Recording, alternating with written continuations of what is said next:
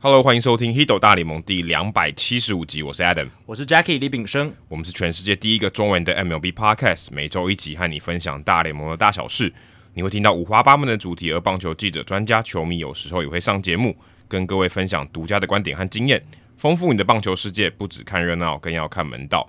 那我们的赞助方案呢，也希望大家多多的支持，持续的支持我们，让我们可以不间断的每周更新没有广告的节目给听众朋友们。那我们有提供三百、五百还有一千元的方案给大家选择。每当你累积赞助到一千五百元的时候，我们就会赠送独家的回馈品。那最近一个回馈品是啤酒杯嘛，嗯所以如果你已经累积到四千五百块的话，那你已经会收到啤酒杯了。上次应该已经有大概二三十个人收到了，对应该可能还超过了。装有颜色的饮料进去之后，拍照非常好看，哦，真的吗？我觉得哦啦，我觉得水也蛮好看的啦。对，水也蛮好看的。 就是其实现现在相机它会有自动一些 AI 修图的功能嘛，哦所以拍起来就会很有不管质怎么感嗯拍，对，都会蛮有质感因。为有种玻璃的这种浸透感，其对实对对蛮好看的。那再来是广告时间哦，《不能输的比赛》这一本书由我撰写，然后拉瓦哥口述的，重新站上生命打击区的潘宗伟，在六月二十一号已经上架，那也请大家多多支持。那在这边也跟大家报告一下，七月二十三号星期六那一天呢，也会有一个新书的发表会，所以拉瓦哥跟我都会在现场。那据我所知，应该也有奎哥跟真公啦。嗯，哦对，所以如果大家想要去那边聊聊天，然后捧个场，哦也很欢迎大家。对我感觉最近应该会有蛮多单位找 Adam 哦，就是去聊一下这本书、啊哦，，对，上上星期我去那个海伦姐的节目《世界一把抓》，你有去那个 News 酒吧吗？对对对对我那们个电台我们应该有坐过同样的位置。是是是，然后下个星期三要去上 Candy 的节目，嗯，就是糖果，就是在复兴广播电台糖果的节目《运动一加一》。对，然后也跟大家报告一下这个冷知识哦。我跟 Jackie 就是因为这个节目才有 Hito 大联盟的，哎，对对对，对真的真的，就是因为我去上糖果的节目，才觉得哎、诶我们可以来做广播节目。后来糖果其实也有邀我们一起上过节目，对对然后我后来也是糖果常常呃电访啊，然后去那边就是接受他一些访问，聊一些对运动的话题这样子。对，所以这个是一个算是我们的一个启蒙节目。对，那不能输的比赛，也希望大家可以多多的支持。好，这个礼拜没有刊物跟补充的时间哦，那直接跳到了留言时间。第一个留言是佩卓两千哦，他说：“两位主持人好，想回应 Pride Night 的讨论哦，就是前两集我们光芒队 Pride Night 的话题哦，有五名球员他们选择不穿着，还有不带球队的这个 Pride Night 彩色呃七彩的这个 logo 的球衣跟球帽这样子。那首先表明立场，本人是三年但还没有受洗的耶稣信徒，圣经即将研习完一遍，立场上完全支持非异性恋表态，但不代表所有相关诉求，包括同性婚姻法都同意。以下分享几个观点：第一点是价值观或许很难普世，如同人总是无法统一信仰跟政治立场一样。本人就非常不屑吃猫狗的文化，但是我在吃猪肉的时候，伊斯兰教徒可能也会觉得我非常非常恶心。LGBTQ 是热门的社会议题，但我相信或许有天这个议题退流行之后，意见也不会统一。哦，对啊，这个我非常同意。嗯，这对，是因为这个只是一个话题，应该说现在大家会讨论这个议题，可是以后它大家可能接受度很高，以后它就不是一个流行的议题了。对呃对，然后我也是觉得说，你看以前呃，就是美国早期的时候，黑奴也是一个非常高争议度的话题嘛，对甚甚至是说它是合法的。对那后来就是被禁掉之后呢，现在我们主流的价值已经是认为奴隶、蓄奴这种东西对就是一个是不不不能被我们社会所接受的事对，情。但是歧视这件事情还是存在。，哦对对对，所以就是呃，当然这个就是我我是觉得有一些东西，比如说像杀人这样子，就是一个、哦这个是大家都可以认同的普世价值，对对这是有程度之分的。对，那当然 LGBTQ 这一块，我觉得目前还在一个比较。还还是在很多社会是一个萌芽，甚至是说启蒙的阶段，这样。那我相信有一天，这种对所有人喜好的尊重，也许有一天是可以变成比较普世一点。这对，样子，尊重跟这个统一信仰，这是我觉得不太一对样。尊重是一定要有的。对对对，好。第二点，Pedro 两千谈到的是基督教信仰。这么普世或者说热门的群体，在教义都有许多分歧、难有共识的地方。对我非常同意。其实，在基督教里面，他们也对于对非这常个多非同就是同性恋这个议题，他们也有非常多不同的意见。对，有很多不同的派别啊。对对对，或许相信耶稣跟圣经的教导已是唯一的共识，即便已是同质性如此高的群体，都还是会有这些意见对，分歧。而且这些人是因为信仰在一起的。对对对，球队里面还不是因为信仰在一起 的。只是因为合约。对对，说真的，这只是因为合对约。对，他说，如果我是光芒队的球员，我的选择会是穿上 Pride Night 特制球衣。我支持同性恋发声，不再压抑。但假如穿着球衣参加了球队的公关活动，活动主持人开始强调要争取同性婚姻法权，我也不可能当场衣服脱掉，说我这一项我不同意。或许这就是尴尬的地方。当活动举办到时候，已经优先定掉了活动认定的正确，再加上有越来越多的人会无限上纲，只要你不同意，就会变成全然的反对这样子。对，这个这个说的很好，而且他我觉得他举例举的很好。对啦，就是有时候我们也是，有时候只是反对某一个里面的一项，或者是某一个理念、对一个概念，而你就会被贴上了全然反对的标签。就对，是其实这个对就也这个不这太好个就是一个二元化的一个说对对一种对对一种对判断，其实真的不需要一。竿子打翻所有的东西，这样子。其实大家可以去有时候冷静下来，诶多了解一下彼此的想法，也许会找到一些共通点哦。再来是我始终认为这么热门的议题不可能二分法了。可是我既不是完全同意，也不是完全反对，某种程度上我也是被绑架了。综合上述，就要再次感谢两位主持人经营这个频道的想法是这么的开放。先为节目宗旨点赞。再说，其实很常在两位主持人发表不同的看法时，默默的支持其中一方的说法，一边听一边想，你们私底下有没有常常吵架？虽然人人各有意见，更难辨对错。还好吧？我觉得不用到吵架嘛，对不对？就是听了彼此的意见，然后呢，思考一下，诶，我自己想的跟他想的有什么不同的地方，然后也许我发发现到是我真的错了。但我就跟接受 Jackie 是没有什么二十四小时，我是同事，对每天都对对处在一起，所以我觉得这个就不太有机会。对对对对对，我老实讲，家人，如果各位跟自己家人相处，你自己回想一下，有可其能实比较容易吵架。一一定，我觉得一定多少都有吵架。但我或者其实跟 Jackie 遇到的时间比我家人还多，这倒是真的。 是对啦，对，跟你的父母亲比的话，对啊，对，但是我觉得相处越久的亲密的家人或者伴侣，吵架是一定有的啦，对啊。那重点就在于说，诶，怎么样去化解这个吵架，或者是你怎么样面对不同的意见，你可以选择多包容一些，然后接纳不同的意我通见。常我觉得通常吵架都是在情绪上的，对就你的情绪突然来了，然后对方情绪也不好，你就会吵架其。实你冷静一下之后，你就会想，这个没什么，我那时候干嘛那么生气啊？对，都会这样想啊。那接纳不同的观点，其实某种程度上也是让自己的视野更开阔嘛，不就不要仅限于呃原本自己的想法。当然，你可能有一些非常重要的坚持，那 OK，但是就是尊重不同多元的意见。话说，两位主持人有出现让我站边的讨论，目前比数差不多就是一比一哦，所以我们有一些不同的旗舰，他大概一半支持 Adam，一半支持我啦，大概是这样的意思。他还有算哦，他他大概是一个印象吧，我觉得也很难真的去算。 总之，这边唯一会有共识的就是，我们都爱棒球吧，还是要祝节目长红，话题聊不完。对，这说的很好。其实说真的，我我觉得我跟 Jackie 讨论，呃，你你可以认同其中一一方，或是你都认同，或是你都不认同，其实这样都很好，代表你有在思考。嗯，就怕你听过就忘了，这个我觉得是比较可惜就的。我我们讲了，好像没就是耳边风这样。就你你有去你有去思考，不见得要我们不没有要你对支呃支持我们对错，可是你有去思考，我觉得这个讨论就就够了，这个目的就达到了。所以我们之前为什么一直常常讲说，诶，大家会提出我们讲错的地方，这是最好的，就是对，因这为是你有想，而且你还积极主动的来纠正我。这是我们讨论最好的产品，对对对，就是大家会有其他的想法，而且甚至是我们错了，哎然后就对这样对对非常好。对你真的不只是有把我们话听进去，而且还还听到说，诶，他他讲的不对哦，可能数字有错，对或者是哪边这个逻辑是错的。或者你刚好就真的就知道了。对啊，对啊，对，因啊为不是我们什么事情都知道，而且有时候我们错的地方就是我们其实没有准备的地方，没错就刚好没错想到的。好，接下来下一位是 Dick is awesome，他说我是百分之零点零一的人，不只知道 Yancy Almonte 是谁，他今年被拉上来还没有出赛，我 Fantasy 就捡他了，春训就看得出来 Almonte 跟以前不太一样，哦，这厉害这了很，厉害、欸。对说真的，我觉得有两个厉害的地方。第一个是你 fantasy 捡它要干嘛？fantasy 捡它，除非它有你有比 hold，不然其实 Almonte 其实价值不是很高啊。对啊，因为他是后援投手嘛，他又没有赚这个救援成功，对，所以他其实在洛基队时期也不是终结者什么的，也了就是一个很平庸的后援投手，对，再来就是你春训就看得出来他以前不一样，所以代表其实你很关注 Almonte。欸然后很仔细的在看春训的比赛，如果你是道奇队球迷，代表说他如果以前在洛基队出赛的时候，你就有注意到他，你才有办法知道不一样。欸对，你只知道哦，这个投手蛮强的，那你可能是道奇队球迷又在关注。对啊。先讲一下 n c l Monte，就是我们上一集聊到道奇的时候，我们讲道奇有改造一些投手，然后又为什么他们的投手群这么强？那其中就有点到 n c l Monte 这个后援投对，手然。后我就说，如果我们在讲是这个人是谁，你可能大概是百分之九十九点九人都不知道，对欸对他就说他是百分之零点零一的人。对，那对啦，确实。可是就算你捡了 n c l Monte，除非，但我不知道什么样的盟它会有很高的价值，因为它它也没有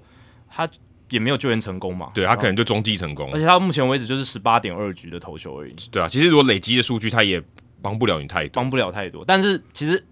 就是就实际面来讲，能够先看到 Yancy Almonte 他在今年可能会有好的表现，这一点就是一个这很厉害，蛮蛮厉害的这地这方真的很强。哎、大联盟有多少选手啊你？可以去当球探了。我觉得你我光觉看我影片你就知道他我会真投的觉得的很很难好，，尤对啊其我们现在 cover 是三十队，对啊，我觉得这个真的很难，我真的很佩服你。如果还如果你面对每一个球队都是这样，我真的很佩服你。而且还是就是这种人员替换率最高的后援投手这一个区块。你如果说是什么二垒手、游击手，哎、对不我对先说，你对这个名字有印象，这件事情就已经非常不容易欸了。老实讲，要不是有那个报道写到他的转变，我根本前几年我根本不知道有这个投手，好不好？对，就是你要知道这个名字就已经够难，你还知道它有变化，有有真的有有突破，有进步，有退步，那更难呢、厉真的害，很厉害。 Dick is awesome，你真的很 awesome。对对对，接下来是太平陈杰宪，他说：“两位主持人好，在聆听两百七十四集的时候，有听到说入股守护者队的那个老板，同时拥有洋基三 A 的球队。我想问的问题是，大联盟与小联盟的球队运作的老板不同，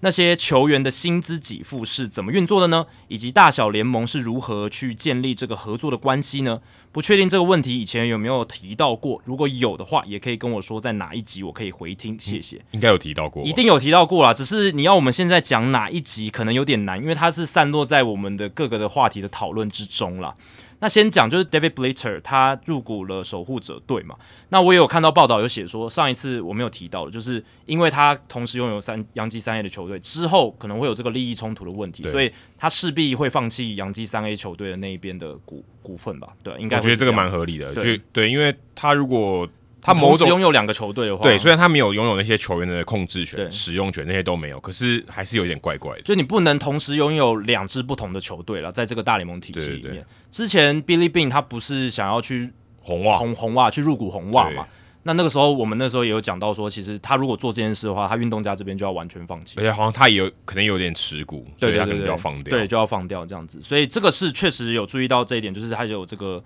呃利益冲突的问题。好，接下来就是讲大小联盟的球队运作。其实一支大联盟球团哦，他在大联盟球队就是属于这个老板的嘛，主主主要的这个股东。然后呢，再来就是大小联盟球队怎么样分开来，就是。大联盟球队会去支付球员的薪水、教练的薪水，然后还有就是球员养成系统这一块，就是你跟棒球运作相关的，都是大联盟的这个球队在负责。简单来讲，小联盟球队就是用那些人，但他没付钱。对，那小联盟球队管什么？就是商业部分，对呃，球场怎么行销，然后那些商家，然后他要想一些行销的活动来刺激这个卖票等等，他们是负责商业面那一块对这样子，所以就这样区分。但小联盟球队都还是有各自的老板哦，不对是对说对哎小联盟球总是队要有就人属出于，总是要有人出钱吧？对，而且球场要有人雇嘛，对啊，不总是要有人出钱啊。要人维护，这些都是小联盟球队老板在做的事情，所以是这样分开来的。那在二零二零年以前，大联盟跟小联盟他们是有不同的主管单位，对对小联盟有一个小联盟办公对室小联盟办公室，那大联盟就是大联盟办公室。但是在二零二零年以后，就是小联盟重组嘛，然后呃，大联盟这边就掌握了小联盟体系的所有主导权，对就等于说小联盟办公室就没了，就会现在跟以前有点像美联跟国联，然后最后合并，现在就是大小联盟也算合并了，对对对，所以现主在管单位一样。整个美国职棒，你可以说整个主管单位就是大联盟。对对对以前那个小联盟的那个单位也没了，所以以前大小联盟还中间还有一个 baseball basic agreement 或对者对球对棒球基本协议，现在也都没有，就是全部都是大联盟在好管像。什么省政府的感觉，哎、对对对对，中间那一层就被拿掉了。那所以现在你才会为什么现在大联盟可以在小联盟疯狂的做实验？哎、以前你如果要做实验，你还要跟那个小联盟的主管单位在那边嗯瞧，现在不用了。对对对我大联盟一声令下，我要做什么实验，三 A 要干嘛，二 A 要干嘛，一 A 要干嘛，都都要照做这样对，子。以前其实也可以，可能但是会可能会要很巧会很麻烦。对，要巧一下就没有那么容易这样，对但现在就是一条边可以很快的去做，对，所以这就是主要的差异啦。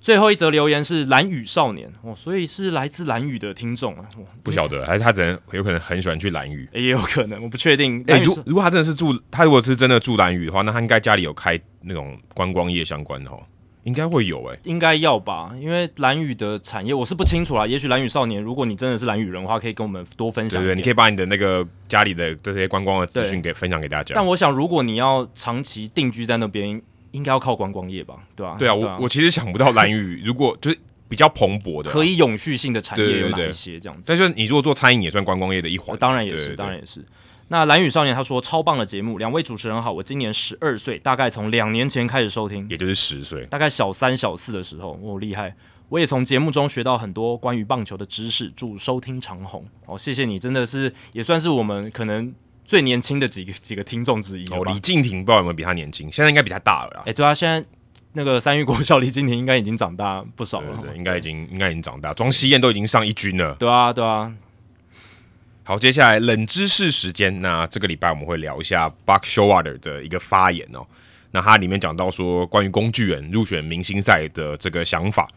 那来考考大家冷知识。大家如果想到工具人，应该最具有代表性，或是最知名，或是最丰功伟业的，应该就是 Ben Zobrist。他算是就是我们这几年一直谈大联盟这种很厉害工具人的浪潮的开端鼻祖。对我觉得就是他。也非常有代表性。对，那他入选过三次明星赛，可事实上，工具人这个角色要入选明星赛的确难度蛮高的，因为他就不是一个固定在某一个位置先发的人嘛。所以在传统的守卫分类上，你就很难把它归类在说哦，你是二垒还是游击这样子。如果他都各守一半的话，对对对，所以其实他在明星赛的这个票选上是蛮吃亏，很劣势很劣势。他对本身就是很吃亏，他就对表现再好，他也是很吃亏这样对。所以我来考考大家，下列哪一位工具人曾经入选过明星赛？我都是找大概这二十年的，所以大家应该名字都听过。嗯对第一个是 Willie Bloomquist，算是跟有点像，大概比 Ben Zobrist 再早一点，但是他们生涯有蛮多地方重叠的。对，诶、他以前都是响尾蛇比较多嘛，还有水手，我现在脑子里有印象哦他的比初赛的那个画面这样子，还有 Chris Owens，哦，这个也带过红袜队的，然后响尾蛇也对嗯响尾蛇，哇，怎么响尾蛇那么多？他速度很快对，Andrew Romine，哦，就是 Austin Romine 的哥哥啦，对，Andrew Romine，嗯，再来是现在还在打的、哦、Marvin Gonzalez，对，现在在洋基队，然后二零一七年在太古达人的太空人队打得非很哎常多好，队都打过，他也打过红袜啊，对对对第后来变比较浪人，对，后来变比较浪人，然后再来是 Martin Prado，哦，你 cover 你就是随队 cover 过的，哎、对对对，我马蛮林想鱼队看到他的，时期对对对蛮想对看到他的，就是过去巅峰期吧，我觉得算是在勇士队也打得蛮好的，对对，然后后来到马林鱼队也是一个怎么讲啊，就是还蛮稳定的，我我自己是这样觉得，就是他到马林鱼那段期间就伤势蛮多的，对对对，但是在勇士队，我记得他就是安安打率蛮高，对然后就是一个蛮稳定的内野手。后来在马林鱼也算是一个精神领袖了，是哦，也年纪比较大了。刚刚那五个哪一个有入选过明星赛？也就是其他四个都没有。我会猜，我会猜 Martin Prado。 OK，哎、对我是觉得他在勇士队那个时候，我现在完全是从脑子里印象里了，所以但有可能马会有文港机扎会也是打的不错啊。但好像曾就经那也一不错年，有时候我会发现有一些那种以前完全没有名气，他某一年突然爆发，但是通常不会入选明星赛。我觉得明星赛多少还是有一点那种有没有名气吃前几年的名气，嗯，对，就像皇家队夺冠之后，二零一五年夺冠之后，不是有好几年，其实他们打的不太好，但是有一些球员隔还是年，吧，好像隔对年吧。隔年还 o 有 m 方二零一七年也都是有一些算是什么后世余韵这样子，嗯，余 对余韵余一韵些后续的效应。对后续的效应这样子。那我是有这样子的一个小小的观察啦，所以我是觉得 Martin Prado 他已经有一些累积一些名气，那只要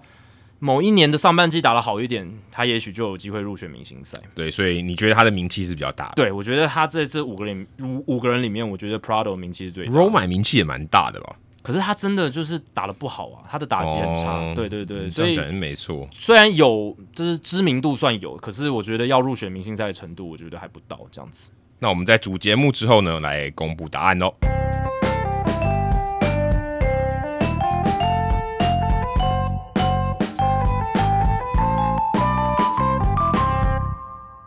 好，这一集呢，先快速聊一下好了。今天发生这个天使队跟水手队打群架的事件，哦，对啊，哦，这个真的好久不见了，而且是打得非常非常激烈哦，是真的有出拳，还不是板凳清空。就是 Andrew Wants 嘛，然后在第二局第一球就直接砸到 Jason Winker 的腿上，是前面有发生什么事吗？还就是就想砸，好像也而且因为说真的，这两队不是很激情的两队、欸就是也没有什么，没有什，么什么太多的恩恩怨怨那种感觉就哦、有两边都输的不好看。最近可能两边都输的有一些怨气，这样子自自自己气自己，然后就出在对方身上。然后就打起来了，哦，打得很激烈，因为后面是整个在呃本垒板后方那个护网旁边，整个皱成一团。哦就感觉 Winker 已经就蓄势待发，要冲过去那种感觉，对他感觉就是要打架想，要打架他。感觉就是要打架。哎、可是 Winker 给人的感觉不是这种感觉，我之前也是对他没有那种火爆脾气的印对，象啊，我没有他啊、感觉就是还常常笑笑的、欸，我看他手背都经常会就是嘖很开心那种感觉。会不会他今年那个低潮有点太久，他自己也有点就是我前一天才播想他要比发赛，泄我看他比赛之后蛮开心的啊，就整个 OK 心情是很好的。他最近打击有起色了啦，对啊所以有慢慢起来，不知道是怎么样，就是还是说哦，我打击现在正好，你就要找我麻烦哦哦，马上就生气了，哎、看起来那好像是一个速球嘛，对啊很快很快啊，直接打屁股，对啊而不是失手的。直接砸上去。所以我觉得啦，如果我是打者，速球打到我身上，我一一定会有生不气。过还有打屁股啦，对，但是如果没有很明显的恩恩怨怨，这样打成这个样子，我是觉得，对啊，就有点夸张，有有点对夸张嗯忍动也冲出来，右手还有石膏，还用左手这就没有必要。然后大谷翔平倒是当和事佬，哦非、非常有礼貌，他把那个水手的球员。不知道球员还球练，然后抱住，然后拍拍他的胸脯说：“没事没事。对”他出来当和事佬的，今天好像第一次，对不对？今天好像第一次这种比较大规模的冲突，要到这种程度应该是第一次了而，且明天我们节目上线以后，应该就有很多人会被禁赛了。一定会有哦，这个一定会有。对，忍但但忍动这样会算禁赛吗？他在伤兵名单里面算禁赛吗？还是他这出来以后再服刑就好？嗯，应该出来还要服刑吧？哦，那可能是明年的事、欸。因为他现在不在四十人名单里面啊、对他他在现在是他在六60十天对伤病对名对单啊，对啊，所以代表说他回来一定还要。哎应说真该的，还要再这样服是不是有点违规啊？如果他不在四十人名单里面，也不在二十六人名单里面，他可以冲出去吗？他应该就算对职，他应该算职员哦。有穿制服的？他没有穿呢、他没有穿制服，他没有穿球衣、欸，那他穿什么？他有他穿穿练习衣吧？对穿练习衣哦那个也算制服啊，就是你不是穿便服的，应该都可以。因为翻译不行啊，防护员应该也不行吧？应该或出手，应该说更可能更具体的就出手，现 在上去劝架应该可以啦，应该对不对可以啊，对啊，劝劝架我觉得应该都可以吧。所以他这样应该罚蛮重的、哦，因为他毕竟不是球员，也不是当事人。他如果有打人就要就要罚有啊哦对，Winker 被他、被他赏了一巴掌，对啊，那那那那，而且画面拍的超准，就一定会被罚啊。画面就是直接拍到 Winker 的正面，对啊，就是反正只要有出手就是会被罚了，就这么简单。对我不知道有多少人会被罚。但两队这最近已经够惨了，啊对啊，两队现在就是美联西区的三四名，基本上我是觉得他们今年球季可能跟季后赛已经蛮蛮远的了，蛮。远 的、哦。对，因为因为美联东区太强了嘛，对不对？然后对，可能三张外卡都他们的。对啊，然后现在中区守护者队也打得不错。嗯，他守护者队哦跟守护者最近还双城被那个红袜很少、欸，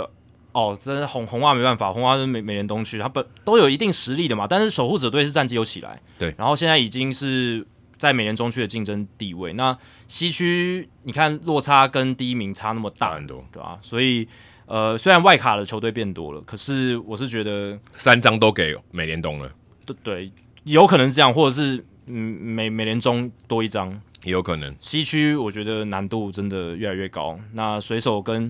啊、呃天使让自己打成这样子，呃，战绩上没办法给球迷一个好的交代，其实都是不好的一个现象。但给大家一点娱乐，不错。对看啊最近、今天很多人转船呢、欸对对对，毕竟久违了嘛，就是一个大场面，欸这个名场面。说真的，我觉得大联盟需要这个，但他不敢讲而已。这个真的，这个真的很重要。但但打架还是不鼓励啦，对啊， 打架还是不鼓励。这个新香料是需要一点，是啦对是对啦是啦嗯需要一点调味的。我刚才讲到美联西区，哦，真的太空人可以说一枝独秀啦，而且也不会令人觉得很意外，战绩就这么好啊、Justin Verlander 投得那么好，其他投手也投得不错。那在上个礼拜六，台湾时间礼拜六，应该是六月二十六号啊、美国时间六月二十五号的时候，太空人队联手无安打了洋基队。哇，太空人队已经够强了，洋基队更强。你要让洋基队被玩疯已经够难了，还要被五安打三比零。Christian Javier 投七局送出十三次三振，嗯，K 掉一半以上的人呢、其实这个系列赛，我觉得就是顶尖对决。啊我刚好播到系列赛第一站，那我其实蛮期待这个系列赛，果然没有让我们失望，真的是强强相争。播到那场再见安打，对，就是 Aaron Judge 那一场，今天又再见安全垒打，然后又是 Aaron Judge，对， What？一个系列赛两支再见安打都是 Aaron Judge，然然后后中间夹了一场无安打，但太空人也是赢了两场嘛，对所以等于是平分秋色，而且其实赢的方式都各有千秋。我觉得真的是，我觉得这两队真的势均力敌，就是不管是球队的阵容强度，还有他们的养成系统，当然财力上杨基更强没错对，可是。我觉得太空人他们在球队经营上面打造出了这样子的球员阵容，也不会输杨基太远。哎、无安打真的不简单呢、又是这种合力无安打，其实两合力无安打比无安打更难呢、欸我觉得，对，而而且单比单一个人的更难。这已经是二十一世纪，也是过去五十多年来嘛，就是诶是从一九五八年到现在，就是太空人已经第二次用合力无安打的方式来解决洋基队。两次，对，上一次是二零零三年六月十一号，那个时候先发投手是 Roy Oswald，他只投了一局，可能因为受伤吧就退场，然后后面一二三四五五个后援投手，最后是 Billy Wagner 他们的王牌终结者来收尾那场比赛所，以用了六个，六个人。哦，六个很难呢、对，越多人我觉得越难。平了大联盟就是合力弯打比赛用最多投手就是六个人，然后另一场是二零一二年的水手队也曾经达到这件事，所以合力弯打比赛六个人就是最多，但这一次太空人合力弯打只有三个投手了，就是 Javier Naris 还有就 Ryan Presley，对 Ryan Presley，就这三个投手而已。我看到一个数据，Javier 的一个数据，我觉得很厉害，尤其这个是 Statcast 才有的数据哦，以前可能没有办法有。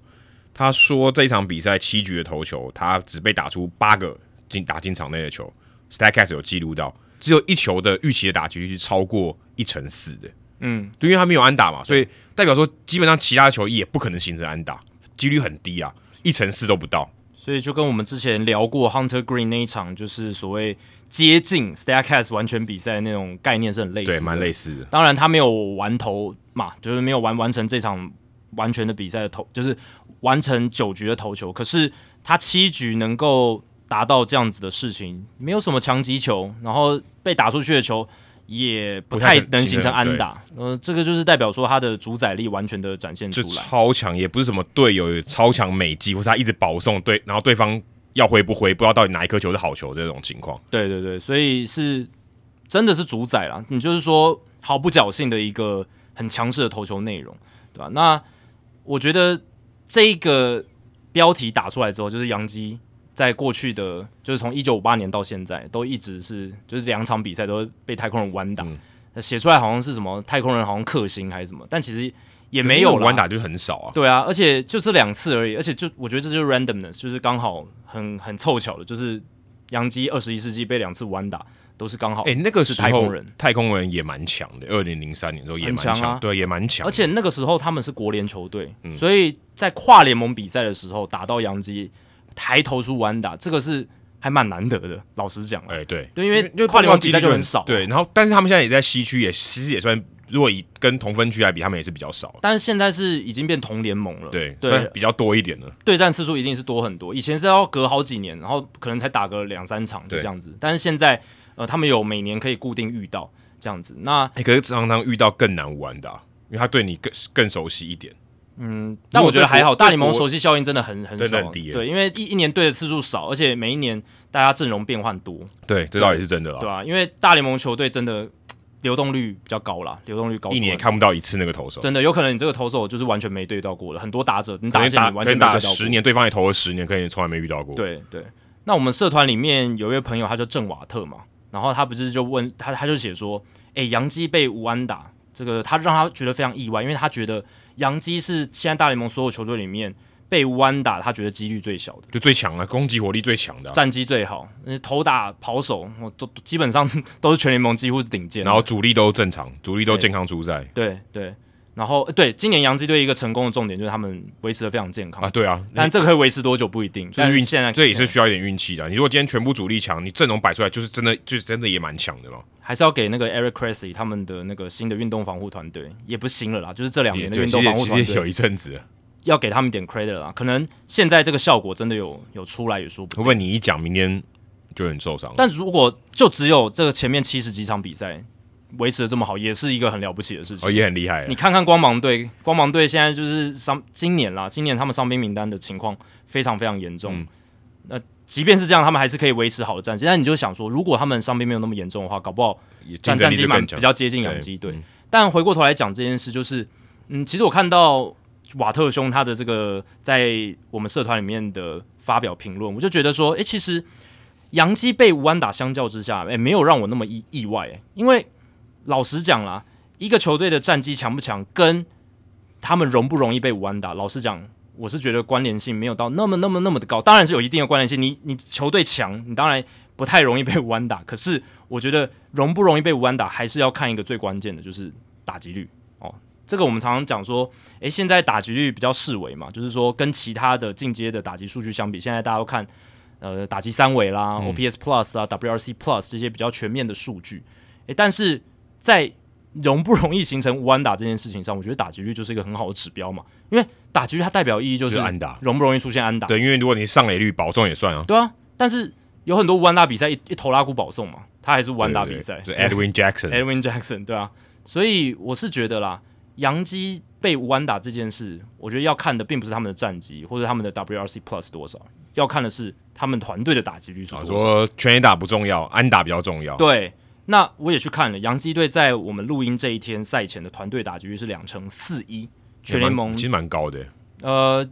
就是在其实但虽然是没有到很低啦，但是就是全联盟第十六名，也算是平均以下。中间平均以下，因为平、联盟平均是两成四二，就是今年虽然这两年大联盟的团队打击率就是整体的平均打击率都比较低，可是两成四一还是蛮低的啦。但是他们团队的 WRC Plus 加权得分创造值就是全面的火力的评价一百一十七，高于联盟平均百分之十七，这是全联盟第一名。靠长打，长打保送。嗯，其实我转播那一场比赛，就是呃洋基太空人那一场系列赛第一战，Anthony Rizzo 单一打席十六球，消耗 Framber Valdez 十六球，然后选到四坏球保送，那个打直席接就完全展直现，接触身还比较快。真的。因为那个打席对 Valdez 老师说蛮伤的，嗯因为他耗了十六球，他前面其实蛮省的心情也会影很大影响。有很大影响。然后最后是保送，那个创下了洋基队史哦，从有球数记录以来，就是有足球的记录以来，一九八八年到现在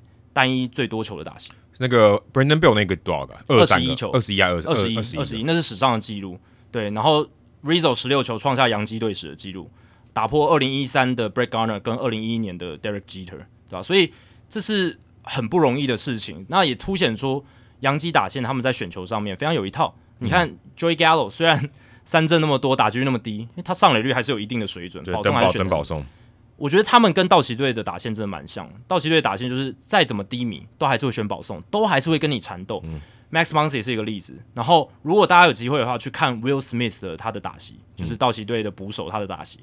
他棒子超黏，他就算陷入良好球没有坏球的时候，他一直给你打界外球对，然后一直跟你缠缠缠，最后可能还还选到一两个而坏且球而。且我记得今年道奇队 Dave Roberts 都让他排第四棒，对，他几乎都打第四棒，都虽然打虽然他并不是是真的球队里面火力最强的那个，他但是他都都排第四棒，对，因为他真的缠缠斗能力是蛮好的，所以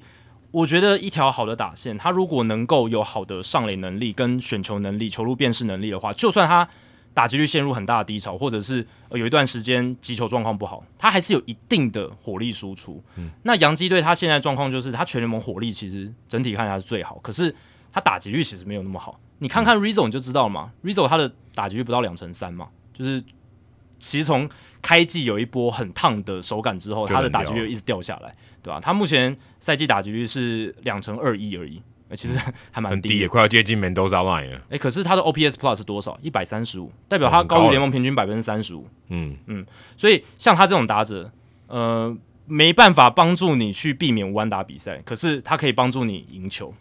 这样讲起来听起来很矛盾，或者说你对不对得分的效率是比较高的啊，安打跟得分当然是有一些关系的，可是他的效率。如果你只有一垒安打，效率一定不够好，对啊所以他们是用一个更有效率的方法来得分哦呢、因为我们在讲这个球队能不能赢球，就是看得分嘛。那你能不能创造更多的得就分？是棒球最基本的要素，对分数得的越多的就赢。对，那得分的手段有很多种，干的是个屁话，对，但其实有时候我们真的有时候会讨论到很细的时候，就忘记这件事情。其实嗯还是要回归本质，就是要靠得分。那但是无安打比赛，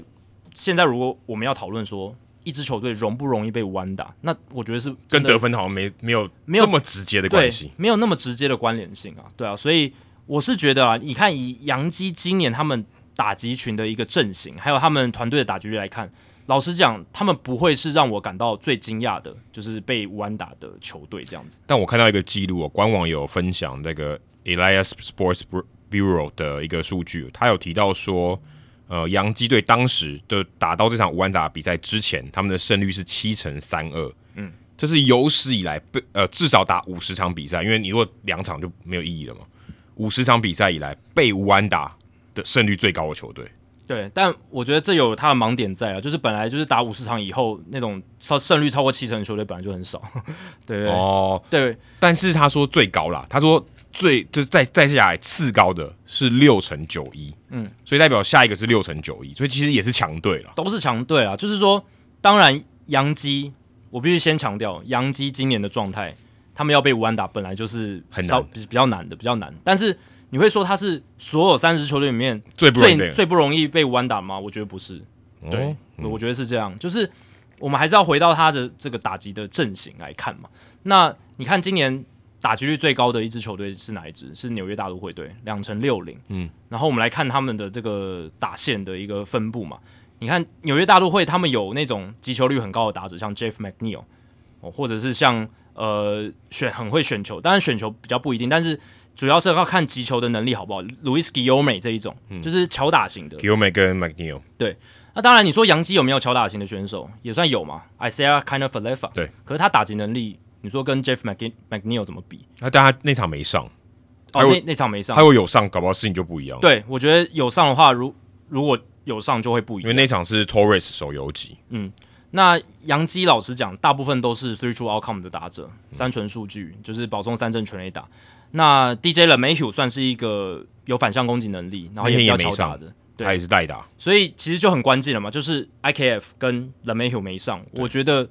构成了非常大杨基被乌安打的一个条对件。 ，Lamihu 是代打啦，对不过他他选到一个保送，但他如果有四次打击机会的话对，情况也许就不一样啦。搞不好他打一个反向的安打，对不对？不过他的 Aaron b o o 在排的时候也没有说我们今天要避免被对啊完，打，他他不会想这件事嘛，他就是想说我就是极大化我的火力。对对，那被弯打这件事，当然偶尔都有可能发生，就算你的状况是那么好，对不对？都都是有可能发生。杨基是因为今年战绩好到一个大家嗯难以理解的地现在还步不，到二十败，好对啊夸张哦非。常夸张的一个成绩那。打到七月还没有二十败，对，所以因为是有这样的战绩，大家才会觉得哇，这样子的战绩还被弯打，好像是很真的是很扯的一件事情。我是觉得，对啊，就是他们的这个条件，尤其是在 IKF 跟拉梅虎没有上场的情况下，反而是我觉得，呃，算是联盟里面，如果你单看，你把战绩折起来，你单看这个打线，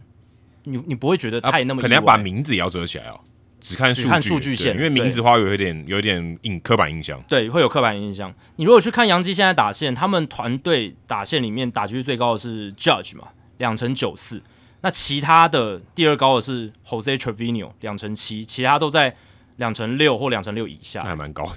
这这球队还算蛮强的，但老实讲，你说不强啊，我觉得就打击率来讲不强啊，还行吧。现在打局有两成九的打打线，我觉得很一少，个而已啊，一个而已。有些可能一个都没有。但其他都在两成七以下。我刚刚不是讲了吗？杨基团队的打击率是联盟第十六，三啊，对对啊有是两在成四多的一个，嗯平均以下，对，所以很多都是两成几、两成几、两成二、两成三、两成四，所以他们并不是打击率那么高的一个球队。那如果我也去看了一下，今年三支被弯打的球队，还有他们在发生被弯打的时候，他们当下的团队打击率跟团队的 WRC Plus，天使 Redemers 对光芒队投出弯打比赛嘛，光芒队今年的团队打击率是两成四一，那就比洋基队更低哦，嗯就是更低的。当时对当时的时候，然后他们当时团队在五月十号的时候，他们团队的 WRC Plus 是一百零五，也普通。是联盟排名第六，其实是很高的哦，。真的假的？对，联盟排不过名第那六这样子分配有点太不均了，是不是？代表前面的后面有一大票都是在平均以下。对，然后前面有几支强队，那个 WRC Plus 特别高，这样子。我一百零五，他排第六，对，一百零五排在第六，就是比联盟高百平均高百分之五而已。但是他们那个两成四一打击率其实也是联盟第九。嗯，但我想强调的就是，你看它是跟这个打击率的关联性比较大一点。哦，对，就是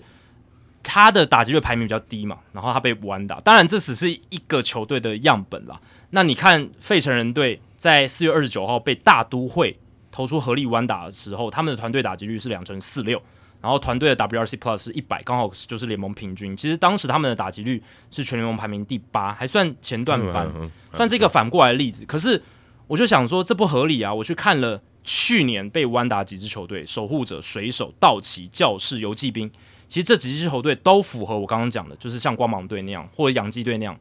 团队打击率的排名明显比较低，但是 WRC Plus 是比较高的，所以代表说他们会被弯打这件事情关联性，我是觉得是跟打击率更高一些。不过守护者跟水手这打击是蛮烂的，对啊所以其实蛮容易知道的。那守护者队去年被武安打三次嘛？对。那那个时候，呃，应该说去年守护者队的团队打击率是两成三八，排名联盟第二十二，算是后段班了。但是他们的 WRC Plus 九十三排在第十九，所以 就是至少整体火力来看，他们是在中段班，但是在打击率上他们是后段班。那去年水手被武安打两次，水手的团队打击率是两成二六，在去年的时候全联盟垫底最差的两我成二哦没有想到是垫底啊，很烂很烂。然后他们团队的 WRC Plus 是九十三，在中段班跟守护者差不多，所以我是觉得真的你要看一支球队容不容易被弯打，真的要看他的这个球队的阵型、球员本身的特色，然后他们团队的打击率会，我觉得就是比比较能够推测出来，或者因比为较对比较能看因。为打击率基本上讲的是安打了。嗯对，那五安打也讲的是安打，跟得分也没关系，跟选球跟选球保送获得保送的能力也没有关系。对，所以这个是比较能直接影响到五安打比赛，但其实都还是很 random 啊。我觉得这个还是很 random，还是很 random，因为你要想今天他被解决的假设就是八成好了，你就以每个都是独立事件，零点八的二十七次方也是很低诶、几率低到爆。几率低很，就每假设当每然是个很低每一个都是独立事件，就跟对你甩对铜板，就是有八成的机会是没有安打，你连续二十七次都要没有安打，这个超难的。对，然后你看，我把去年几支这个有被弯打的球队挑出来，他们全部都是在赛季的团队打局就是第十名以后的，对，都是第十名以后的才有被弯打记录。然后联盟倒数两名，就是打击率联盟倒数两低的游击兵跟水手都有被弯打的记录诶。还有一个我觉得也看投手吧，对不对？当下那个对投手的形态没是错哎怎么样？没错我如果今天就是三高三阵型的投手，或是我或者我可能高保送高三阵的投手，搞不好我还比较容易形成无安打比赛。对只是因为今天我们瓦特兄他问的是，就是他谈到的事情是说，诶，杨单看杨基这个被五安打球队来看，他觉得，诶，他应该不太会被五安打，所以我们就被五安打球队这种打线来做讨论。当然，五安打比赛要构成条件，我除了看打线就是看投手。哎诶所以投他手也如果很重换要另外一个方式问，如果今天洋基队被玩疯，其实还比较难，因哎为他对不得分还没比较错难，。其实被完，如果洋基队被完封，搞不好因为他得分效率一定比较好，对吧？他得分对效率应该全联盟最好的。对是然后他最今天好被的玩，但他这场也是被玩疯了啊。对也是被完封，所以其实如果真的要讲说，应该要修正一下说啊，他今天被玩疯，这个更难。嗯，如果这样讲，感觉更合理一点。对对对，因为他得分是全联盟最会得分的，火火力最好的一支对，队。最会得分，不管用什么，不然用任何方式得分，效率最好，对不对？然后整整体的火力输出最强，而且他得分也真的是最多了。但他不一定是靠安打，对不对？然后或者是他打出了安打，他不用靠多支安打，他靠的是有效率的安打，这也很重要对，对对对吧、因为当然得分 常常还是要靠安打，没错，但是就是有时候是用少量的安打就可以得到更好的得分效对益，对对对这是杨基他们打线展现出来的一个样态，这样子。我说你保送上去回来也是得分，对对啊我一支全垒打也是得分，我从头到尾只有一支全垒打，但我累积两个保送上去，打回来就三分了。对啊，所以从洋基队他们团队打击率，还有那一天刚好他们两他们这一支球队里面这个打击率算比较高的，或者说比较偏巧打型的打者 l a m e h 嗯 u 都跟没上 IKF 都没先发，，对，都没先发，都没老梅先雨后来发代打，对，就是对啊，都没先发。那这样看起来，相对来讲，这个洋基被完打的几率就会比较高一点，这样对子。，但 Aaron Boone 也没有在 care 这个事情了，不太反正就输就 care 输就输而已，只是多少零比零、一比零跟吴安打三比零输都一样。但不会怎么样的，他们他们很清楚自己的球队实力在哪里，所以你看系列赛最后一战还不是一个再见胜利，哦对，而且他们好像又七局没得分，十六连续十六局都没得分。你能赢球就好了哦，没有，应该没有安打，说错了，是十六局都没有安打。你能赢球就好了嘛，对对不对？那他们只要其实这个只是一个真的是短短区间的一个，你可以说小低潮也好，也可以说运气不好。我觉得运气不好的成分可能更大一点。 Demers 都被下放了，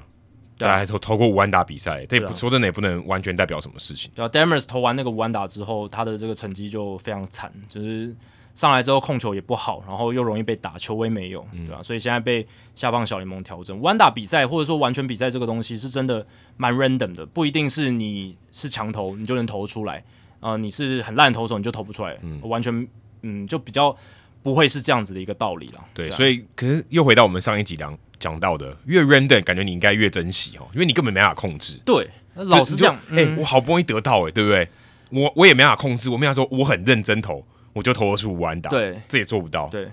但你要投出完打跟完全比赛，投手你本身还是要有一定的实力，就是你还是要能投，这这点还是很重要。你不能是完全续航力没有，或者是那个实力很差，我觉得也很难很难投出完打。但强，投你还加点运气，那对运气有时候多到一个程度才有机会五安打。我觉得大部分还是都是靠运气，运运气的成分可能更大一些，还有队友的防守等等对对对来来帮助。那投手本身有一定的实力，加上很大一部分运气跟这种 randomness 的协助之下，才可以造就一场完打或完全比赛。但运气可遇不可求，所以你对会，你当你嘖浪费掉，或是你就没有把握住的时候，你就觉得更可惜，对啊，对啊，因为就是哎、就是过就过往云烟了，你就去了就没了，就你要再复制一次根本做不到。对啊，你自己训练的再精实，训练的再好，你你自就是棒球这么多人参与的运动，一个人的因素真的很低，所以你就算把自己练得再好，准备的再足，你也没办法说好，我今天要投一场弯打比赛，没有没有人会这样讲有啦，如果 Kershaw 他在高中的时候，可能可以这样讲，哦。对了，但是那他太个强了，那个已经强到就是根本不需要运气，他搞我就是可以五安打了。跟联赛的素质也有关系啦。就对是如果那个实力落差太大，当然有不同的考量。可是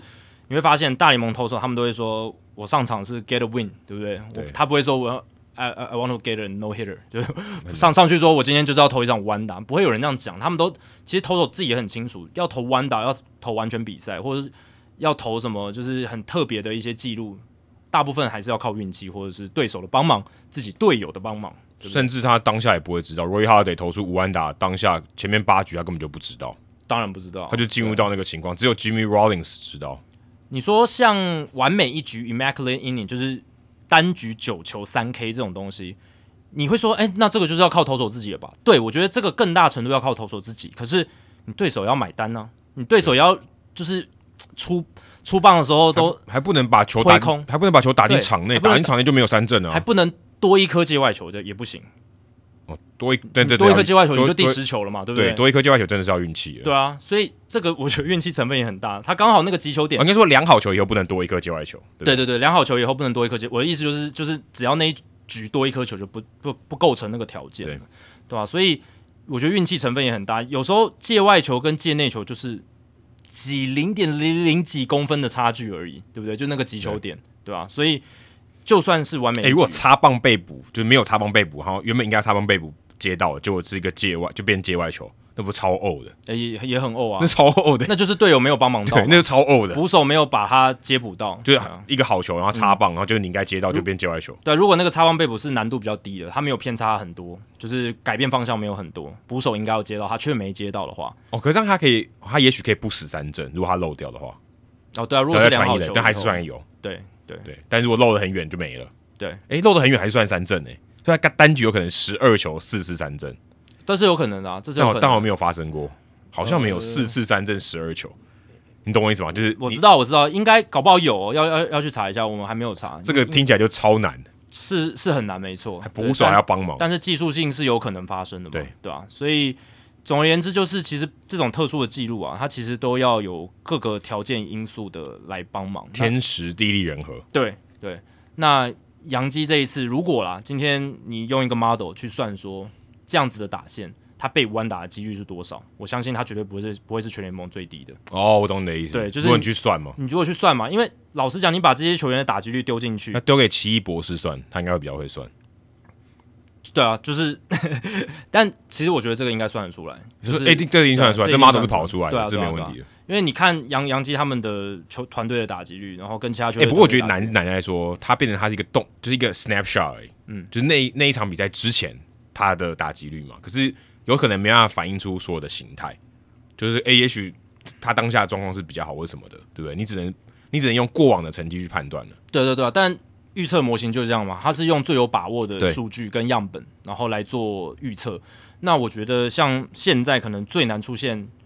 这个被弯打比赛的可能是双城队，因为他们有 Luis Arias，哦，对啊，对啊，就是光一个九分之一的机会，对啊，因为安打比赛就是你一定要所有人都不急出安打嘛。那路易斯阿拉斯他摆在前段棒次，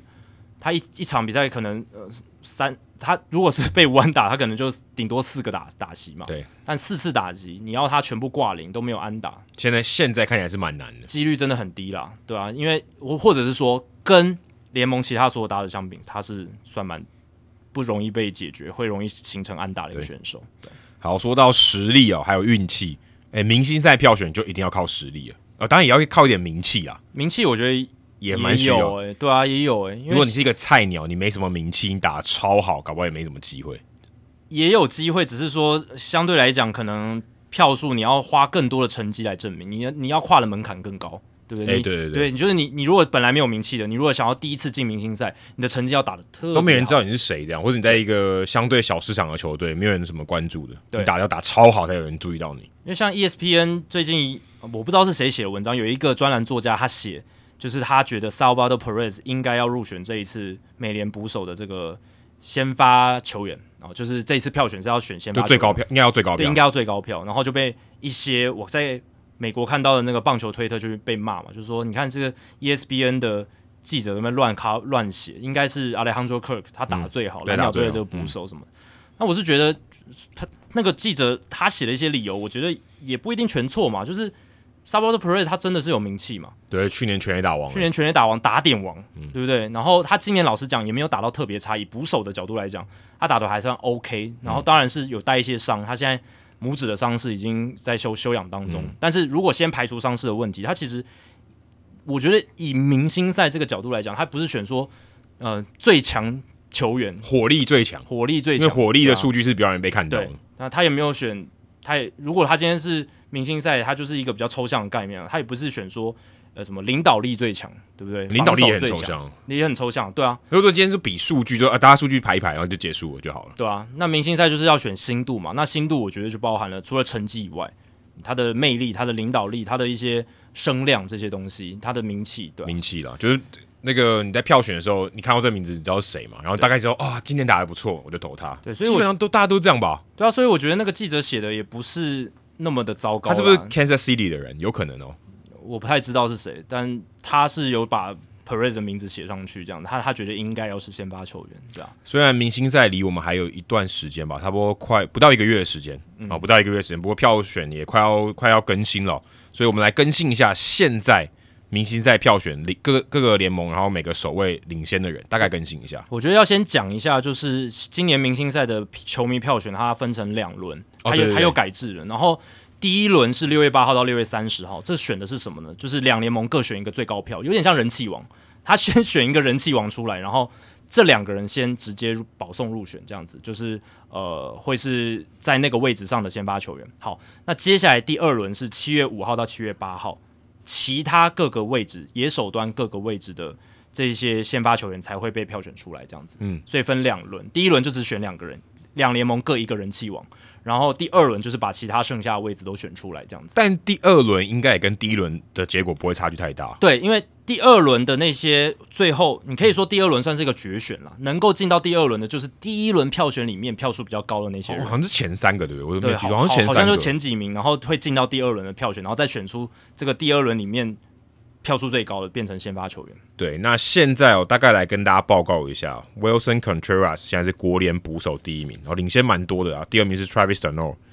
然后在一垒手部分 p o g o s h m i 哦遥遥领先 P. Alonso，所以这个应该都几乎可以确定的。然后二垒手是 Chisholm Jess Chisholm Jr. 马林鱼队的，这个离 LZ Albis 就比较近了。不过 Albis 应该现在不太可能打明星赛了，他受伤，对他受伤，所以他可能要到八月中以后才会回所以来。他就算我猜他连可能出席都不会。那再来是三垒手 Manny Machado 也领先 Arenado 非常非常多，基本上是笃定了。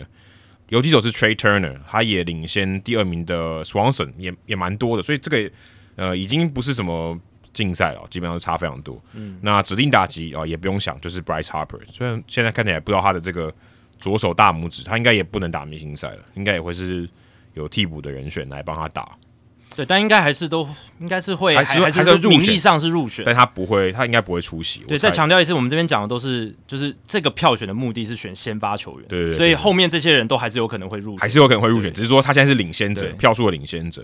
那三个外野手是 Mookie Betts、Acuna Junior 跟 Jack Peterson。哇，Peterson 居然是第三名耶，欸嗯这蛮让我意外意外的。再来是美联的捕手 Alejandro Kirk，刚刚有提到，他也是遥遥领先，疯狂遥遥领先，嗯他打太好了。再来是一垒手 Guerrero Junior，还有他也是领先很多，所以这个也没有太大意外。再来是二垒手 Artuve，Artuve 也哇这个第二名我也蛮意外的，Espino 是第二名耶上 Diego Espinal 了。对， Jimenez 才第三，但他们两个票数很接近。Torres 第四、欸，哎，相对来讲，这个哇，对啊，Torres 第四真的蛮让我意外的，这就是蛮洋基球迷没有站出来嘛。对，这应该就是 打再烂灌票，应该也是灌到前三名。哦而且 Espinal 他的知名度这么低，对不对？然后竟然是就十两两个人成绩有差那么多吗？对不对？对，就我就靠蛮票夸票张数的。有差那么多吗？我看一下 Espinal 他今年也就是联盟平均的一个火力啊，就是目前可能 OPS Plus 一百零三。蓝鸟队动员比较对，我得觉得蓝鸟队的动员有出来，有点像是五六年前那个皇家球迷的那种气势有出对对对。来这集提到第二次了。对，三垒手就很接近哦。Rafael Devers 跟 Jose Ramirez 这这两个非常非常接近。我觉得这完全就是守护者球迷比较少的造对成的结欸果。可是红袜队球迷这样子比红，因为 Devers 也很好啊，但但跟但 Ramirez 是屌虐 Davis，他的成绩整个投攻攻还有手击、手背背、跑垒都超强，对啊，他真的超强的，我真的是很佩服 Jose Ramirez。大家去看他的那个三振保送比，真的很很非常夸张非常夸张，对啊，游击手也很接近哦，Bobby Shea 跟 Tim Anderson 基本上有可能会翻盘哦。第三名是 Zander Bogarts，那 DH 的部分那就是 Yordan Alvarez、哦，遥也是遥遥领先大谷翔平、哦，这个也这个也蛮令我意外的，大谷翔平居然没有被灌票灌成灌到爆这样，对，大家可能会觉得他今年在打击上有一点掉下来，但其实还是非还常是很好，强还是很还强是很强还的，是很强，但我觉得大谷今年还是有机会，就是头打两端都入选了一定了啊对，这个名额就给他了。真的在外野手是 Aaron Judge、Mike Trout 跟 George Springer，所以其实也没有太大意外。对哦名字上呃都是你想得到的人，哦这个所以大概就是这样子。对，第一阶段的两位人气王，国联这边就 Mookie Betts，然后对美联这一边就是 Aaron Judge，其实呃非常的合理哦，合合理到不行。只不过 Mookie Betts 他最近也是这个肋骨受伤，对哦，还有也是在相上面撞名单跟 Cody Bellinger 相撞。对，所以我也记哎不太知道他之后会不会受哇，蛮现在大的你影看响，嗯这个 Bryce Harper 跟 Mookie Betts 都不能打、欸，对啊。很有可能不能打。然后今年的明星赛是在道奇球场举行，哦，对于 Mookie Betts 来讲蛮伤的。对啊，你可以在自家的主场参与明星赛，而且是以第一高票进到这个先发名单里面，这是何等的荣耀，而且重点是，我觉得要出赛是更容易，因别为具意义。对，对才有办法表现啊。如果你对今天就是名义上你入选，那当然很开心，没错。出来挥个手而已，就是就是赛前宣打一下这样子，你就很画可惜。画面就不会，比赛画面就不会有你啊，那对个那个记录就不会存在，就很可惜。对，就我觉得就是啊，这个伤伤病的时机点真的是不太理想，对，于但道这奇来个讲，但这也是运气啊。我们刚才前面也讲运气，运气也是实力的一部分。对不过大家有没有注意到哦？其实全大联盟像 WAR 值，如果是 Baseball Reference 的版本的话，全大联盟 WAR 值最高的人，他现在不在所有领先的球员里面。Tommy Edman，他现在的 WAR 值是四点四，所以巴修瓦的最近的这个发言就很符合 Edman 的这个情况。巴修瓦的就说：“哎、我们刚才讲这么多，一垒手、二垒手、三垒手、游击手、外野手、指定打击，还有捕手，哎、怎么没有工具人啊？”Tommy Edman 他在这边排到是游击手，他就输啦，对不对？对啊他就输给 Trey Turner 啦。就你要跟游击手的项目比的话，就很衰了嘛，就就很是衰 Trey 啊 Turner 就压在那边，可是如果他是一个工具人的那个位置，他一定是第一名，他百一定分第之百。他一定第一名。他可能如果今天只比 WAR 值，他也应该是第一名入选对。，因为 Edmond 他今年在游击区的出赛三十二场，在二垒的出赛四十八场，还比较多诶，结果他被归类在游击。这个我其实我不懂为什么大联盟要这样排耶、可是好像也没有办法哦。这个是我先讲一下各队这个提名，他们提名是各队自己去提名这些球员的。那他们提名就是各队每一个位置，他们去提名一个人，一个人这样子。对，所以在红雀队这边，他们游击这边提名了 Tommy 然 Edman，他后们把把二垒是 Gorman，对他们希望把两个人都塞进去嘛，结果我导觉得可能有致这样考量。导致 Edman 就没有机会。他们可能如意算盘是说，哎、e d m o n 今年打那么好，对不对？搞不好他游击去跟那个 Trey Turner 去拼，搞不好有一机会。就没有机会啊，道奇 队的对啊，就结果还还是被压下来。对，而且现在看 Tommy Element，他在第四名、欸，对啊，还哎，输给 Swanson， Swanson 跟林多尔他都他都比不上，对啊他的知名度就真的是比较真的啊是低，真的是你低。跟 Turner 比，跟 Swanson 知名度没有像林多那么高，但是也很高了。但我觉得 Element 有个劣势是，他很大的价值是来自于守备跟跑垒，他打击哦相对来讲比较低。那就是在数那个打击数据上面，大家可能如果只看单看数据，觉得哦，他不应该对值值得我这一票，因为我可以投给另外三个比较强的。而且很多球迷他其实只看比较看打击数据啊，他进阶的防守跟跑垒数据他不太会看。对，大部分一般的那种就是看球赛的球迷这样子。啊、这边没有任何贬损的意思，因为我觉得很多球迷他们就是看爽的，哎没有，对啊可是可是我我必须说，因为大联盟那个选选的那个清单里面，他也只摆手背对啊那个打击数据嘛。我我怎么看，我都我也不知道他 WR 值多少。如果你今天就是没有那个美国时间在那边自己做研究的，我就是他看如那果个他如果数在据他的列表里面告诉你 Tommy Edmond WR 值是四点四，那搞不好会有人选对，他就没写啊。而且我看了一下 Tommy Edman 他的 DRS，就是他的进阶防守数据 DRS 防守分数是十四，哎，我们上半季还没打完，一半的比赛没打完，他已经十四 W，这个已经是我可我觉得以前如果有 DRS 的话，可能是 RZ Smith 差不多这样的水准，哦，也都红雀队的，对啊，然后或者是像 a n d r e w t o n Simmons 巅巅峰期差不多这样的水准，而且他是守二垒跟游击，然后他跑垒的分数也有五，就是高于一般的水准五分，所以这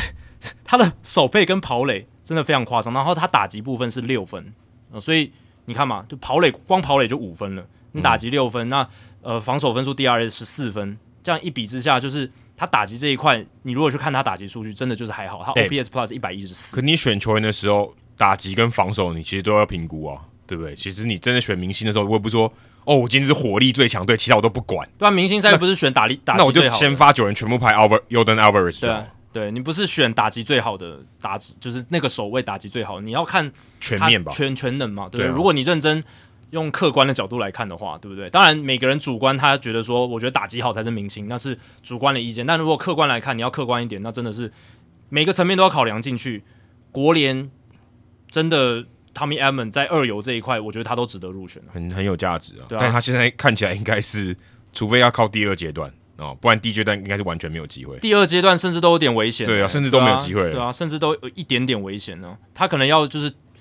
就是替补，真的很后面才才 才挤进去这对，样而子。基本上可以确定他基本上不会先发啦，对这是很可惜。对，应应该应该不会先发。他二垒还守的比较多诶、结果他没有被归类在二垒啊。就可能红雀队对啊，他报他们的提。名的考量有有差这样子。你刚刚提到的 Luis Arias，他在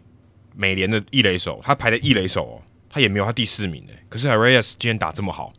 他也不他如果按照这样的情况，他也非常有可能不会入选明星赛，除非这种替替补的。对 a r a s 今年在二垒二十三场，一垒二十九场，三垒五场。对，所以这个现象就是我们在传统守卫的区分，反而是让一些表现真的非常好，而且甚至他是多功能多守卫，他在防守端给教练团弹性更大、更有价值的这种形态，反而是被有点被冷落了。对，而且我觉得还有一个更大关键是，因为这个形态是越来越被受到重视。对对对，它等于是一个趋势。我就希望你多守卫嘛。这就是从 Joe Madden 从二零就是二十一世纪第一个十年的后段开始这样子去使用 Ben Zobrist 之后开始的风潮，一路到最近的七八年，我们从道奇队看到 Chris Chris Taylor Taylor，然后这是一个最好的案例，还有 Enrique Hernandez，嗯，就是 KK Hernandez，大家别忘记。然后大都会今年有 Luis Guillorme 跟 Jeff McNeil，他们都是算工具人的角对色， ，McNeil 内外也都可以守。对，所以在这几个球员的这样的风潮带领下，然后 Joe Madden 后来到小熊队，最经典的案例就是 Chris Chris Bryant Bryant，但 Chris Bryant 你说他工具好像有点，也不会把他这样归类。但但我就是把它当工具人、啊。我觉得大家要改变的想法是，工具人的这个想法概念要去改变。就是我们谈到这个词的时候，大家以前可能很很直觉就会想到啊，那种替补的哦，什么都地方都可以守，但是打击很烂，就是在对板凳上第一个会上来的那一种。但现在我觉得大家要改变对“工具人这”这一个词的想法，“utility man” 这个词的想法，我觉得是大家要去改变，就是这个已经不是我们以前想的那种工具人。现在很多工具人已经是既有打击能力，他又是多功能嘛，他真的是多功能，而且他是稳定先发，对他几乎场场先发，而且场场都有可能守不同的位置。而且他是攻击火力来源。洋基队的 DJ 勒梅虎何尝不是这样？对啊，对一一垒、二垒、三垒他都都哦可以守，， 一垒、二垒、三垒都可以守。Chris Taylor 刚才讲了，然后 Tommy Element 二垒游击，With Merrifield 他在前几年是中外野跟二垒都可以守，对外野二垒都可以守。Jake Cronenworth，Jake Cronenworth 他是一垒二垒，他基本上都游击可以守。他三垒哦，三垒他因为没尼马查的，对他比较少守，但是他要守的话也是可以的，绝对可以的。对，所以他是一垒、二垒、游击，然后对啊，就是像这么多，我随便列几个就是这么多，而且这些都算是比较知名的，对这，这而且算是打的还蛮打不错击的。火力比较被大家看得到的。对啊，道奇队今年还有 Gavin Lux 也算打出一些成绩，火力在联盟平均之上。那他今年也是四十八场二垒，游击四场，左外野十八场，哎、这种外野内野都可以守，好用，之前 Cody Bellinger 也可以守中外野，也可以守一垒。好用，对呃真的好，而且他重点是他还守得很好，对啊， 他在中外野的防守是顶尖的，即即便他现在打击烂的一塌糊涂，但是他的这个外野的防守是有口皆碑。哎、所以这样要怎么改比较好？如果今天还是按照这种这种方法，哇，那很多人就就很容易制造出遗珠哎、所以我就觉得 Buck Showalter 他帮子弟兵 Luis Guillorme 的说话就非常有道理嘛。嗯你就开设一个 utility man 的类别嘛，就像 fantasy 对不对哦？fantasy 他们每个联盟里面哎、可是都有这个可是 utility 玩 man 啊 Fantasy 其实 Utility 那个那个位置跟那个意义还是不太一样对了。对了，那个他其实在这边，呃，就用还是用传统的说法，就是工具人好了。他在 Fantasy 里面，他真的超有价值，因为有些人轮休嘛，嗯对啊，我就可以他什么补都可以摆嗯我什么位置都可以摆。不然我说我只能摆一垒，我就那个位置你只能放一垒，对不然就放 utility。对，我觉得明星赛可以开设一个新的分类，就是 utility，那工具人这个角色，只是大家就要考虑的是，那你工具人这个角色的定义是什么？你要把它明确的定就义是说，出哦，来。你可能守卫至少两个守卫，然后对各守超过多少场？你至少要守过两个守卫，然后这两个守卫的可能占你总出赛比例各是多少就？像怎么选金手套的时候，你要说哦，他出赛的这个情况，就对分布的比例多少？我现在想，可能就是比如说你至少要有两个守卫，然后呢，这两个守卫你的守的场次的比例都要占你总出赛比例的百分之二十以上之类的。哦那像还那还相对还要稍微平均一点对点、哦。对，呃我觉得工具人的概念就是这样嘛，你要平均一点嘛。如果你嗯是比如说哦守了百分之九十的场次都是捕手，然后可能偶尔守个一垒，哦，这样就不算，这样不这算样就工具不，我就我觉得就不构成工具人的定义了。对所以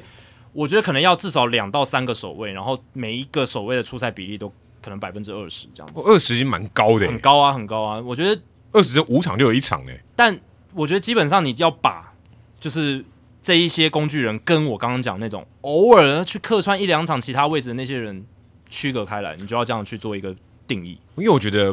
棒球还算是因为九个位置，但我们先把投手扣掉好了，就野手就八个位置，它的这个分隔是蛮明确的，对不对？你说外野手就是左中外野，然后一二三垒游击捕手，篮球没有这问题嘛？篮球就是说哦，就是后场跟前场，篮球至少 NBA 投票的时候就是这样分的嘛，就不然就是后卫 guards 跟 front court 就可以这样选， forward 对，所以你就可以分，虽然你不会说一号位选一个，二号位选一个，三号位选一个啊没有分那么细嗯没有分那么细，所以我会觉得，如果按照这样的逻辑，会不会以后可以改啊？就我就很中线的内野手，然后角落的内野手跟角落的外野手跟中外野手，我说啊不要了，外野手就全部合在一起就好了，对啊，就是就跟现在一样对，啊，就是中线内野、角落内野、外野手、捕手这这样就好样了，子，这样会不会好一点？就可把是界限模糊一点，可是这样好像又会造成一些困扰。也有一些人是就像 b a l l i n g e r 他是一垒跟外野的、啊，对不对？他如果守一半一垒，守一半外野，对，那没办法。对，所以我的想法是，就是刚才我讲的，就是那种就是 utility man，然后它的定义就是我刚刚讲了，可能两个守卫就好，但是两个守卫要平均一点，就是出赛比例是平均的。但我这样的人很多，他们也是造成一个蛮拥挤的情况哦，应该我觉得也不会到很多，就一对一个。因为老实讲，工具人还是算少数。你如果摊开所有大联盟球员名单里面，能像 g u i l l m e 能像 McNeil、能像 LeMahieu 这样子守那么多守卫的，当然近近年来是变多了，没错，而且表现好的也变多了。但是同时要达成这两个条件的人还是少数。那这么一批人，可能一年打到中间，可能五六十个人这样来比拼一下，我觉得哦 OK 啊。而且一个联盟还会还会区分两个联盟嘛，对，所以再猜一次，对不对？那我觉得像这样子的球员，你看大都会一队有两个 McNeil 跟 g i o m e 这已经很难了，对不对？你有两嗯个这么好的，所以我觉得以后会越来越多哎、以后大家可能守卫就一直在换来换去，有可能，但还有一个变数是，未来如果守备布阵被限制的话，那那个可能又不太一样。现在会有那么多人可以那么多位置跑，是因为大量的守备布阵减轻了他们在不同守卫的防守负担，对因为他们的站位就很好，他或们者说不他太们要去思考太对多他的事情。守备的这个范围也不用那么大，对，老实讲是减轻野手的负担，因为他们就是球队的数据分析部门已经把他们优化在最好的站位上。那嗯至有时少候甚至几几率上他就是比较容易守一点。对啊，有时候游击手嘛手守到右外野了，对不对？然后有时候三垒手手守在二垒的附近，这种都有可最能后。是浅的右外野，浅的右外野，对吧、所以，但如果未来守备限制，呃，守备布阵被限制了，那大家真的都在自己传统的位置上，那我觉得要在这么大量的这种我们现在看到这些工具人现象，可能会被压抑一点。对，那应该就会数量比较稍微控制之之后呢，然后有一个这样子的类别，我觉得就是也可以给这些球员更多的 credit，然后另一方面也可以就是让明星赛有更多的一些变化，这样。或者我会觉得说，其实他们越来越会让那些有一定打击能力的人，他们会去练多一点守卫。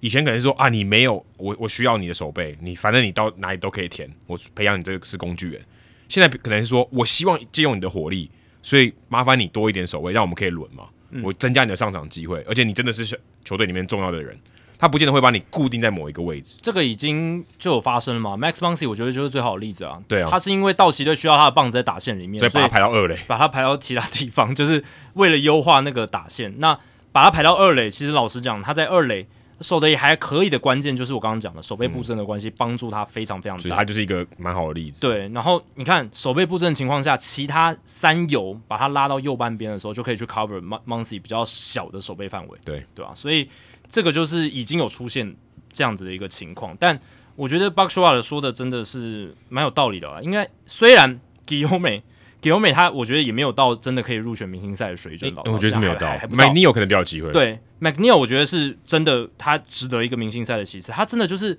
我们前面第一个话题讲到那种巧打型打者，而且是一个很优秀的这种高 contact、没错，高击球率的打者。今年也有三乘二七的打击率，然后 OPS Plus 一百四十三，而且他全垒打才四支而已，OPS Plus 一百四十三，你就知道他打击率有多高。他的对，因为会那个垫上去。垫上去，然后上垒率也很好，这样子。所以他今年的状况是他守二垒四十场，以左外野二十五场，然后三垒手一场，所以他等于有三个位置，但是主要是在左外野嗯左外野二跟垒，二垒，对，左外野跟二垒，对啊，那有点。像是 Maryfield，有对一点类似。那他在票选是被定义在二垒手嘛？那现在是排在第三名，二手基本上没机会啊，我觉得也没什么机会。对啊，就是你基本上你如果守卫多的话，你受你在那个守卫受到关注的程度，相对来讲就会比较比较被削低弱，就被对稀释啊，对啊，因为大家的印象或者是主流球迷印象就是说，诶，可是我也看他守左外野，守看他守了蛮蛮多场的，对不对？那到底是怎我样我？是觉得有这样分就会变让大家觉得很难选啊，对真的会很难选，因为你就是你的 pool 就是这样子的，你跟你的你放在不对的 pool 里面，其实你很难你很难赢啊，对啊即便你是即便你真的表现的很好，你可能就是有一点排挤的效应，因为他二垒就是投只能投一票，对啊，他不能投两票，如果他可以投两票，搞不好还好一点。那反正明星赛它就是个表演赛嘛，所以规则的修改你可以非常的自由自在。对那只要是合情合理，或者是说获得了蛮多业界跟外界的支持，那我觉得何尝不可？相对是容易的，什么金手套或什么，那可能大家可能会比较争议一点，哦，那个关乎到有可能关乎到薪资的，或者是对，或者一一些些东激西。励奖金，对激励奖金这些东西，那当然，我觉得是呃那个是劳资协议可能要去谈的，哎、可是明星赛也有出场费啦，对不对？但可能啊对他们来讲是小事。就还好，对它主要还是嗯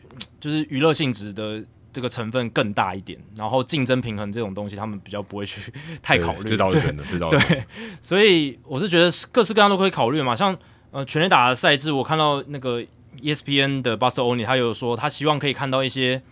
老投手，然后像 Yadier Molina、Albert Pujols，呃或者老球员啦，老球员可以向上就是破例去打这样子。哦，就像我们之前有讨论过说，可不可以让投手参加对全对垒打对，大赛？投手参加全垒打大赛，然后让他们打这个全，就是也许你会说啊，如果投手他要去打全垒打大赛，会不会太吃力？那可以两人一组嘛，两人一组这好样累子，但是没有啊两人一组，一个人他都减减轻了负担嘛，哦！对吧、一个人没你打第一轮，我打第二轮这样。对，或者是你打前两分钟，我打后两分钟，哦，接接接棒式的感觉接接力赛事，哦这都可以讨论的嘛。那你如果像 Albert p o r 或 y a d i Molina 他们快要退休了嘛，对不对？那嗯像是有 last dance 的感觉，或者是说在这种明星赛这种盛宴的场合，可以让他们呃再炒一下这个热度，或者说再再让这些喜爱他们球迷再看他们在这个很光鲜亮丽的舞台、再秀一下。嗯，我觉得这是一个何何尝不可以去尝试的一个可以去事情设计啦对啊，可以去设计一下嘛，就是呃。比如说你还是可以有正规的全垒打大赛的打者，像皮拉隆索，但是有一组人可能就是表演赛，表表表演虽性虽然其实本来也就是表演赛，表演赛的表演赛，表演赛表演赛也可以嘛，对吧、啊就是老将跟老将的拼搏之类的，whatever，对啊，或者投手跟投手的拼搏，呃，投手来打全垒打大赛，搞不好也蛮好玩的，哦，对啊，之前我们不是讨论 b o n g a r n e r 那时候可要可不可以打对啊。邦 g a r n e r b o n b o n g a r n e r 对大谷翔平，大谷，然后 Zach Greinke、还有 Lorenzen， Lorenzen，对不对？哦，有好一像可些、以哦有一些投手他是有 power，而且他喜欢玩的话，对不对？而且你看这个东西就是呃很吃球员的意愿嘛。那有些人他真的不太喜欢参与太多这种东西，或者说他觉得很累了。像 Aaron Judge 他就打完一届拿了冠军，他就不打了。对他说他不他好像已经好像有点太早哦，但是他的个性就这样嘛，他可能觉得说好他好早就说不打保了养身体，对，好早就说不打了，但也有像皮拉隆佐这种，他每年都想参加，他搞不好可以连续打个好几年，然后一直连庄成为史上最强的全垒打大赛打者。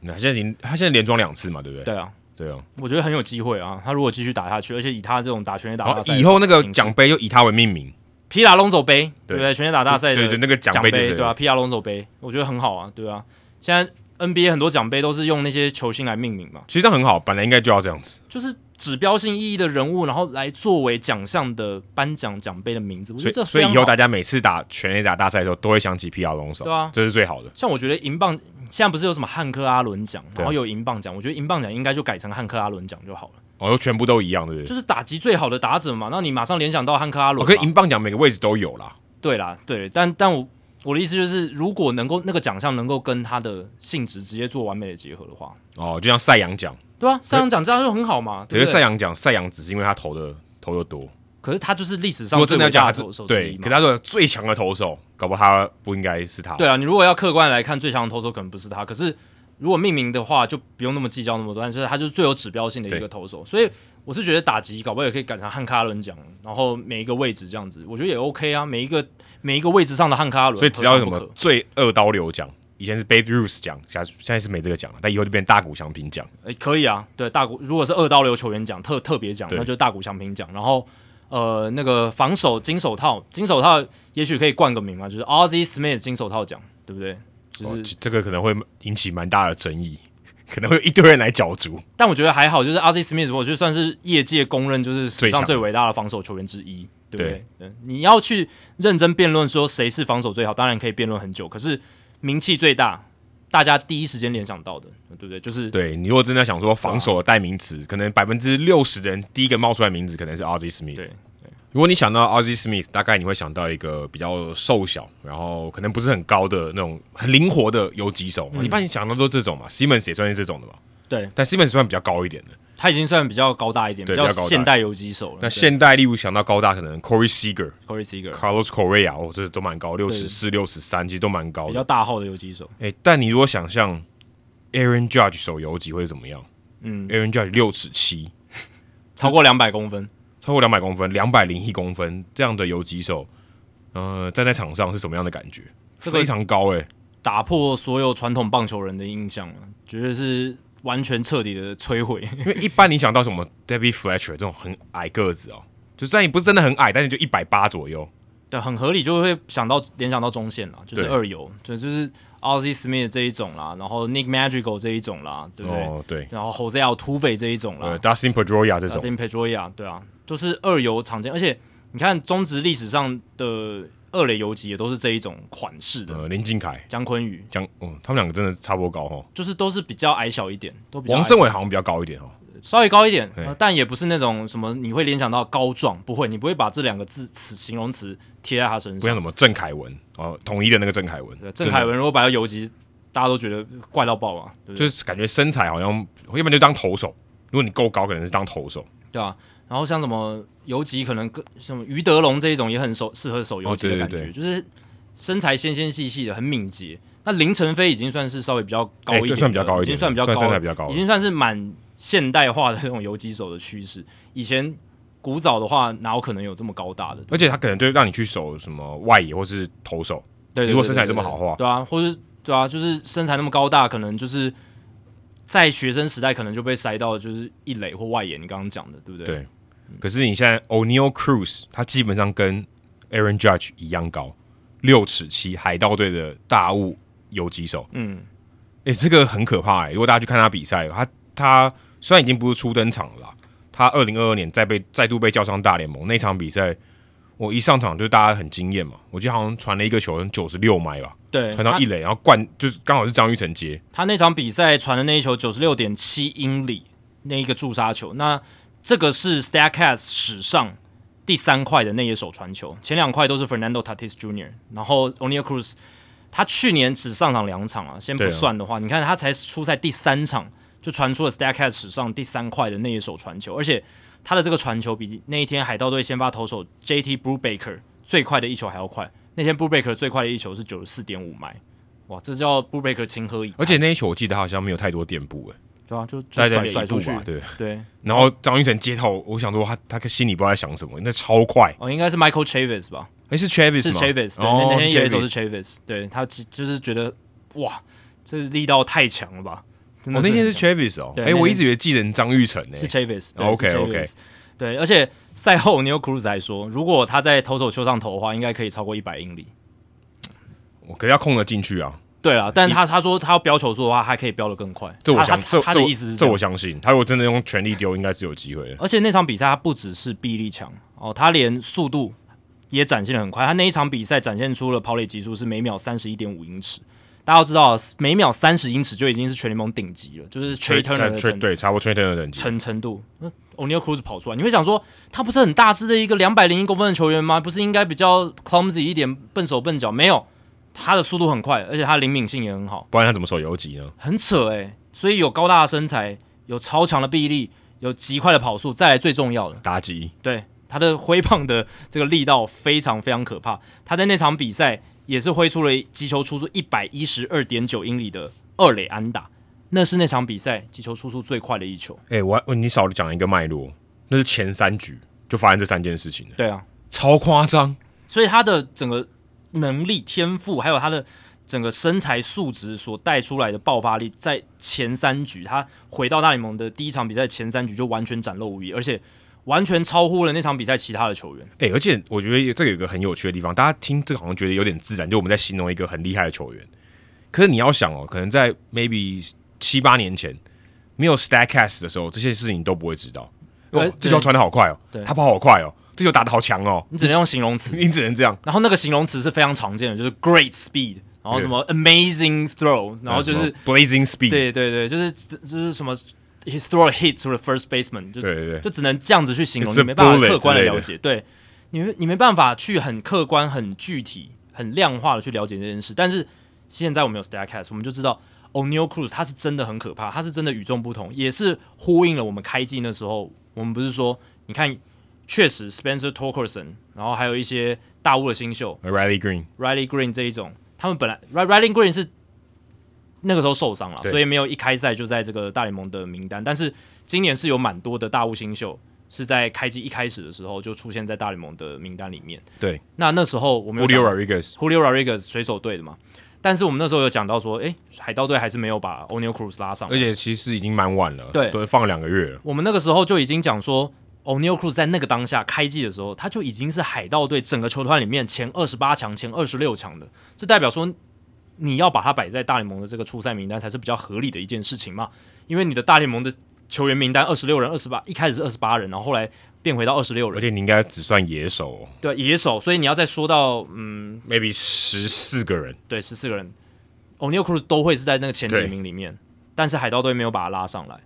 然后呢，结果开季的时候，我们有提到 O'Neill Cruz 他在开季前面六个礼拜，他在三 A 其实打得蛮烂的，普通，而且他还其手实外，蛮烂的他手外他手外野对他他前六个礼拜其实打得很糟，甚至不到普通，就是 OPS 好像点五左右而这已。么烂哦。对，非常非常烂。他我低看他潮非常整季在三，就是目前到现在三 A 还可以啦。是因为他后面最近一个月打得非常好 OK 就是 scorching hot，所以他的这个打击的数据才回到一个就是算正常的一个水准。但他前面其实很糟，那就有报道写说他有受到一点心情有受到一点影响，就是他开机的时候没有在大联盟开机，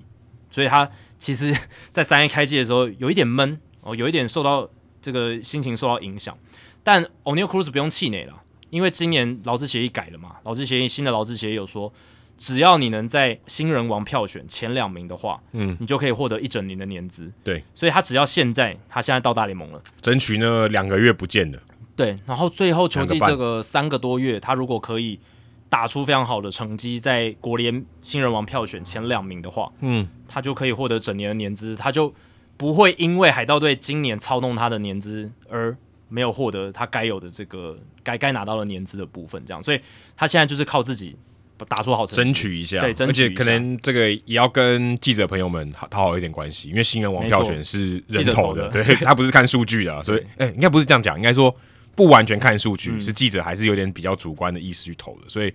这一点他如果可以创造更多这种话题，我觉得这个对他是比较有加分的。对啊，一定会有加分的啦，对吧、啊就是他这个球员，老实讲啦，他的这种你光看他的 raw power、raw speed，嗯嗯、他的这个 raw 的传球臂力，这些条件加在一起，你很难说服别人说我要继续把他摆在小联盟，真的。而且现在好像跟他竞争的人也没有很多、哎，说真的没有很多，铃木成也大概只有第一个月很好而已，对，就下去而了且。他嗯现在在受伤，对，所以其实，哎、他真的，他的竞争者搞不好是他的队友 Swinsky。嗯，如果有，如果是要选前两名的话，搞不好是他、哎，嗯，其他人可能我看目前看起来好像，嗯、没有什么太强力的竞争对手，所以但他是他要前两名应该是有机会的哦。对，但前提是他要很快的适应大联盟层级的这些变化球还有球速啊。对因为他我们刚刚讲了那么多他的优点嘛，但是他的最大的缺点就是他的回空率比较高，他这三种振是蛮多的这种打者很正常吧？就有点像 Aaron Judge，老实讲，有一点像。第一个他好球带就比较大、啊，对，所以然后他他他要 cover 的范围是比较大的，然后他又力量又那么强，他要挥中球的几率就是相对低很多。也算是强力挥击式的打法了。对那在这样的情况下，就是三振会比较多一点。可是只要他的选球能够 hold 住，有选球选好，呃，球路辨识好，挑到自己适合攻攻击的球路打，三振多没关系，一定的保送数量，然后还有很好的长打，他的这个火力呃要上升上来是没有问题的。我看了一下他在三 A 的数据，他从五月五号哦，他到他这个。在最后上到大联盟之前，他在三 A 的数据是两成七九，上垒率三成七九，就刚好差一成。长打率是点五二七，OPS 点九零六，所以他开机的低潮之后，接下来的三十四场初赛，他是敲出了八支全垒打，有点九零六的 OPS，所以他的完全体就是这样子的一个打者。其实他的 line，他的这个打击的数据的线是跟 Aaron Judge 真的蛮像的，好可怕、啊！一个游击手是 Aaron Judge 的活力，有点像左打的 Aaron Judge。然后他比 Aaron Judge 瘦很多，对他可以再练壮一点嘛，这个是可以练壮可，是练壮一点，搞不好他灵活度就会下降。但我觉得 OK 啊，他不一定要游击嘛，对不对？哦我觉得他他以游击出发就是一个很大的优势嘛，他不管去往一垒或者是外野去跑都 OK，对不对？对然后我们刚刚讲了，他给我很好的跑速，代表说他身体的敏捷性是好的，所以我相信他如果移防外野的话，也应该很吃香。应该是可以练成一个好的外野手。当然不一定所有内野手转外野都是一定是好的，但是我觉得以他现在的一个状况，他的这个棒球的天赋，还有他的这个什么灵性，大家讲悬一点灵性来讲的话，我觉得他要移防外野也不会是太难的问题了。哎、我看了一个这个报道，里面有提到一个还蛮有趣的数据，跟大家补充一下。他说，自一九二零年以来，哦，中线的捕手、二垒手、游击手还有中外野手，自从一九二零年以来，超过一百年了，一百零二年，然后打超过一百场比赛的人，然后他的身高超过六尺五，只有十八个人呢、嗯，两万多个人里面只有十八个人，对他是其中一个。美国职棒早期其实不只是美国职棒了，就是五六十年前那个时候，营养学还有很多这种生活条件没有那么优渥的时候，营养学营养学不发达，其实早期真的职棒球员都很矮哦，对，都很都真真的都或很者说，矮如果你高的六尺七的打篮球了，你对不会选棒球，对对对不然你打美式足球，对啊，就是你如果去看那些黑白照片的那些球员，在 Baseball Reference 上随便乱逛，就是黑白照片的球员，那个身高高的真的都很少，大部分一百八十几公分都已经算高了。所以像什么 Winfield 那那个真的穿超高巨人，那都是七零年代、八零年代开始，已经是进入到比较现代化的职业运动年代，就是那时候他也是鹤立鸡群，对，已经是大家觉得很高壮、很高大的棒球员了。然后你到现在，所以大家才会说，诶、其实 Derek Jeter 刚上来的时候，大家也觉得他是很高大的游击手，现在 c o 现在 r 是 s 觉得 i 曲好像蛮普通还的，蛮正常的一件事情。Ara 某种程度上也是，哦，Era 算很大也也只，很高大的游击手。九零年代的时候，大家还觉得游击手应该要是嗯小小的，一百七十、一百八十几公分，一百九十几公分上来，大家都觉得诶、高大了。我现在两百零一公分的游击手都跑 跑出来了，群魔乱舞。 哎、以后以后我整队都两百公分，很夸张哎。当然是不会到那么夸张，因为两百公分，老实讲啊，就是以所有你把球员所有球员这样摊开来，他的协调性不一定每个人都适合对打棒球，对不对？真就是的很很难。对，所以 O'Neal Cruz 也蛮特别的，他超过两百公分，然后协调性好到可以守游击，然后跑速又那么快，灵敏性又那么高，然后打击又强，前面前如果很灵敏，然后跑速快，就是一个很灵活的巨人，可他还要还要爆发力。对，还有爆发力，然后打击技巧也要有哦，这也不是很容易做到。我觉得最难的还是打击技巧，他还能维持这样子的水准，哦、这个就是最他最难能可贵的地就方。身体素质上根本就是怪物，对就只是看他能不能在大联盟存活。选球啦，我觉得最重要还是选球，因为他的打击形态就是取决于选球能不能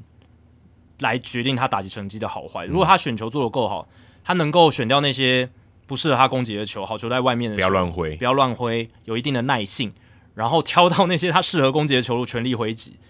哇，那他就是因为 Aaron Judge 基本上就是这样。我播了他几场比赛，我对 Aaron Judge 最大的印象就是那种他在球数落后的时候，比如说两好球、一坏球、两好球、两坏球的时候，投手吊他外角的滑球，绝对不会。七号位外面那一颗位置的那个最有吸引力的滑球，他就是不挥耶、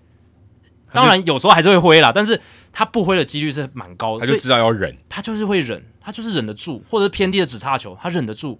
那一天为什么他能够从那个 Ryan Stanek 手中敲出再见再安见打？再见全垒打，他选掉再见前安打面再见全垒打，再见安打，再见安第打第一场是再见安打。他为什么能够挑到那一球打？就是因为他前面三球偏低的直插球他都选掉都，选掉。重点就是这样，他能够选得掉的话，他就是一名超好的打者，因为他有很好的 power 了。对，可是这个前提就是我们是看的人，那他在打击区他就是被吊到，就是会被吊到。，对，那今天 Aaron Judge 会进化成这么强，就是因为他的这个球路辨识跟他的选球的成熟度达到这样子的境还有界。他有策略这些的。对他的策略，然后他或或许洋基球团的帮助也是一个很重要的关键，对，让他可以这个相辅相成，打出这么好的纵效。那 O'Neal Cruz 他能不能在大联盟这个打击这一块维持住一个联盟平均以上的火力水准？这个上垒率能不能撑得住？这样子，那就是要看他在这方面的造化，哦我觉得。还有可能要保持健康啦。然后对，我这也觉是得我觉得像这样的身材的人，基本上他在运动上面是蛮容易受伤的，因为 Judge 今年就达到两个条件嘛，健康，还有就是我刚刚讲的，就是挑到自己适合球路，说真的，他要打全垒打比他要健康还简单很多，他要保持健康真的超难，比较难，对真的他来讲是比较难，真的很难，因为 Judge 在场上就是只要他在场上就是强。就是强啊，不管打击或者防守都强、都强。那目前看起来，只要 O'Neal Cruz 他在打击这一端能够顾好，就是剩下的问题就是能不能健康。那至于他能不能长期待在游击，我觉得这都是还好的问题。反正他只要能在场上，他去守其他地方，我觉得他关键价值还是在于他的打击啊，进攻端这一块。所以防守尤端其这是一一个块，大加分的，对但是不是最重要的。我觉得那个是一个嗯锦上添花了。老实讲，你你也不能期待他这种身材在游击可以待多久。你看 Corey Seager 那样的身材，大家都预期说之后要移防三垒，还没，但还没，但是之后可能在一两年之后可能就要转了。那 O'Neal Cruz 现在才二十三岁，搞不好还可以守个五六年的游击也说不定。有可能，然后再再调往三垒也是 OK。对，啊，也有可能，但也有可能三四年之后就掉三垒。但我觉得这个都其次，关键还是我们刚刚讲，就是打击这一块的火力、能不能维持住这样子，说到火力，你在日本打得很好，你在美国要 translate 过去其实很困难。很困难。呃，其实我们已经看了大概十几年吧，不管是松井秀喜或者其他的人，尤其是日本的野手，你在大联盟，不管是火力或者打击的打击率好了，就求 contact，真的能存活的日本的野手真的不多。我们之前不是有聊过这件事吗？基本上就是松井秀喜、铃木一朗，还有青木宣清、那大谷翔平，大谷翔平，但但大谷你不他也不算纯野手，但好算他一个好了，四个哦。那其他的老实讲，我觉得都不算成功诶、欸你说岩村明宪，嗯，收手，呃，福流孝介收手，那其他你都可以说是失败。对，而且我们强调是从日职过去的 啊、像这对对种对像对邱信手这种就不算。对对对我们但他这是韩职，但是我说不算这种的。我们讲的就是从日本职棒直接输到大联盟这一种。那现在看起来是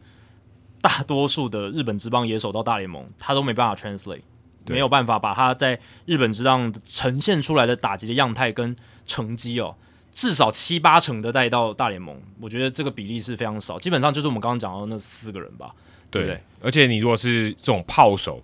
要过去，这个我觉得更难。哎、今天如果是一个高打击率的，像秋山翔吾这种的，结果你居然还不能有在大联盟有任何比，就算一般好了，就一般平均水准的表现都没有。其实秋山翔吾会打成这样，我真的令我觉得蛮蛮意外的。当时红人队也不是白痴啊，三年两两千一百万的合约，哎、其实以一个新人来讲，没有打过大联盟的，我觉得这样算蛮高的、也算不错了，算不错了他也算有年纪超过三十岁了，对给他蛮不错的合约，甚至你可以说他签他的点，搞不好不是高峰了。对啊，而且超过三十岁给到三年呢、代表说红人队是看好他接下来的发展，但是三年没走完，就就就被就被释释出 了，真的，其实他打的真的很不好。我看了一下，他两年一百四十二场的初赛，而且还不是都先发，WAR 值 Baseball Reference 的是负零点六，嗯，代表他累积了一百四十二场，他还比平均的水准还不如。对等于我从小联盟拉一个球员上来，搞不好都比他好。对，然后三百六十六个打席，完全没有敲出全垒打，完全没有敲一出个都全没垒有打。他在日本职棒算是还有炮诶、欸对，对，他在、哎他是很顶尖的打者，他是很顶尖的。他在西武队最后的三年是三季都是至少二十轰以上，三季都至少二十轰以上。其实他有点像是那个松井架头羊，有没有？在日本职棒的时候也是下下交，单季可以三嗯十轰，结果来到呃大联盟之后变成短枪，甚至甚至是 below average，就是低于联盟平均的对，打者。他还留下一些记录，蛮有趣的，就是但松井架头央是至少还可以在大联盟打出嗯可可用的成绩，一所以方面还是中线内野手，对手背端他也比较有价值，所以他撑了蛮长一段时间。可是秋山翔吾，你是一个外野手，所以活力应该最重要了。呃甚除非至除非你防守超级好到 爆，但也没有对呃但也没有。 那有啦，他他其实防守算不错了，但也算没有不到对就就不是是没说有像你刚刚讲的什金么超级顶尖，就金手套等级的，也没有到这种等级，也不到。就是我不派你上场，我也不会觉得很亏这样。然后你打击端完全拖累球队，是超乎了你防守对球队的贡献，对不对？对你打击拖累球队的程度是比较大的，那自然球队就要把你放弃掉。而且他其实还有后来还有去加盟那个教教士师队，所以他最近也被释出了，所对以他现在回到广岛鲤鱼队，哎对不是回到了，就回到日职。日职，他是今年四月被红人释出的，五月九号跟教士队签小联盟合约。然后他在三 A 其实打的还不错，嗯，十六场初赛三乘四三的打击率，敲了三发全垒打，二十一分打点，OPS 点九零七。可是六月七号进到伤兵名单，六月十四号就被释出就，被释出了，那我觉得关键其实还是在于，就是受伤，他然后他又不想要再拖那个时间，他想要赶快，嗯、他也不应该说他就不想要蹲在小联盟了。反正反正我不想在三小联盟年熬了三年合约我也拿到了，对。其实老实讲，在小联盟再拖下去，对他来讲，他可能觉得嗯够了啦，对啊，这这可能小联盟生活他也不太想要去我我待那么久，我是真的觉得这你刚才讲那个很对，对我觉得你待过日职的选手，如果你真的是待了很久了，你来大联你来美国挑战，你应该是要去大联盟那种环境的。对你在小联盟蹲，我觉得是没有太大意义啊。对。而且老实讲啊，教师队今年的外野手表现并不好、欸，他们今年外野的整体打击的 WRC Plus 只有九十一，然后我看了一下，Trent Grisham 打得很糟，Jerkson Profa 还是那个样，但 Profa 今年打得算不错了，可是老实讲也没有到很顶尖。Will m y 受伤，然后替补的外野手 Jose Azocar 他打得也不好，然后 Noma Mizara 就是还是那个老样子，所以呃，就整体看下来，如果在这样的情况下，教师队都没有把他扣上来。我是觉得机会也不大对啊，了，就没机有会那也么不看大重他。对，没有那么看重他。对，所以呃，现在他回到日本，我觉得也蛮合理的。然后他跟广岛鲤鱼队，我看了一下，Dish 大大潘盘盘他在就是脸书上有分享，是三年合约，然后到二零一二零二四年球季结束为止。然后呢，总薪资是五亿日币左右，大约是美金三百七十万美金，再加上后续还有一些激励奖金哎、这样。所以他其实等于减薪呢、嗯当然如是果减薪、啊。如果是跟美职来比的话，虽然不能直接这样比啊，但他拿到薪水就变少了。因为他今年的大联盟的年薪是八百万美金，嗯，那这个红人队还是要付的啦，这个红红人队还是要把它付完的，所以哇，他今年就等于赚了一千多万美金，哦，但也没有啦，就是因为三百七十万你还要分三年嘛，就是对对对跟广广岛签的合约，你但要嗯除以三，也接近千万美金的薪水这样子，所以代表广岛鲤鱼队也是蛮看重他的嘛，就是对。蛮礼遇他的，但至少他知道说他在日本有成功过，对海龟派，他他是等于是日本职棒的海龟派，对，日本职棒向来对于这种嗯美美职的海归派都是待遇算还不错了。跟台湾一样、啊，基本上我觉得心态差不多。，对对，没错而且他是打大联盟，还不是打小联盟而已。嗯虽然秋山真的在大联盟成绩 真的是蛮糟糕的，两成二四的打击率，三成二零人上垒率，重点是长打率，长打率点二七四，这个点二七四的长打率真的是蛮惨的。基本上就是一个守备组了。对，但他也不是，他也没有到守备组说，我就是今我手套超超厉害，我手背超强，也没有到这种程度。对，就是因为这样子的关系，然后再加上红人队又决定开启重建了嘛，对，哦 就是因为二零二零年哦，其他实运他我运气也蛮差的运。气真的非常糟糕，就是一来就遇到了疫情，然后二零二零年整个状况就是非常的多，他的第一个球季二零二零嘛，就对缩就缩水，对然后二零二一也不太正常，二零二他根本没上大联盟。对，因为二零二零年其实那个时候红人队有想要拼嘛，那个时候 Trevor Bauer 还在红人队，嗯而且 Trevor Bauer 不是还拿下了赛扬奖奖，对，所以其实 Bauer 那个时候在的时候，红那个时候的红人队是有想要拼的，可是你看第一年遇到疫情，然后可能老他们的老板团就有点心灰意冷，就二零二一年就开始清仓了嘛，对，所以等于说秋山第二年球队又是一个摆烂的状态，今年又更不用说了，今年又更不用说，对，所以整体的时机来讲，对对他也是很不利。就蛮衰的。但嗯呃，先不讲钱，如果以表现上来讲，他真的很衰。对，然后他也嗯当然一方面他真的也打不好，可是时间上也对他来讲不是很有利。我觉得他表现或多或少也受到了第一年疫情疫情年的时候，大家都没遇过这个情况，他调整上可能也是觉得有点不知所措，有没有？因为有双重双双重重压力，啊第一个是从日陌生本到条件对日日本到美国，然后又又遇到疫情，根本旁边也没人有经验。第一最困难就是人生地不熟了，然后你来到美国，本来就是新的训练环境，然后新的一些东西你要去学习，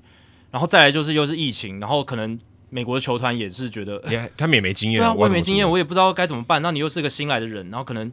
调整状况上，然后整个备战上面就受到一些影响，对然后一开始就没有打得很好，那后续可能多多少少都被影响到，也或许是造成说，你看他在大联盟，你看他还没，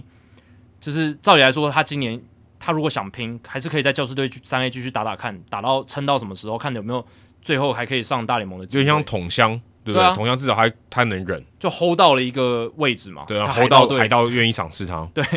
那秋山是连 hold 都不想 hold 了，我就好吧，就回去了，这样子。对啊，可是其实这样看起来，日本的这些，除非你是真的很全面的野手，不然你以未来的路可能会有，至少短期之内看起来受到一些影响、欸，我觉得就是看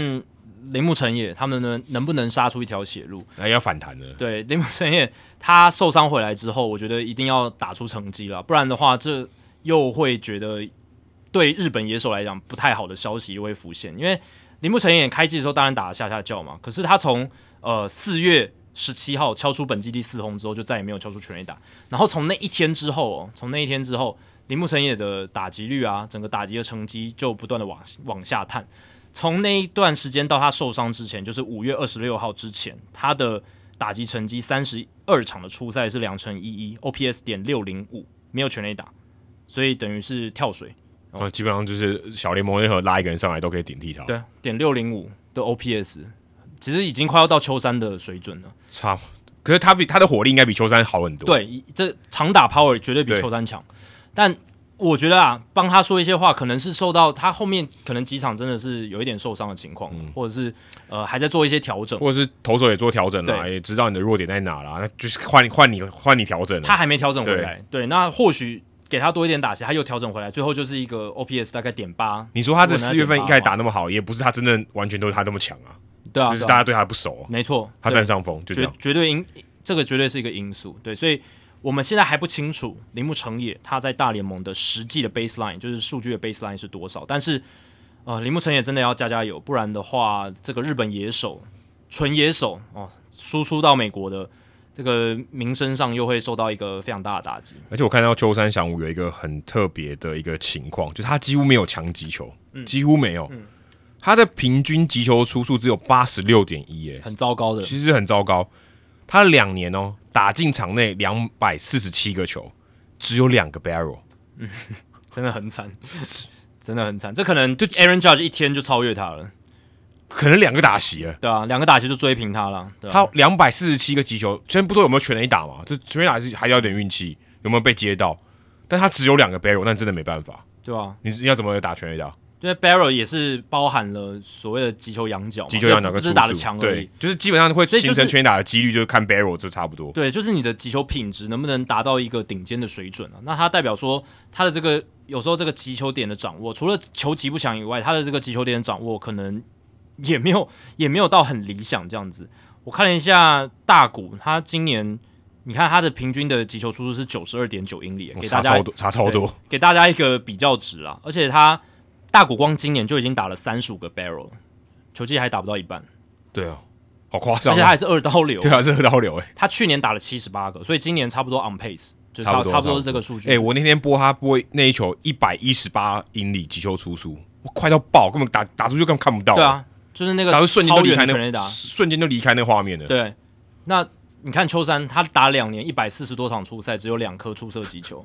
那就完全不行嘛。对对，就现在不是现在不是说你运气好不好了，就是对你就打不出来。击球品质不佳。然后我也去查了一下他对于各球种的一个掌握，我发现他对于变化球反而是打得比较不好。我原本以为他是跟不上速球，但发现不是。他在大联盟对战速球系球种的预期加权上垒率，就是 XWOBA，这是包含到考量到这个击球品质的数据是点三二八。那这个点三二八是低于联盟平均的，没错，联盟平均是点三四九，但是我觉得点三二八还可以接受。但是对上变化球种，秋山他的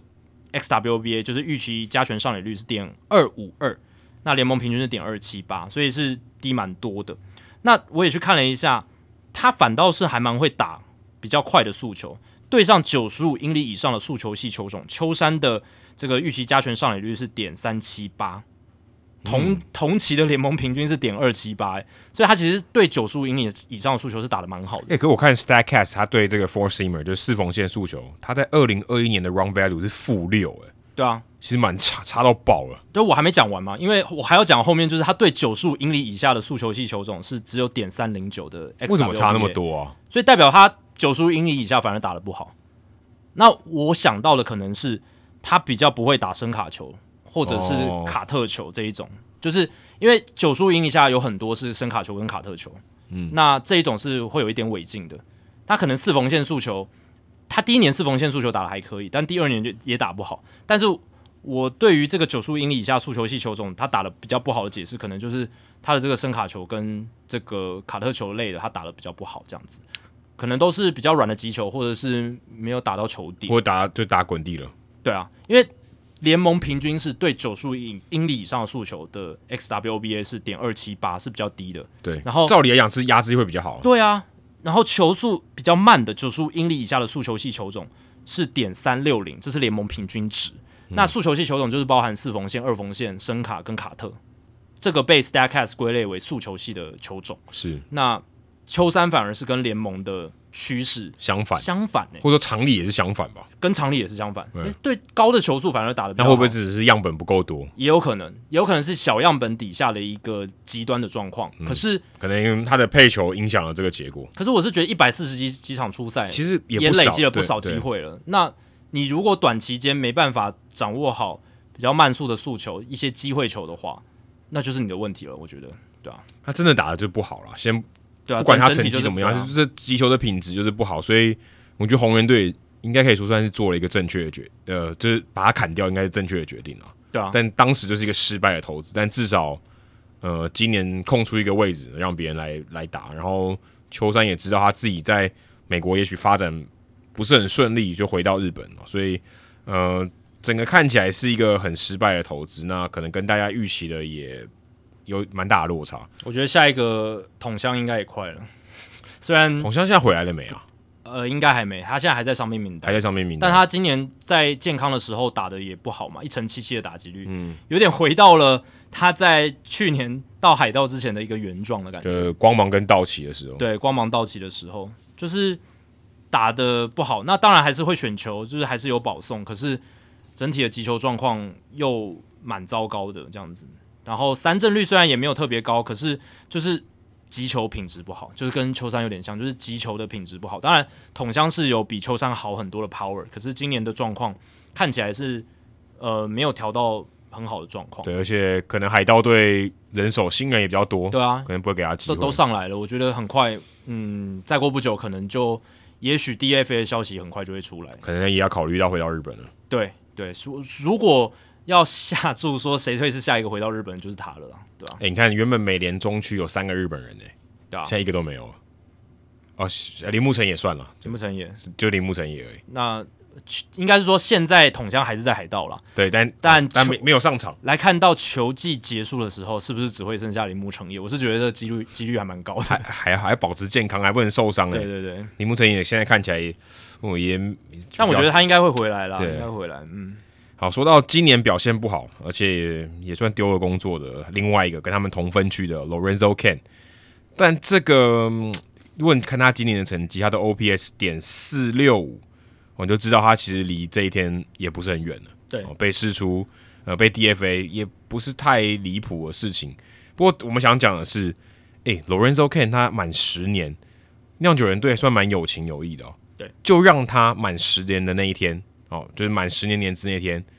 你确定满了，好，我把你 DFA 掉。对，就是年资到真的就是满十年，那一刻叮咚叮咚达到了，他就把它试出了。这个是他们在应该是之前就已经提早做好的默契，对就是酿酒人可能。今年赛季之前就已经知道说 Lorenzo Can 不会在他们长期的战力规划里面，对所以可能就已经跟他讲好说，我们今年还是让你打，然后打了就是达到一个年资标准之后，我们可能不管如果他打得好，可能还给我交易就的就价会值。对，或者继续打对，或者那如果嗯替补打不好，就把你释出这样子。对，对，但他薪水是照拿，照拿所以大照家拿没没有损失。对，因为是 DFA，而且也没有人捡他，所以就是对自然的释出这样子。那自然释出就是 Lorenzo Can 就马上变自由球员了，马上变自由球员，然后酿酒人要付完他剩下呃二零二二年赛季的这个合约是一千八百万美金的这个薪资要给他，但其实 Lorenzo Can 他也已经做好了要退休的心理打算，对所以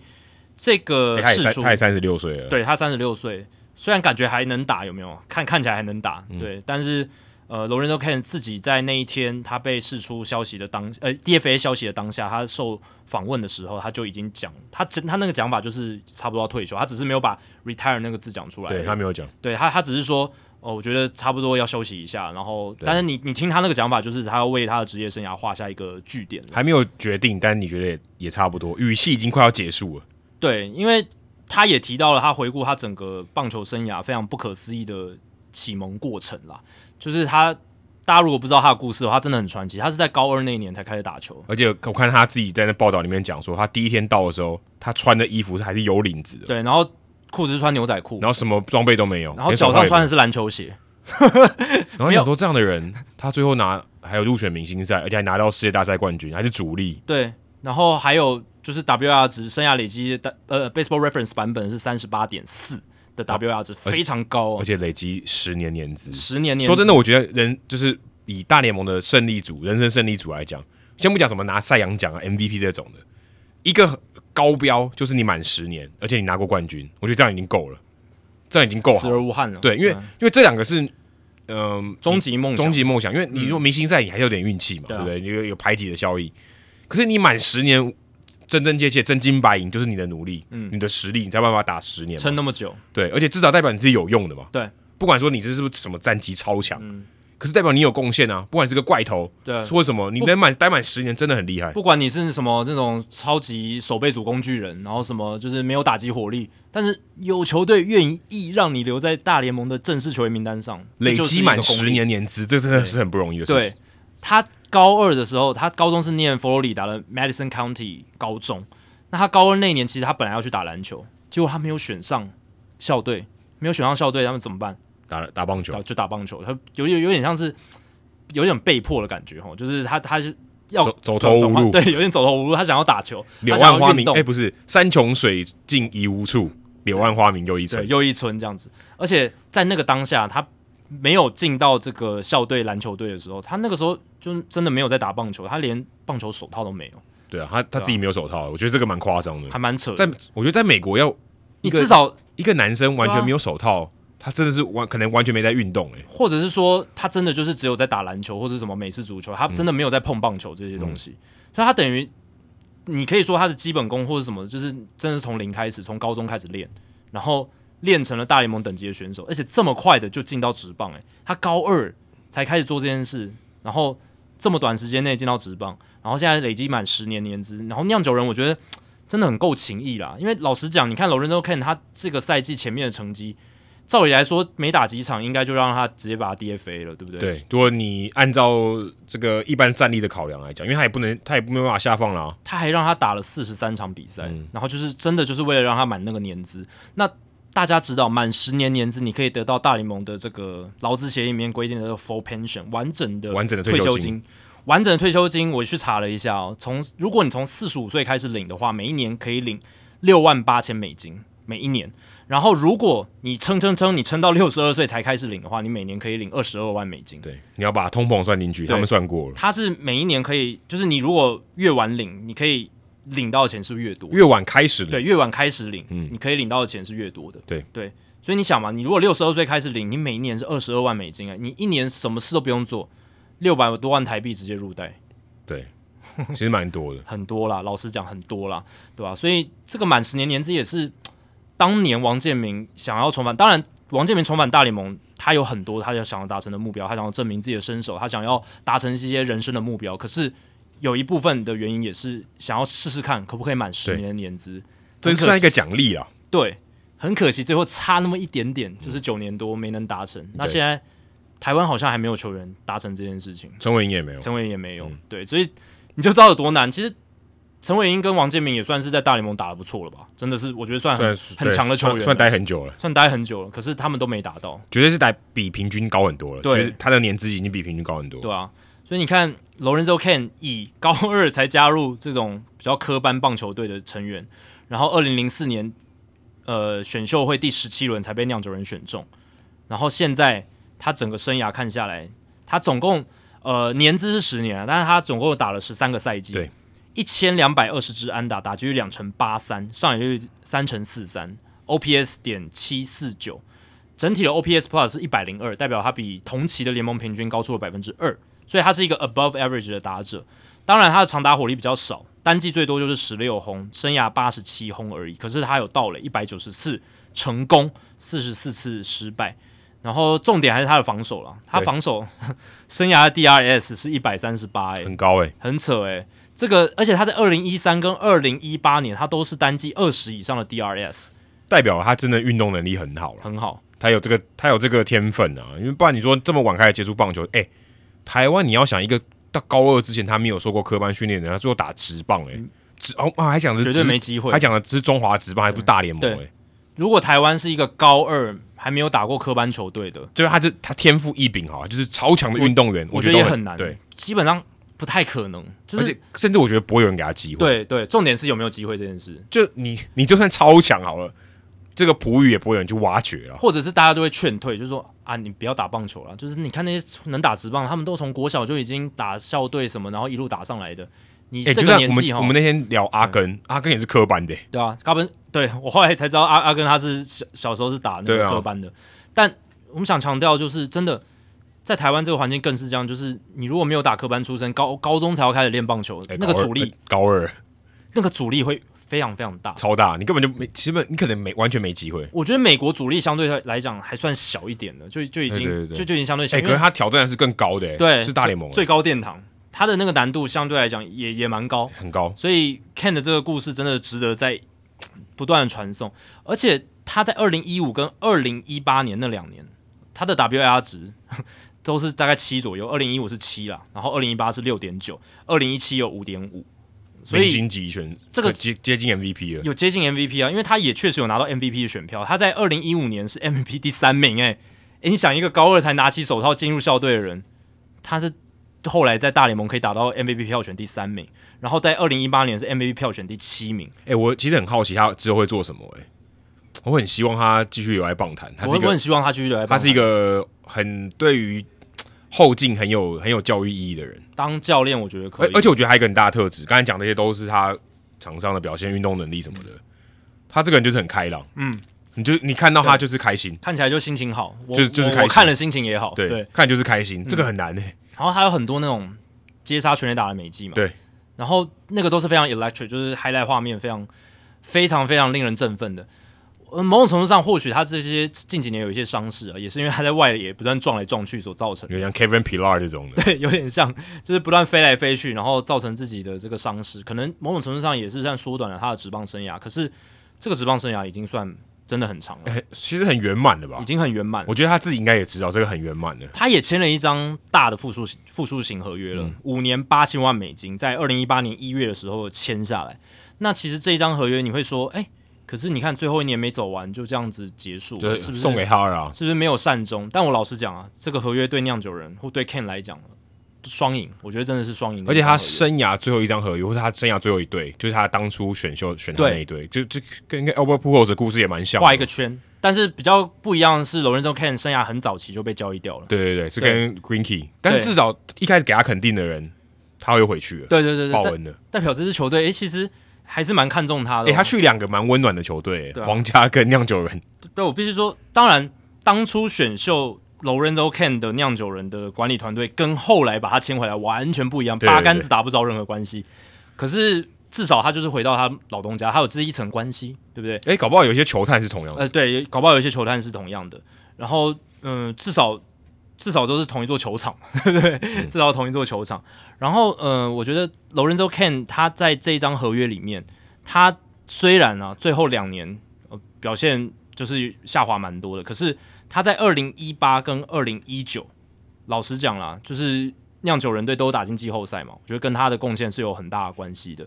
所以他的实质上的贡献也是有。然后呢，也对的，我觉得也对得起他这张合约的薪水。他在这个合约期间的 Baseball Reference WR 值是十一点七，有那么有那么高？对，因为他第一年就六点九了嘛，嗯哦，这然后样第二年又二点六，虽那他然他后第二面年打击几不乎好，后面几乎没有累积了。后面几乎就是靠他的防守，嗯然后还有跑垒这样子。但二零一九二点六，去年其实还有二点二，他去年的打击还算 OK，没有没有到很惨，然后防守上也还 OK，对，呃，防守上是很好的，所以整体加起来是十一点七。那你如果一个 WR 值八九百万来看，其实也符合这张合约的价值，对啊也符合对啊。所以我是觉得啦，酿酒人在一八、一九跟二一年都有打进季后赛，龙人州 Ken 都有一些贡献哦。先先拿拿过世界大赛冠军，虽然是皇家队，对但也真的是很有贡献的。哦，就算场上没有，场下他维护这一定也有个休息室的气氛啦，然后给予一些小老弟一些经验啦、经验的传承啦，我相信这个以他的个性，你看他的讲话、他的谈吐、他的个性、他的微笑什么的，我觉得这些都对酿酒人有蛮大的这个隐形贡献。哎、让我想起 Curtis Granderson 这种人、欸，呃，对啊，对啊，对啊，蛮很像像的。对对对，虽然他们个性上啊，对，就是个性球技上完全不一样，嗯就是个就是你感觉到他们是同一类型的人，对对对对就是在在为人上面，不是说他在场上的表现。对，但我觉得 Granderson 他在媒体上面的说话，或者说他的一些曝光更哦多。那接下来就看 Lorenzo Can 他能不能也做呃积极来投入一些棒球推广，或者是他加入球团去做教练或做幕后的这些嗯管理人员等等，或者是可能一些呃，可能黑黑人社区的棒球的推动这种的就是大联盟请他来做就是这个 diversity 的大使，之类的。这个也很好嘛。就是呃 Granderson 他也有做过类似的事情啊嘛，对对对对那如果 Lorenzo Kane 能够加上 Curtis Granderson，对不对？然后来做这个就是黑人球员这一块的一些文化的推广现。在他们也有 C. Sabathia，对这些哇，这三个人组起来蛮厉害的哦。对我只是觉得蛮可惜的是，你看大联盟赛场现在赛场本身少了一又少了一个黑很顶尖的黑人球员，对不嗯对？，而且非常有具有代表性对，。所以我觉得 Lorenzo Kane 他能如果能够把他的影响力带到场下，然后继续延伸他的影响力的话，我们这个对棒坛来说，或者是棒坛的多样性来讲，是一件蛮好的事情。不过他也没有说要退了，但基本上就是退了。我看到报道都是写他，他已经几乎就是退就休，他没他他自己的意向也就是退休了。 OK，他没有讲出那个退休的这两个字。对，应该对我我觉得应该就是退了啊，对啊。但是他他的这个整个成绩就是，你看也有也有拿过三座的 Fielding Bible Award，、就是嗯投这个防守圣经的算是金手套奖不。过他只有拿过一次金手套奖，哎这这倒是蛮让我意外，蛮让我意外的。竞争对手比较多啦，对啊，但这我觉得这个 Fielding Bible 我觉得更有指标性，就嗯是它是真的从客观数据去看的，对啊，所以能够有这样的三三届的肯定，然后二零一四年也是美联冠军系列赛的 MVP 这样子，对吧、所以嗯，我觉得啊，酿不管是罗伦多 K 的生涯，还是酿酒人球团这一次的这个做法，我觉得非常有格调，可以获得这个优质的称号，嗯对，，他是个他有优质的球 团，他运气很好啊，生涯带过两个球团都是蛮优质的，哎、真的耶，带皇家跟酿酒对啊人都是优质球团，都是而且可能很照顾系球员的对，就是可能这个对于球员的福利是比较好的。对，这真真的是这样。其实皇家队能够拿冠军，罗仁宗 Ken 也是扮演了几乎是数一数二重要的角一色。定的。啊你如果想到二零一五年那一年，你就会想到 Ken 哦。因为一四一五年皇家队能那么强，他们并不是靠什么超强的长打火力，他们也没有靠超强的先发轮值，基本上就是防守抛垒，嗯，然后还有超强的牛棚，对把整支球队撑起来。防守抛垒就是罗以伯特以 Ken 现在撑的起以来，现在的这种冠军队来讲，真的很另类，很另类，就是一个很难达成很，很怪，有点怪的球队。真的是蛮怪的，大家都觉得非常困难。现能够现在达到都是这像种洋事情基队这种的，对，因为其实就算是在六七年前那个时候，他们夺冠那个时候，他们那样子的一个队形能够打进世界大赛，都跌破一堆人的眼镜了。那个他们在季前的这种 Pecoda 或者是 FanGraphs 他们的季前胜场推测，皇家队也是有超乎他们的预期。那连续两年就打进世界大赛了。对，这个是更不容易的。所以，当然皇家队，你看现在他们搞成这个样子，你就会觉得，对 Dayton Moore 他到底是真的有功力，还是就是还是回到我们刚才前面讲，也是跟乌安达一样，有点运气，有点运气。对，呃，当然我相信 d a l e m o r 还是有一定的嗯知人善任的能力，他有一定的组队的功力，只是呃他真的是蛮重感情的一个人，他蛮照顾球员，所以你看那个时候他们没有让那些核心球员直接离开，或者是用马上把他们交易出去。对于像皇家队这这种市场没有那么大，不不像什么东岸、对对西岸这些大城市的球队。老实讲啊，你客观来看，并不是最理性的决策。其实酿酒人跟这个红呃酿酒人跟皇家其实这个情况蛮类似的，算是同一种市场区位吧。对，因为像小熊他就吃掉酿酒人很多嘛，然后红雀吃掉皇家很多，对所以他他们们两的个老二的感觉，对对地理位置上他们就是一个劣势。如果有人就是他很靠近这两个城市，通常应该会选择比较大的那个，对对对对对你就是没有什么机会。如果你住在那个芝加哥跟密尔瓦基的中间，哦，你可能都选小熊队了，你就不会选酿酒人队了。但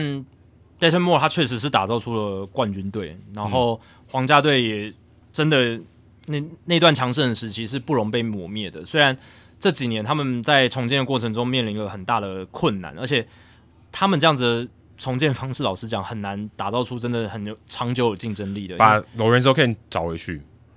对不对？来看怎么样把这个球员养成系统，把他来哎养养起对来，啊，带对啊起来，来一边精神喊话，当个心腹官也可以因。为他也算是被养出来的嘛，对不对？他当然天赋也都是有的，可是你要从高二开始打球，而且马上就能够打那么好，打到职业，也要也要是很很多的培养跟不断的修正这样，而且他打打击成绩是不错的嘛，就是这代表说他打击去是有去精炼过的，他打击技巧是很好的，对吧、所以我觉得，嗯，皇家队接下来就是要有好的球员养成系统，然后来帮助扭转这一切了，不然现在的状况就是他们，你看他们自己养的这些先发投手，那些年轻那一批。诶，他们有现在轮子里面有四个先发投手，都是从二零一八年选秀出来的，哦，都是他们自己养的。都是自己养的、啊，对吧、 Lynch、 Lynch 啊，然后 Keller，呃，Keller 不是，呃，就是他们现在 四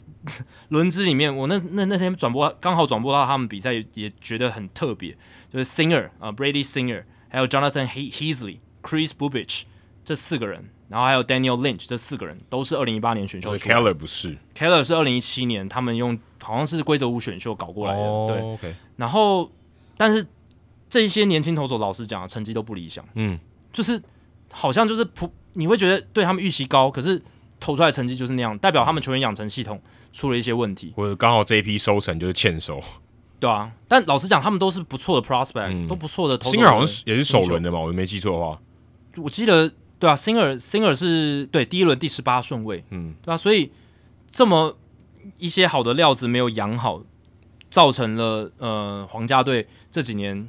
战绩一直起不来，然后而且他们又签一些老球员，又很照顾原本的球员，那你要什么都想要兼得的情况下，就有点四不像，对，对，搞搞成这个样子，真的。说到养成，刚刚 Lorenzo Ken 他是七第十七轮被选的，对，养成一个十年年资的大联盟球员，非常不简单。虽然他的这个大联盟生涯呃应该要结束了，但是有一个人他首轮的状元，但他的大联盟生涯正要开始，Mark a p e l 嗯，诶、如果大家知道这个史上最大的状元 Bust，他应该他是前三名，因为这里只有三个人。那他现在可以把这个第三名给拿掉，不管他是不是第三名了，他至少不会是那三个人了。Mark a p e l 最近被费城人队扣上大联盟，嗯虽然在我们录音的这一天，他还没有在大联盟出赛，但他至少有在大联盟的名单里面二。十六人名单里，所以这个已经是一个蛮，我也不我我觉得用励志也有点怪，但就是一个蛮曲折的一个故事。对啊，现在变成近年来选秀状元或者说对选秀状元最大的 bus 就变成他隔年被选的 Brady Aiken。对，因为 Aiken 其实他们两个人故事真的蛮像的，在 Appel 回来之前，他们两个人故事真的很像。因为 Aiken 他现在是已经他去年底被印第安人队，当时印第安人队呃现在守护者队释出，等于就是几乎结束他的棒球生涯了。因为他其实从二零一九年他就已经说我要离开这个棒坛，然后二零二一年才正式的被释出，等于是真的要画下句点。可是 Appel 他是也说。我要 step away from baseball，我要离开棒坛。一八年的时候，我记得我们节目要聊到、欸，有聊到二零一八年那时候有聊到，然后他离开之后三年之后，二零二一年说要回来，去年三月的时候说要回来，我们节目有聊、哦，第两百一十集有讨论，大家可以去听一下，我自己都忘了我那时候讲什么。我也忘了。对，但是就是那个时候他宣布说他要回来，那个时候大家可能想说啊，可能回来，因为有好多球员就是退休一阵子，或者是已经没有打球一阵子，说要回来，然后结果也没有打出来，或者说也没有回到真的回到赛场然上后。也重点是也没有新闻啦，所以大家就这就忘了。对，很很多就这样洗掉了，然后就是有一阵消息，然后就被洗掉了。但诶 a p p e l 他真的是有打回大联盟，这个是他最不容易的地方。那他过去是二零一三年的选秀状元嘛，其实，在那之前他被选过两次都没有签约。二零零九年十五轮被老虎选中，那然后个时候高中高中毕业的时候，但是他选择去念史丹佛，嗯，他也算是蛮蛮有就头脑跟的就跟那个麦姆西纳一样，都是斯坦福的。对，很厉害。然后二零一二年选秀第一轮第八顺位被海盗队选中，可是没有签约，还是继续回到史丹佛大学，直到隔年才成为选秀状元，获得了他心目中理想的签约金六百三十五万美金。状元当然会更厉害啊，状元的签约金一定更好对，这个是毫无这几乎是毫无疑问。当然有可能状元的签约金是比较低，但是基本上状元的签约金一定很高。筹码最多啦，对筹码最多老实讲就是这样子，对。然后后来他进到这个体系之后，就是呃太空人队的体系。二零一四年棒球美国的百大新秀榜第三十九名，二零一五年第三十一名。你会想说，诶，差不多了，快要看看到 Appeal 上来了哦、嗯 on on the rise， On the rise，哎、结果二零一五年他在二 A 跟三 A 防御率是四点三七，三振率百分之十九点一，就是很普通啦，真的很普通。嗯然后保送率百分之八点九，哦，就是一个完全普通到不行，而且这是小联盟的数据。对，还不是大联盟，啊你大说联盟可能要再打啊点折扣。如果要上大联盟，你看 Reed Demers 他在三 A 杀成那个样子，他上到大联盟投成这个样，当然他可能有他一些个人的问题，就是球速降什么的。可是你如果在小联盟都只能投出这样子，什么防率四点三，然后三振率不到百分之二十，保送率接近百分之九，那老老实讲真的是不太乐观。对，他应该有，我觉得他应该那时候就有受伤了，对，那时候应该就有受伤了，所以那已经不是他全部的实力。二零一五年年底的时候，太空人就觉得这张牌我要丢出去了，很快耶、很其实快其实我觉得这个放弃很快，很快，因为他是一三年季中选秀的状元，然后二零一五就被交易掉了，就交易掉嘞、你很少看到你选到状元的球员这么快把他换出去的，很少。 d a n s b y Swanson，对，这也是一个例子，但真的很少，真的就是这是很少见，因为他是最值得长期投资的。对啊。而且通常就像我们之前不断聊到这种小联盟球员的话题，越高顺位的球队给的机会真的越多，签约金等于耐心，，对，他会给予很大的耐心。那通常比较早放弃的代表什么？他们看到了一些问题，不管是受伤，不管是他们抓到了一些他技术的盲点，他改改不了的，可能就是他控球某一某一种球的控球，他就控不进去觉。得哦，让你去修，对我我这边没办我法这，边没办法，我怎么修，我怎么试，感觉就是他可能也没办法但接的受。确还是有我不知机会的。你去别对别队修，绝对是有机会道的。我这边可能修不好嘛，但我现在可能更需要其他的东对西。对，对我我去换了，而且那时候太空人确实也有他们的需求，因为一五年他们已经起来了，一要六要年拼他们了要继续拼，呃，对，所以他们那时候已经不再只是说我完全只要专注在养成，我要吸一些集战力进来这样子。而且他是大学投手，要要记得，啊其实照理来讲，他的地板已经是比较高了，对，，而且那个时候交易 Appel 它有很好的价值，嗯还还是有不错的价值。他至少状元光环还在，不然不然你会再再过几年，他可能价值就贬值了。所以他太空人那个时候用 Appel 跟其他四名的小联盟球员，从费城人换到了谁？Ken Giles，嗯，还有 Jonathan Arroyes，但主要是 Ken Giles。Ken Giles 在太空人投的不错吧？对，对，就是终结者投的不错，至少在他们拿冠军那一年是很重要的。对啊，所以确实太空人真的很精明啊，他们这笔交易是有发挥它的很大的价值，而且很长一段时间看起来真的是完胜费城人队， 因为因为呃那阵子费城就特别差、啊，费城人特别差，然后 Appel 过去之后又又没有什么帮，没有帮到忙啊。没有帮到忙，然后后来到了这个费城人队，他到二零一八年二月就宣布 step away from baseball，就离开棒坛。他在那段期间，一六一七年其实也是投的很不理想。嗯对我记得我们在节目有讨论过他的一张非常有名的照片，他就是他的情绪 mental 是有问题的嘛，啊，对对对，那个时候遇到了很大的问题。就是他的 make up 也是有问题，然嗯后他什么赛后之后暴怒，然后用诉求招呼他的那个置物柜，然后整个被打爆，嗯，就是这这种是很离谱，这种在小联盟你就算是情绪发泄也不会出不会到这种地步的，二零一七年他在三 A 的时候，他八十二局投球六十次三振，五十三个四坏球保送，三振保送比几乎一比一，防御率是五点二七。所以就没有控球了，你看那个样子的是个数据，你其实甚至不用看到我们刚刚讲的那些东西，他就已经你就觉得差不多了，他应该要退休转行，因为反正他史丹佛大学嘛，他可以做做很哦多，其他但事是情。 Sanford 是现在才当这个 CEO 啊，不然他他学弟嘛，Sanford 是史丹佛啊，对，对对，史丹佛，对对对对，三 four 也是，就是也是一个高材生，对吧、因为他们现在有球队里面有两个史丹佛的。哎、对，啊结果哎，离开棒坛三年之后，这一段沉潜或许有帮助到他，就是重新建立自己的信心，我或觉得者应该有。人生思考上面做了很大的转变。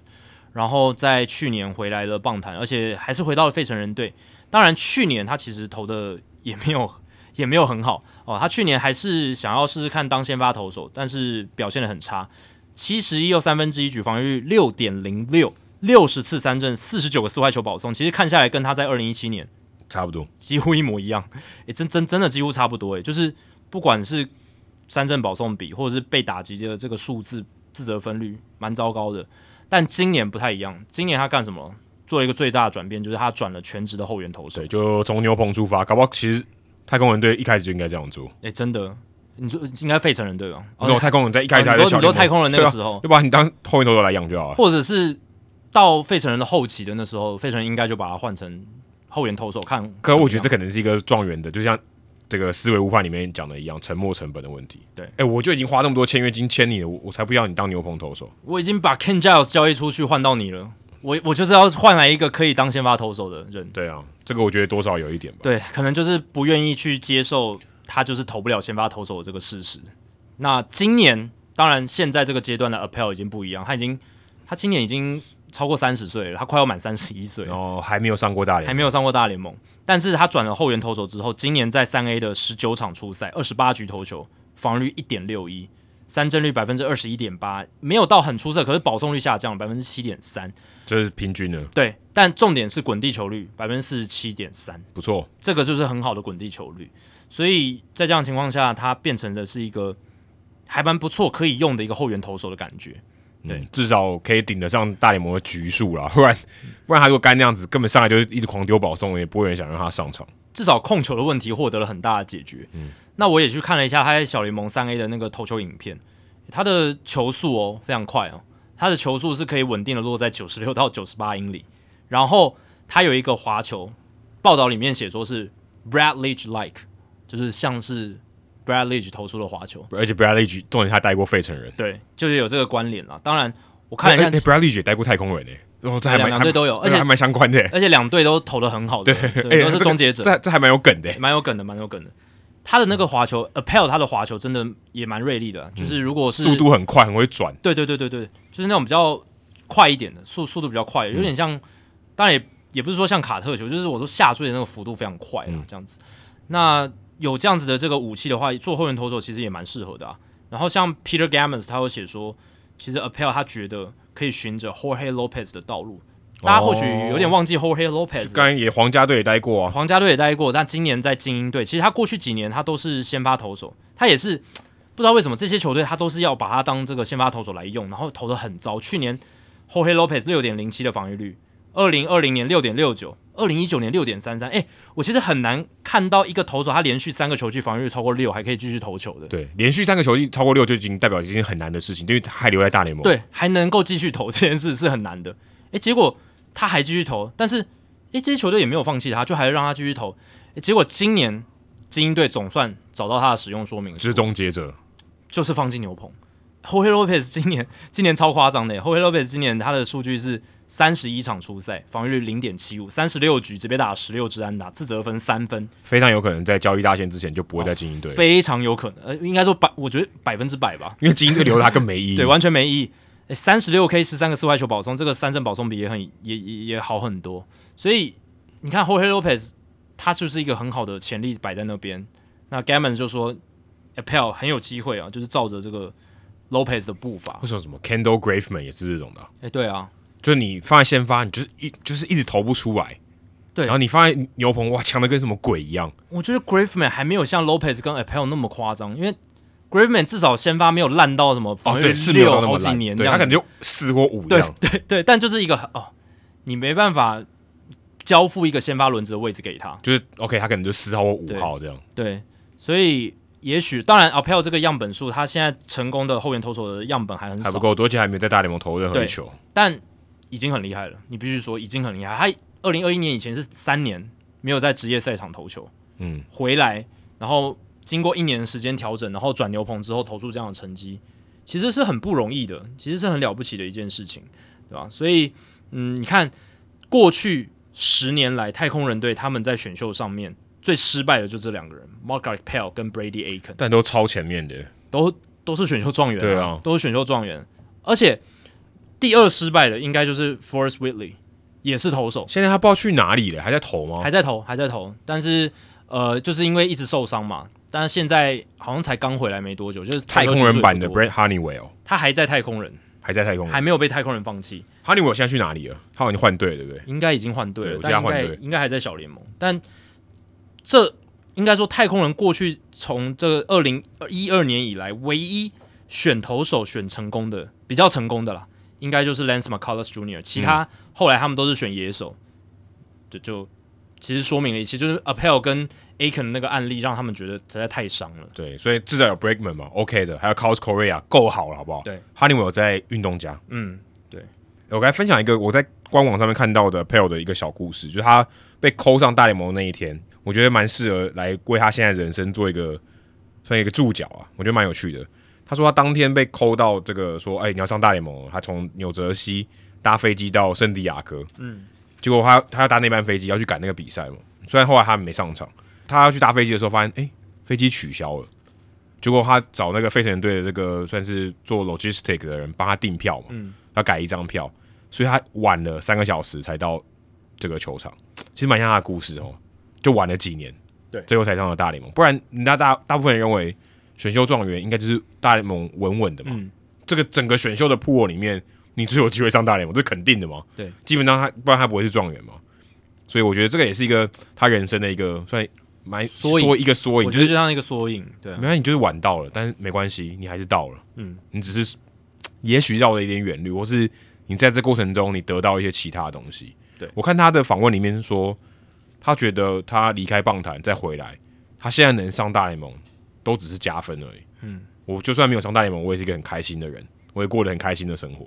代表说他在心灵上面真的是，我觉得应该这三年给他很大的成长跟对一些体悟。因为状元这个封号压力也很大，很大啊人家对你的期待很大，你压力也很大，你投不出来，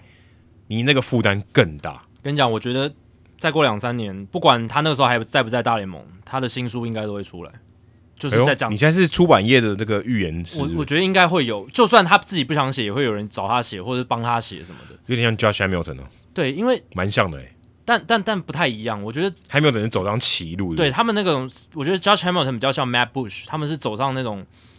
真的是有点快要不归路那种感嗯觉，就是犯罪、吸毒、酗酒，然后有一点真的是悬崖勒马拉回来的那种。浪子回头，对，浪子回头。那我觉得 Appel 他这个是心理受到很大的压力，承受了很大的压力，自己很迷煎熬失迷失自我，然后投不出成绩，非常沮丧。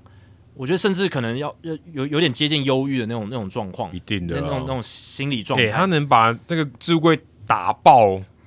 那你真的是已压经力很情绪大失控了。对，所以我很期待说他之后有机会的话，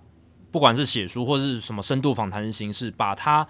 这一段期间的心路历程更详细的分享出来，就是他怎么样面对到状元签的压力，投不出成绩，然后外界的质疑哦，每天在你说你 bust bust，你就是一个失败的新秀，你就是一个失败的状元，史上如果大家看那个选秀的历史，就知道哦，有三个人没有上大联对盟，你就是其中一个。每一次那种精华节目、那种谈谈话性节目，讲到失败的选秀状元，甚至不一定是棒球讨论节目哦，你可能一般性的运动讨论节目都会拿出来。Baseball 有什么最讨最失败的选秀状元？Mark Appel、Brady Aiken 这两个一定会拿出来还编有一一个什下么。Brian Taylor，对对对对，这些一定要拿出来编一下。但是你看，他后来先是离开了棒球，代表说他不是没有放弃过，他真的放弃过了嘛？他就是哦算了，我我就把它放弃。真的有一句名言要在这边插入，有人说放弃比坚持还难，嗯你要继续对丢下去，好我就盯住嘛。对啊，我说好，我要 step away，我要离开，那个其实要更大的勇气。人家对你这么多期待，你说放弃就放弃，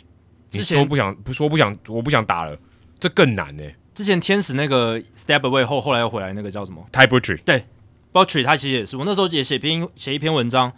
写他的就是其实放弃真的是对他来讲一个也是蛮艰难的一个决定，但他愿意去这么做，因为他觉得那对他当时的人生是更有意义的。这是一个呃是是一个对正面的抉择。对，是可以帮助他提升自己的，而不是他那时候觉得他自己打继续打球打下去是一个比较 toxic 会会是毒害自己心灵的一对个啊状态。那他那时候等于是脱离这个环境，那他现在觉得自己可以再回来打球，他再回来打球。他好像现在没没有打，没有投的很好、哦，好像天使小联盟对，现在还还在小联盟，但至少他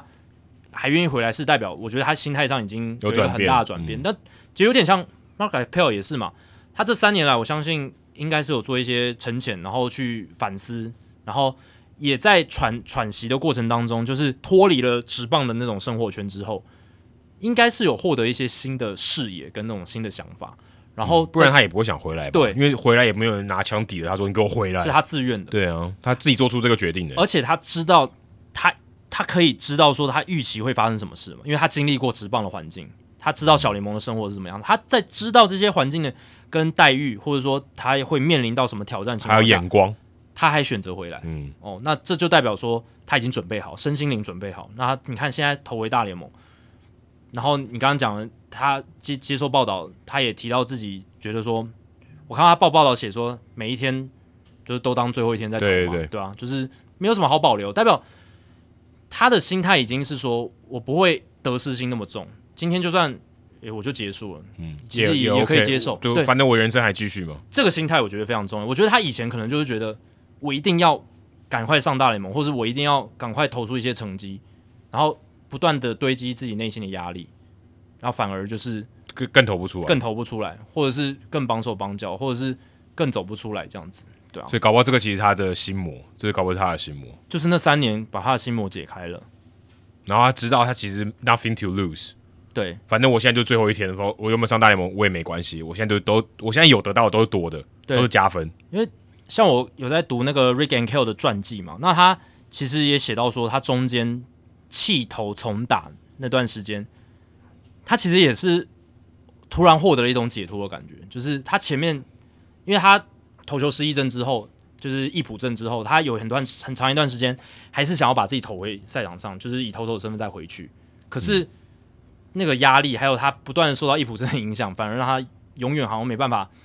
达到那个理想的水准，就是他一一直还是都受到影响。虽然后来他二零零四年有真的哦投回到大联盟，可是那个感觉完全不一样，就是不是他巅峰了，不是巅峰，而且状况还是不好，还是要呃非常的辛苦才能够投出好像刚好堪用的成绩而已。嗯，但是他气头从打之后，他也是转，就是有点像那种开关的感觉，有没有？就是你换了一个环角色境，或者可能环境也环变境了也换了，训练方式改变了，对然后你整个作息的方式改变了，一整个就不一样了，他整个好像大脑 reset，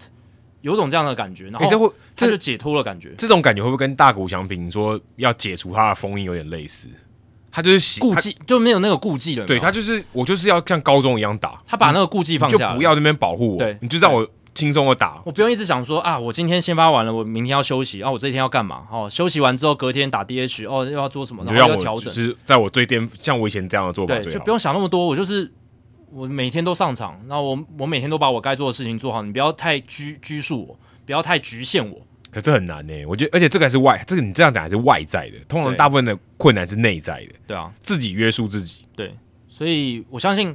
Appel 他在这三年之间，一定真真的是经历过很多的心理状态的调整跟转变，嗯哦，才能够达到足够的强度，让他愿意在去年的时候说：“我宣布我回来。然后回到了这个小联盟的环境里面，然后把自己一步一步，而且我觉得还有一个很大的关键是，去年他也投的那么糟糕，他没有放弃。对啊，照理来说，他他的这个至少他的在坚持这条路上，他的意志力会应该会比他之前更强一点。如果我沉潜了三年，我再回来，我第一年投成这个鬼样子，我可算了吧能我可能就算了，我就哦干嘛何何苦这样子去操烦自己？诶，但他没有，我觉得他的心心理的强度应该是很够了，所以他即便面临面临到去年的挫折，然后球团可能也给他一些建议，他今年继续回来，都二十九岁嘞，对啊，诶，老实讲，这个年纪是你要就所谓讲的 make money，你要赚赚钱最最精华的年份了，嗯对不对？你要不帮自己想，你也要帮你的家人想吧，对不嗯对？虽然他有六百三十五万美金的签约金是非常非常多啦，没错，可是诶，这十几年也花了不少了吧？哎还要缴税啊，对啊，是已经十年嘞、对不对？已经对啊可能，可能明生年就第十可年能了，生利息也可以啊，就是放在对那里啦，是是有一笔钱让他比较有余裕可以这样闯，没错。可是老实讲啦，你说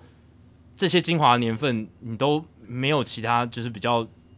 稳定的收入，对不对？我对我是不知道他这三年他做了什么其他的职业啦，但是嗯，等他的新书 哦。呃，对啊，但是就是至少这三年，我相信他心态上上面的调整是做得很好，让他在你看去年回来，然后去年面临挫折，今年还是坚持，然后转换角色，投出好的成绩。嗯所以接下来就期待他的新书出版，哎、搞不好也是跟那个威哈德一样的作者、哎，费城人队的随队记嗯者、搞不好、哦、对啊， r o l e s k 应该 y 搞会去写。他非常他应该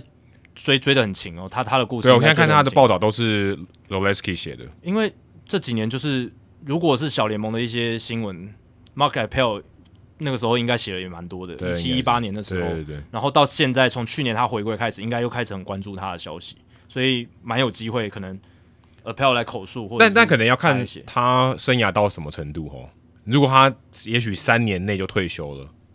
然后可能他就会出书。他如果三还继续投下去，搞不好三年内还不会出，对啦，对不但对但我觉得这书一定会出，迟早会出迟。早会出，因为他已经 make it back to the big leagues，就是他已经回来了，所以这本书叫什么？Mark My Word，哦可可以可以啊，也可以啊 mark my word 也可以啊， 对啊吧，也也记不住错我说的话。对，但是就是我觉得他的这个故事一样啊，在这个运动心理层这一块是可以给很多运动员一些，不能说是一不一定是安慰啦，但是就是至少让大家知道说，你看，即便是选秀状元哦，大联盟选秀状元，他也会遭遇到这样子的事情。而且可能要适时的放弃。对对对对对，不要有时候你真的觉得有有时候真的已经你明明撑不下去，你已经身心灵都被逼到一个极致，嗯你在做无谓的挣扎，那真的是无谓。为什么挣扎会用形容词无谓来形容？就真的你那样再去挣扎，其实对自己、对家人、对周遭都不好。也、欸其实像什么网坛那个之前呃 Barty Ashley Barty、嗯也是就急流勇退啦。对，他他在最巅峰的时候他就就不打了、欸其实其实真的现在搞不好变成如何教你要放弃，在对的时候是理想的时候放弃，搞不好还是一个比较重要的事情。你如果没有放弃，搞不好其就是实看更其实更糟，对你看自己你可能是不好的事情。主要就是看你人生，你把你在每一个人生的阶段，你把什么事情摆在 top priority 最重要的顺序上面。嗯对，那有时候你要把家庭摆在第一位，有时候你要把健康摆在第一位，有时候你要把事业摆在第一位，有时候你要把赚钱摆在第一位，就看你人生每个阶段不同的想法。没那人告没人要告做诉重你要的决定，没人告诉你什么时候要换呢、真的没有人告诉你啊。就像我们的好朋友野球台姆利的主持人肖群滚羊大，嗯你看他也是坚持在运动媒体的路上坚持了好几年嘛，嗯十几年。那他最近几年，从去年开始，去年应该去去年还开不始，到才半年多而已。欸对，从去年开始，他转换跑道到这个保险经纪人。嗯那这个就是他，他他其实，在脸书上也有分享，就是嗯他觉得这是他人生在这个阶段，他要转换他的这个优先顺序欸，。他跟我同差不多同年欸呢、对，但我觉得这是很有勇气的一件事情。嗯，你在坚持的同一个行业里面坚持了这么久，那你要转换到一个完全不同的领域，对不对？然后是要，我觉得是要花力气、花心力，然后花勇气去做这样子的跑道的转换，对吧、那你看，像其他像运运动员，这个也真真的是很难很难。你看，像以前网球名将 King Clusters，、嗯他也是在巅峰的时候要去生小孩嘛，对，他那时候是把把家庭摆在第一位对。那 t y b o t r y 那个时候选择 step away，就是离开棒坛，或者是他觉得那个时候他的心理健康是第一位，他他认为棒球已经没那么重要了。对他有其他的事情要去顾。嗯对啊，所以大家也不用去说啊，你看在什么巅峰期急流勇退好可惜或什么的，或他只要那个选手觉得自己开心，然后他觉得这个是他思量许久，他愿意下的决定，那我们就祝福他。然后他如果过得很好，那是最棒的一件事情，嗯，对不对？那也不用说啊，好好可惜，就是他怎么不继继续打下去？他是不是怕了，或者什么？他他他怎么样？其实也也没必要。对，我就觉得对心理健康真的是很重要的一件事情，而且我觉得现在可能，尤其在网络这个时代，或是网络已经变成一个必备的，可能是一个预设值的情况下，这个问题又被放大了啊！因为你你遭受到舆论更多嘛，你接接触到的舆论更多、更直接、更多没有修饰的东西，其实你的心理的健康是一个很大的一个课题，特别是年轻的新的一代的，对，那你你你不能没有网络，所以你这些东西你是你你你你不能避免的。如果你成名了，你一定会遇到这种问题。那遇到问题是一定会的，可是问题是你怎么样去去应对它，这变成是一个你你必须要去去去学习的。对，很多人就被这样被就被摧毁了啊、对，就直接就倒了。你就算就你有能力继续在你的职业赛场上打，可你就被弄倒了，你就很可惜了。对，现在这个时代的这个运动员面临的心理压力，我觉得是更大，是没错了。真的，社群媒体的时代，然后讯息破碎化的时代，讯息流通的速度那么快，而且人人都可以好像去发表议论、发表评论、发表意见，那很多负面的声音就会传到你的耳朵里面。对对啊，所以以前可能只有一两个，现在一百个，你而怎么且你怎么办？以前选手，你也许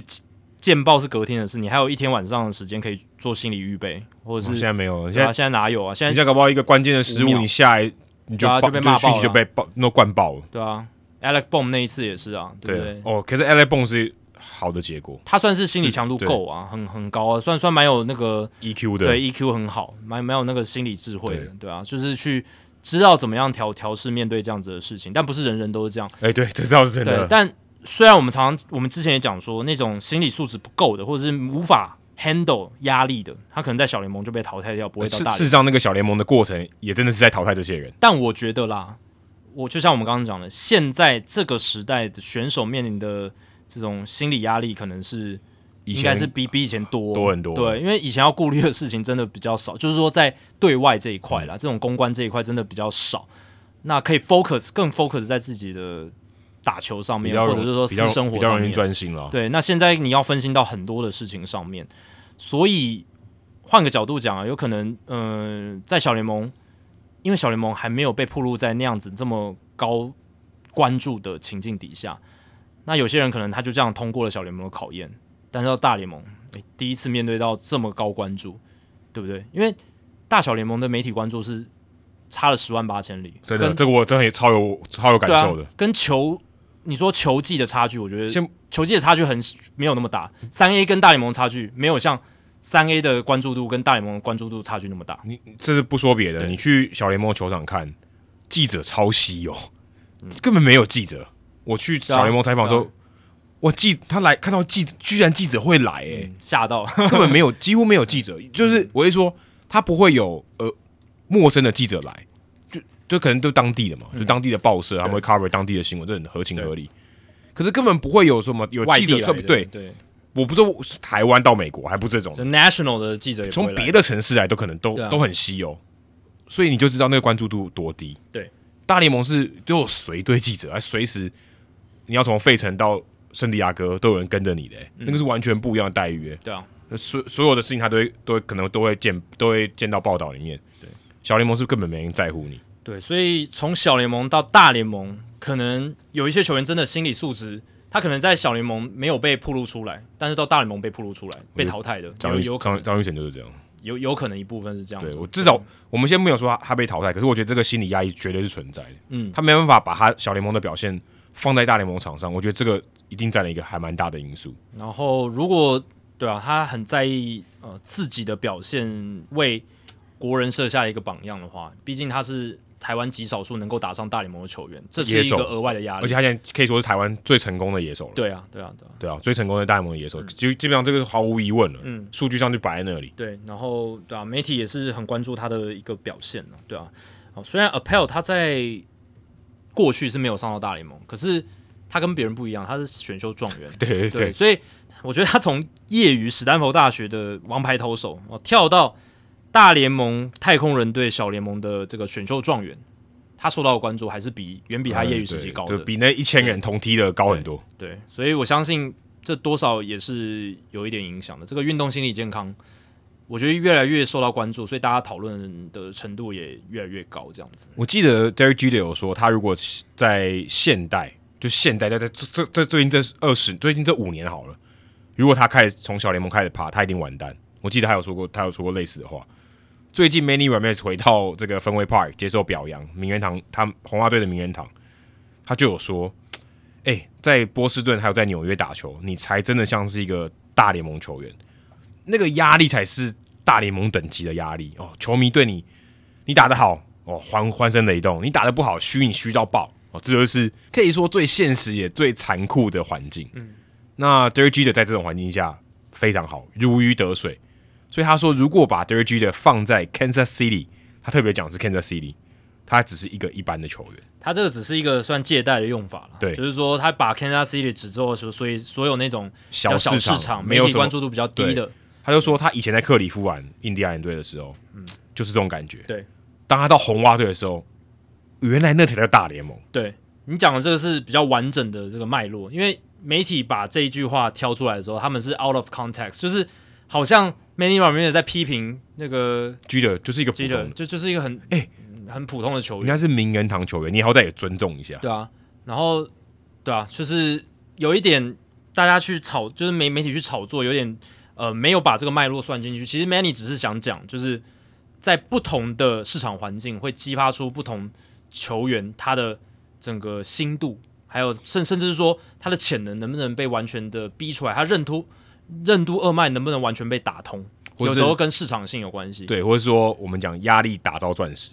对对对，那有人高压的环境，有人可以淬炼成钻石，但有也人可会能被压垮。就是爆掉了。对，有人会被压垮的。他就是那个钻石，对高压产生的钻石。啊，有人就是被压爆，也被压爆的更多了，对，不过我觉得 Manny 也蛮敢讲的，他等于是有点把那个 Kansas City 就是还有把说把还说的还有把印第安人也扯进去了。就是好像说说的，但虽然事实真的是这样，但是就像我们讲，我们之前讲的这种，这是比较不政治正确的发言。呃对呃，不能说的公开秘密。对对对对对，但 OK。Manny 敢讲，Manny being Manny，OK，、我觉得我很欣赏他。他真的是确实啊，如果 Derek Jeter 如果整个生涯都在这个 Kansas City 的话，就是皇家队的话，我很确定的是，他一定不会是像我们现在认识的这么知名的球员。或者那环境也没办法塑造他这种领袖的个性，搞不我不晓得啊啦。但我觉得最最重要就是他的关注度一定是会下降的，这个一定确定。他可能就是一个很 regular，可能打个两折，一般的只有游击两折这样。或者说呃，对，他就是他的知名度就是一般的明星游击手，而不会是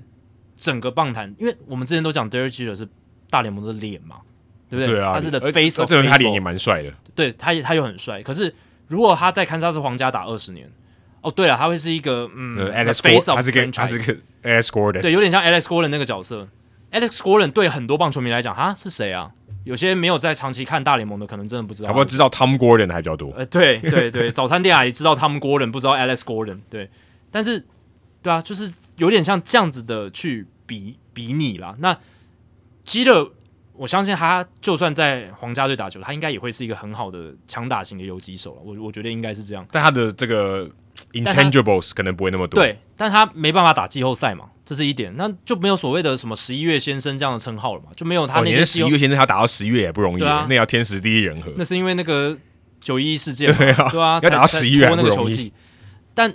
如果他在真的在皇家队，他真的是没有这些环境来塑造他成为这个这么传奇的一个地位。他顶多就是一个哦，有入选个十年明星赛的游击手，但是他是在皇家队，就像你讲，就是一个 Alex 哎，可 Gordon，、是这个他也不能控制，当时他洋基队要选他，这也这也他不能控制的，当然不能控制啊，对啊这所以是球团决定的、啊所以。他运气真的蛮好的。对，所以 Manny 老实讲，他其实讲这句话，他也没有要贬损 皇家队或者是印第安人队、守护者队的意思，他单纯只是想要称赞 Derek Jeter，或者是他想要去强调市场环境跟球队在这个文化里面的压力，可以让一个球员提升，就这样跟这样子的其一实个当道理时跟他同场的 David Ortiz 也是一个很好的例子，对对不对？他也是来这边压力打造钻石，对，才有办法才才有这样他的成就啊。对，我觉得这个是真的。我其实看到这个这个他的发言，我真的觉得很有趣，他可以代表很多很多事情。对他并不是， 他也不是要贬损基特哦，对他他他他其实也讲说，如果我再继续待在克利夫兰，我我就是一个 good player，而已我不会变成 great player。哎哎、这个你跟跟你刚刚讲那个 Jose Ramirez 跟 Devers 的那个票选很有关系耶、对啊，你看 Jose Ramirez 他虽然打的是 MVP 等级的数据，但是他的票数票输数给是比较 Devers 低，他在心度这一块反而输给了 Devers。那这代表了什么？我们说超级巨星，他除了要有球技以外，还有什么？就是心度嘛，嗯，就是他的知名度、他的名气、他的话题性什么的。但嗯 Devers 他在波士顿这个市场，他自然而然就得到这些东西，对，这是他原本地地板就比较高了。而且他因为有语言障碍，他甚至不是那种最 outspoken 的人。呃，其实 Ramirez 也也算是要需要翻译的，对，可是 Ramirez 他有一些就是镜头，他有被捕捉到，不是吗？对他他还是可以讲一些英文，哦他还蛮好，他还算蛮有趣的一个球员，他非是他非常好笑啊，他蛮喜欢非搞笑的对对啊他是所很很活泼的，所以他比 Devers 这一点是他更活泼一点，他更外放一点。嗯，那天 Jose Ramirez 他讲了一个很好 Freeman 哦 Freeman，对对对对对，他就是在休息区嘛，跟跟勇士队比赛，诶，但跟道奇队比赛的时候，他说 Freeman Freeman，你很棒，你很棒，但你只很是棒输，嗯给我。对你只是比我差一点这样子，对， 就就很有趣这样子。对啊，还是蛮有趣的人。可是你看，他就是心度就，但但反而他就好他的名气比不上 Devers，也就特别是以全国、美国、全美国的这知名度来讲，搞不好在台湾他是知名度也蛮高的。是是是但是我说，如果你以全美的这个大联盟的环境来讲，他的知他的知名度、心度是比 Devers 还低的。因为在美国大联盟算是一个就是比较地方性的运动，这是 Rob Manfred 讲的，对，是你可以 quote 他的话。主主席讲的嘛，对你所可以哦我们 quote quote 他他的话讲的，对啊。但某种程度上有一部分这也是真实的，就是有很多地方的球迷他真的没有在管其他球队，他就只看我的堪萨斯皇家，哎你他就只看我的这个光芒队这样子。没有，其实我觉得这超正常，这这这才是正常，我们这样才是不正常。我们台湾球迷都是全看嘛，就是我觉得，我觉得只看一队才是正常的，全部每一队都看着才才是不正常。但也有这种球迷啊，我也不会说他是不正常，就只是是说很比较很少另类数啊大部分的球对队，大部分的球迷，他就关心他对对对他支持的那一队，对对对对对其他队有谁，我其实不是很在意。就是通常会全部都关心的，真的是很热衷的球迷，真的是会去研究棒球这种球迷，他就是每一队都关注。那在这种层次上面，Jose Ramirez 当然对于我们这种球迷来讲，一定是非常熟的嘛。然后甚至是觉得说，诶，他应该要比 Devers 呃，应该得到更高更高的关注才对。但是市场的反应并不是这样，对市场的反应是 Devers 他得到了更多的票，对吧、所以就回回回应到我们刚刚讲的，如果 Manny 跟 Jeter 他们真的都待在小市场待着一整个生涯的话，那真的是不会是我们现在认识的 Manny，不会是我们认识的 Jeter，绝对不可能是。这是一个命运诶、欸蛮好玩的哦。对，而且其实我真的也相信，真的有些人他是在高压的环境下，他真的是会淬炼的更强。对，这是一定的。这我对我我想要，对我觉得这个他的发言，我觉得最好的 q u o 的就是这个，嗯，就是他真的是适合高压的环境，才有办法逼出他原本没有的那些潜能。而且我现在很期待七月份 E ESPN 他们会推出呃 Jeter 的一个纪录片，叫《The Captain》。哦，听说是队比长那个对比比那个 Michael Jordan 的《Last Dance》最后一舞还要更好看，做就是做的更好的一个纪录片。他也算是那种，就是呃，他有访谈，然后也有他的画面的纪录片。都有，他有找到 Jeter，、我很好奇，他这个纪录片是在他马林鱼离开以后才才才跟他访谈的吗？应该是诊断期间都有吧？整段期间都有。应该这这个应该做做了蛮长一段时间，啊所以他在他还没有下台之前，还没有离开马林鱼之前，他就已经有在开始做。在做，应该是有开始在做，但后后来应该也有继续做，那如果他没有离开马林鱼，这个会上吗？应该我觉得这个是一个蛮大的也不一因定素哦对也因为他如果还也不一定在球团里面工作，上这个他可能会有蛮多不必要的困扰，所以是，要去回应这些东西。但但这些东西跟我平常工作没有关系，为什么要来问我？但 Jeter 他有参与在这个纪录片里面，程度还蛮高的，而且他自己也看过这个影片，他是给予蛮高的评价，嗯对啊，所以这个纪录片他除了有访问 Jeter，也有访问 ERA 啦，他的敌人，然后 Brian 应该 Cashman 是 frenemy，对，然后 Brian Cashman 之前也以以前也有跟他一些摩擦，其实也有访问，然后就是结合了非常多来自不同的业界的声音这样子，所以我是蛮期待的，因为呃这是一个蛮大制作的纪录片，嗯对，但台湾台湾应该是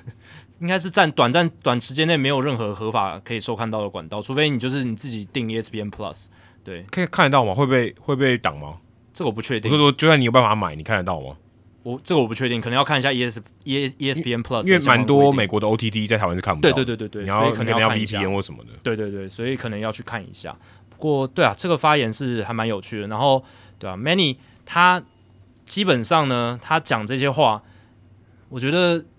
就很他个人的风格了。对啊，就是他在受访哎、的可时是候，我觉得蛮有，好像我没有我我没是有觉任得何禁忌的对，感觉。可是我觉得是蛮有蛮有 insight 啊。对啊，而且从他的嘴巴讲出来更，就更有说服力啊。因为他那个时候那个主播就是问他，嗯，在波士顿打球跟其他地方不一样的感觉是什么？就是这是常常这些明星球员会被问到的问题嘛，就是在纽约打球跟其他地方到底有什么不一样？嗯，但他给的这个比喻其实是蛮不错的。蛮不错你的如果你在这个脉络底下去看的话，你不要去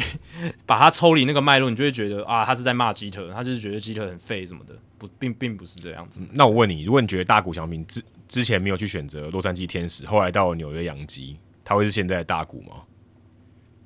有两个可能嘛，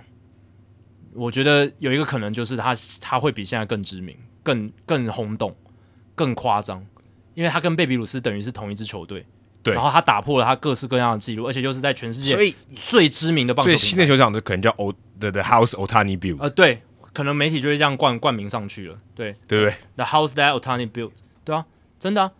然后另一个可能就是，因为我们现在对于大谷的个性是，他之所以会选择天使，某种程度上他想要避开一点媒体的高关注，而且他相对来讲，就压力比较小了。对他也是比较不喜欢接受访问的。他有接受访问没错，但是他接受访问的频率是很低的。或者他就不想要有那么多关注，让我专心打球、这个是美国业界记者都知道，就是大谷他愿意接受访问，可是很 select，就是他会挑，然后也不是那么常接受访问。大他谷严选，对他还是很专注于在自己的打球上面、自己的准备上面，还有跟自己的队友的互动上。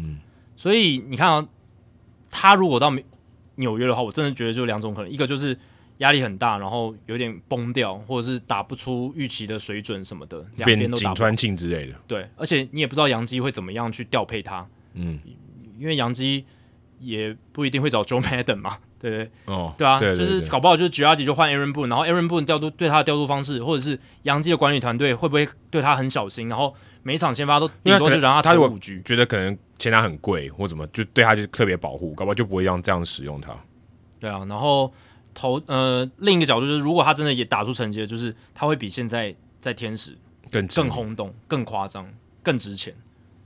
值钱到爆啊！爆啊，绝对爆掉啊！可是他后来选择一个安全牌，对，相对安全，至相对少保险我至少要有这样。我如果在这个环境，我可以这样子，但至少目前看起来，在天使如果就结果论来讲是非常成功的，成成功成功到极致。极致哦。当然，如果你只看什么二零一八、二零一九，你可能觉得哦好像还好，可你看二零二一就哦成功到光爆有一个二零二一年，我就觉得大谷的加盟天使这件事是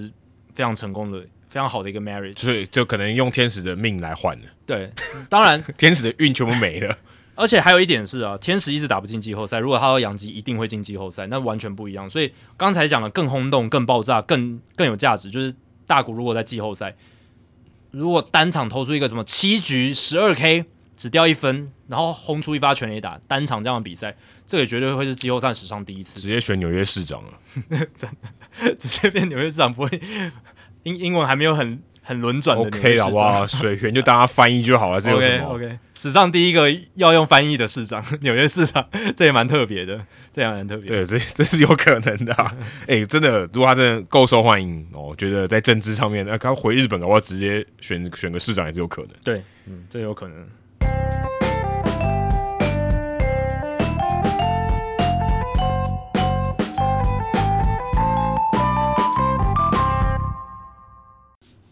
好，接下来来公布冷知识的解答。你刚刚猜谁？呃，我再再重复一次题目好了。对，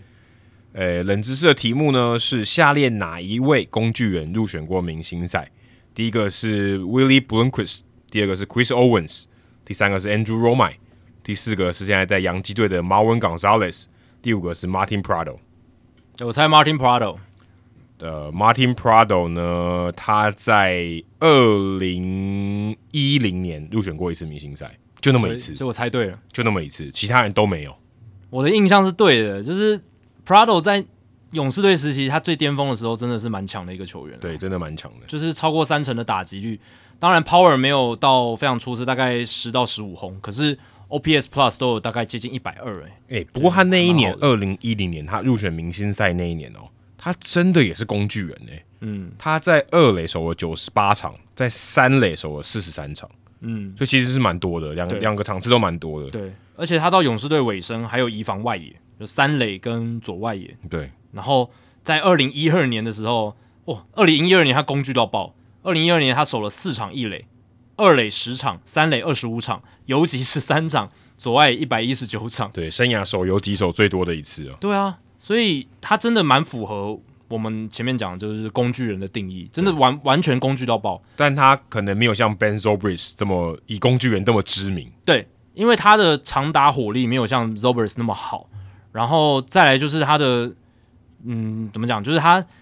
他他的这个知名度好像也没有像 Ben Zobers 的那个那么高，因为没有那么高。我觉得 Zobers 他是一个 poster child，就是 poster boy，不就是是他们那个时代吧，刚好刚好有那个时，而且还有打过那个啊小熊队对冠军啊而。且媒体只要讲到这种打得很好的工具人，每一次就是 Ben Zobers、Ben Zobers、Ben Zobers，、所以反而 Prado 就是比较少被提起来这样子。但而且 Prado 也没有拿过冠军诶、蛮可惜的。对，然后、对啊，而且 Prado 后来就到关注度相对较低的马林鱼队了。他有待过一年的洋基，二零一四年半年啊。对，就是响尾蛇、养鸡这样子，所以反而是哎、诶真的我印象是对的。对啊，其他人其实都蛮知名的、哦。我发誓我真的没嗯有没有先先查这个、哦，OK 对蛮有成就感的。但但 但前面那几个，其实我觉得以工具人的角度来讲，其实都还算蛮知名的，就是哎都、对都叫得出名字，至少他们也打滚过一阵子。我觉得 Bloomquist 也是一个蛮好的案例，但 Bloomquist 他的打击成绩是没有那么好，没有没有像 Prado 那么好嗯对，所以这也是被我排除的一个原因。那 Bloomquist 其实是我小时候在玩电动、玩大联盟电动，还有在看棒球的时候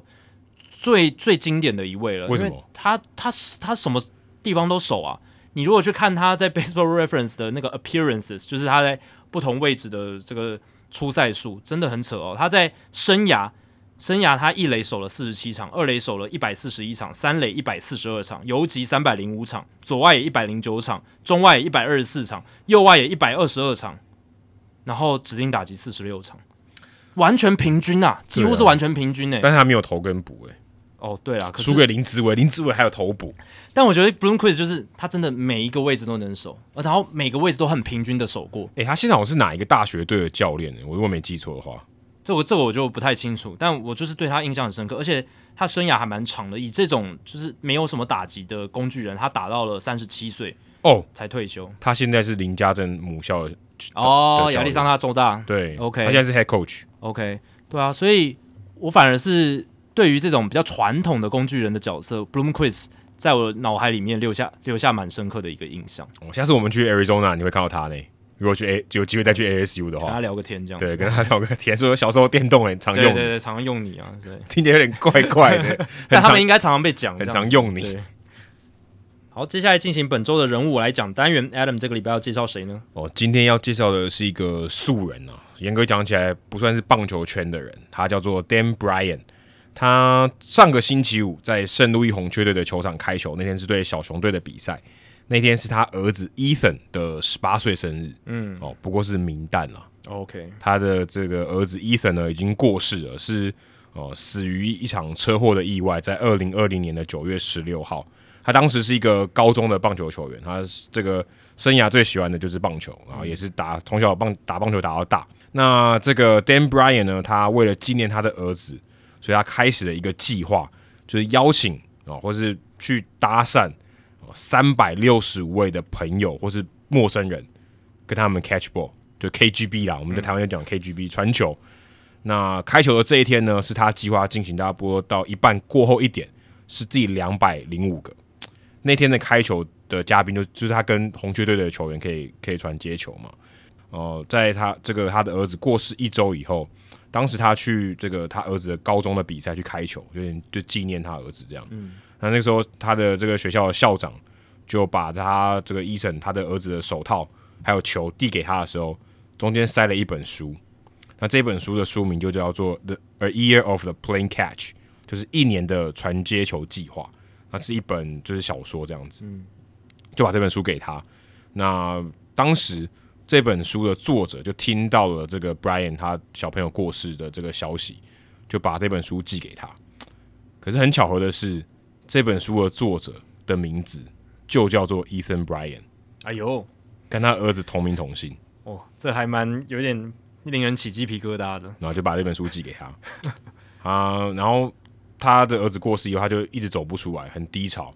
十八岁，然后然后他当时时十六岁，呃， OK，两年前吧，对对现在对，是两明年代前，其实十六岁的小孩子也没有什么什么什么，也不是什么生病，对不对？对然后就意外去世这种。亲人，尤其是父母最难接受。对，那他一直走不出来，后来他也跟他的前妻就离婚了。那低潮了很久，他每次常常在上下班通勤都会看到那个车祸发生的地点，他真的就很悲伤这样子，然后也不想看棒球，哦，每次经过球场都想要找他儿子的这个背号，好像是九号，我觉得我如果是我，我一定会也会避开棒球，因为你一定看到棒球你就想到自己儿子啊，这一定的嘛，因为他儿子又是打棒球的。对，那刚刚我们讲到说他那本书《A Year of the Playing Catch》，他其实一直都没看，他校长给他以后，他其实都没看，然后说这本书我真的不想再看棒球了。那去年圣诞节的时候，他觉得好像时间差不多，我我应该要做点改变，他就把那本书拿出来翻。对，有时候处理恐惧或者处理害怕的这种情绪，最好的方式有时候是面对它。嗯，有有时候真的是这样。你如果一直闪避的话，有时候也不是一个最好的解答。然后他就想说，我看这本书，诶，给我一点力量。我想要我自己的这个一年传接球计划。我每天找一个朋友或是一个陌生人来传接球。他第一个传接球的对象，就当时跟他儿子坐在同一台车上的他的朋友，他就跟他传接球。那个儿子，那个朋友叫做 Tyson，就当时他的儿子的朋友就跟他传接球。开始的第一天，然后其中有几个比较特殊的，例如说像第一百八十六个，这个第一百八十六天。是他当时跟处理这个车祸的警官，这个警官也是他的朋友、哦，当地就是小镇这样子，所以他也有认识。那他也在 Facebook 上面，就可能在社团里面，然后说，哎、有没有人要跟我传接球？我在执行一个这样的计划，然后可能也会遇到一些人，可能跟他有类一样类似的故事，就是他可能有呃比较小的亲友过世，可能儿子啊或女儿或是侄子过世，可以跟他交流。而且你其实我们在聊天的时候也蛮像在传接球的、哦那一个人丢，一个人接，一个人丢，一个人接。只是我来们来回，丢的是那个音波，对，只是音波，但也来来回回嘛，就像一个对对话。对其实，在传接球的时候过程中，其实你会聊天嘛。对啊，诶，你丢过去的时候讲一下话，我丢过来的时候，我接的时候讲一下话，这样就一个很像一个对话过程。关心一下彼此啊，然后聊一下各自的近况啦，这种就是一个友情或者亲情的交流。这样对，，或者他跟陌生人，诶，对今天陌生人他也许更敢更敢讲心事，我就讲我面对这个伤痛，嗯，或许陌生人给你一些启发，对嗯，等于也是一个谈话的过程中，也是一个疗愈的过程，对，所以他就觉得，诶，这个是很有意义的，就开始继续做。那红雀队也听到这个故事，就邀请他来，哦，两百第两百零五天的时候来开球，哦，来跟红雀队的人传接球。我当时其实 Ethan 就他的儿子最喜欢的红雀队球员是 Matt Carpenter，哎呀，糟糕，Carpenter 已经在洋基队了，不不可能找他来开球嘛，对不对？对，那找谁呢？找 Albert Pujols，够了吧？也也很不错。对不对？这个 level 够了，对，来跟他的爸爸来开球嗯啊、所以当时就有这样的一个小故事，可能很多人不知道，但是呃，网络上就有这这个小故事跟分享给大家。对，我觉得你看他一开始，当然面对到白发人送黑发人的这种伤痛，其实很难接受。我能理解他一开始真的是就比较逃避的心态嘛，就我不想看，不想听，然后我就是先 先让自己能够平复这个伤痛。但他后来，我觉得很重要的是，他有勇气去选择面对这个恐惧。嗯找就是去去看棒球的东西，然后从那本书里面得到启发。那也是因为他跨出了这一步，他去面对自己的恐惧之后，其实你有时候真的不能预期说你自己实际的在去面对自己害怕的东西，或者是实际去面对自己恐惧的东西之后，会有什么样的发展？有时候会有意想不到的效果。那他做了这件事之后，他实际的去做这样子的一个算是算是一个小小的计划嘛，对不对？嗯，而且我觉得跟别人交流，对把自己的事情说出来，嗯，别人会给你一些不同的看法。对啊，对啊，对啊，就是你可以得到一些嗯，算什么开示嘛，对不对？一种解脱，一种心情的舒舒放这样子的感觉。那这确实就是一种疗愈跟疗伤，因为你如果陷入了悲伤的情绪又走不出来，然后你自己在自己的脑子里一直想的话。诶，我也曾经经历过那种感觉，就是你自己会越越越想越想不开啊。就钻牛角尖、啊，，对，所以还是你还是要找一个人，或者是嗯、呃不一定他要给你什么哇人生至理名言或者什么心灵鸡汤，不一定。诶就有一个人静静的听你讲话，诶，这也是一种很好的舒放，对啊很好的舒而压且。至少你传接球的时候有事情做嘛，对不是一两个人坐在那边，对两个人干瞪眼，那也尴尬。转移注意力，然后有事情做，呃、这都是让心情或获得一个疏解啊。所以这都起源自他一开始愿意自自己去面对自己的恐惧，所以我觉得那一步真的也蛮重要的。对，也很希望他可以完成顺利完成这个三百六十五天啊，每一天跟一个朋友或者跟一个陌生人然后传接球。嗯，但我看到这个故事，我其实如果今天他没有去开球，或许这个故事永远都不会被报道，就是一个很小的故事嘛。可其实很感人，而且很有力量。我会觉得说，其实，在台湾这些开球，我觉得也应该要去多多去报道这种故事，或者多多去找这样的人。嗯，我为为什么会这样说呢？因为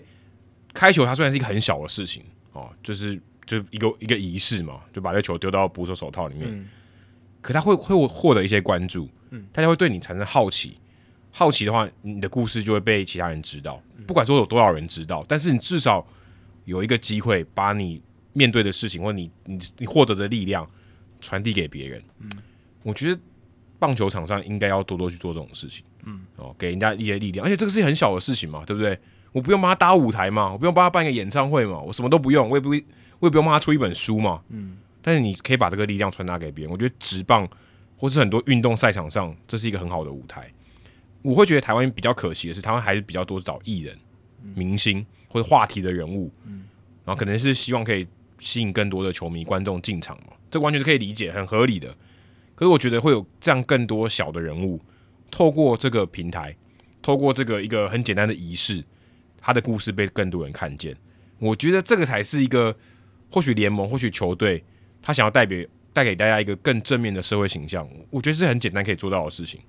就去挖掘这种故事，这种故事很多嘛，要让更多人看到。今天媒体的版面就这么多，诶，你今天多创造一些版面，帮这些人把这些人的故事传递出去，给这个社会更多正向的力量，而、哦不是在讲蓝色那一队。但我觉得这是很好的事情，我觉得台湾应该要多做这种事情。对啊，我觉得台湾的新闻或是这些东西，负面东西太多了，嗯，好的东西多，才有办法把这些负面的比例下降嘛。对，你看那个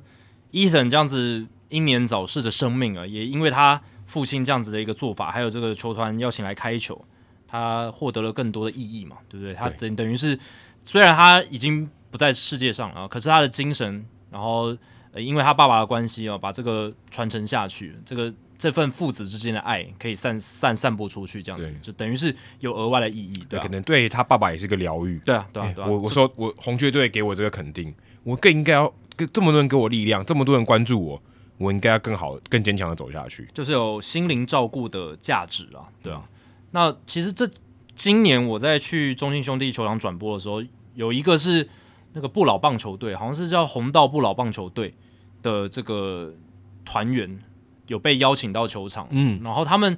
这个我看了一下新闻，好像他们已经蛮多年都有去，每年都有去中信的洲际棒球场开球这样子。我觉得这这也还不错嘛，他对们就邀邀请这个不老棒球队的球员，然后来开球。对诶，这个就有别于邀请艺人或者什么赞助商这不过种东西不，过我好奇，媒体帮他有多少的曝光，是不是哎不是很多？并不是 并并不是很多啊，就有一些影片嘛，就有一些影片有开球的画面，但是有开球的画面，然后至少、呃现场的球迷有看到他们，然后也有被主持人小白介绍，然后呢也一点点新闻，新新闻是真的没有什么， 对，我觉得这个其实是可哎对一点以点新多闻多多去对对多对多去讲的，因为至少它有一个曝光嘛。对，有曝光了，然后你媒体可以可以没去，不管是体育媒体，不管是其他的媒体，我觉得可以去去挖掘这样的故事。对啊即便它就只有一天的消息，但是有曝光，至少还会留在网络上，或者留在报章杂志上。报章杂志上，我觉得这个是还蛮重要的，职棒可以做到的事情。对啊，他们这些呃球员都是六七十岁的阿公，或者是就是爱好者，对啊，那他们这么了 年纪这么大哦，还可以就是呃投入在这个棒球场上，其实是蛮不容易的。对啊所以那中信兄弟应该是每一年都会邀邀请他们到这个洲际棒球场来开球这样子，然后说说话。其实我觉得也蛮好的，但是希望这种诶、这种正正能量的散播可以更多，更多而且其实兄弟还有邀请他们那个球队的球员拍影片。所哦嗯以就是有一些类似那种纪录片形式的，有没有？就是受访啊，然后讲他们这个球队的历史啊，为什么会有这支这个球队的来历啊，怎么打球啊什么的，然后也讲他自己打棒球的过程，其实还蛮不错的，对啊。所嗯以如果这种可以更多的话，就会像也像 Ethan 这一这一种，就是蛮好的，对啊。很简单的故事，但却很有力量。对哦我对觉得这个是要好好发挥的，有在做，也没有说否定，但可以做得更好。而且我看那个 Ethan 的照片，他还在世的时候，诶，长得蛮像。他戴那个红雀的帽子很像 Harrison Bader，哎，长有长长有得真的点蛮像，的有 点像，有点像我北觉得人，蛮像的。对，也是白人啊。对对对对，好，接下来数据单元哦。上个礼拜我播水手对天使，嗯，哇，我看的那一场比赛，连续两个半局，连续好像相隔一个半局吧，好像四局前水手队有两次满垒的残垒，嗯，而且最后一个出局数都是被三振，我看了真的，哦水手队球迷看了真的会想砸电视。捶心肝啊呐、对我看到想说，哇、水手队这个关键一级的这能力也太差了吧，真的是会 真正的会毒心瓜，而且哎是被三振哦，还对不是什么高飞球被打扎实出局，或者什么还对方的防守美技，那你也认了就认，OK，了你厉害，哎对对你你厉害守住了， 但你没有，不就是被三振，而且有一球 Crawford 是好球带的坏球，哦，如果是站着不动被三振，那哇啊个更更心伤，对，然后那个 Crawford 狂摔头盔，然后另外一个是 Upton 直接把球棒给折断，那都有多气？真的真的。那其实水手队我今年也有播到，那在准备的时候，Game Notes 里面就有写到，他们今年是全联盟残垒最多的球队了。在我昨天准备的时候，水手团队的五百五十六个残垒是全联盟第一名哦，比第二名的教士五百三十一个还差了二十五个，差不多多了两将近两场，哎、真的很两、多、啊，差不多两场的量。对啊，就是他们今年就是真的残垒特别特别多。那呃，昨天的时候，我们资深听众哦，也是我们《h i t 大联盟》的赞助者刘奕晨哦，他就精品城茶行小开，哎、对对对对对，他非常的投入在我们社团的讨论呢，也是我们忠实的听众，非常感谢他。那他也写到了这件事，他也分享这件事。水手最近两场对天使，就昨天的发文啊，分别被天使两大神兽开轰，都有惊无险拿下胜就利是。Trout 跟大谷，其实本来可以赢得轻松一点的，因为水手这两天累积五十九个残垒，不知道有没有破纪录。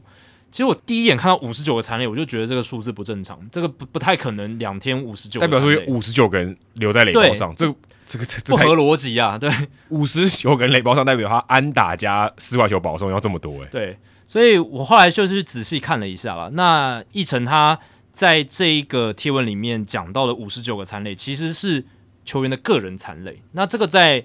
大联盟官网那个比赛的 box score 哦都有，就是每一个球员他的残垒数，然后最后加总会有一个数字。可是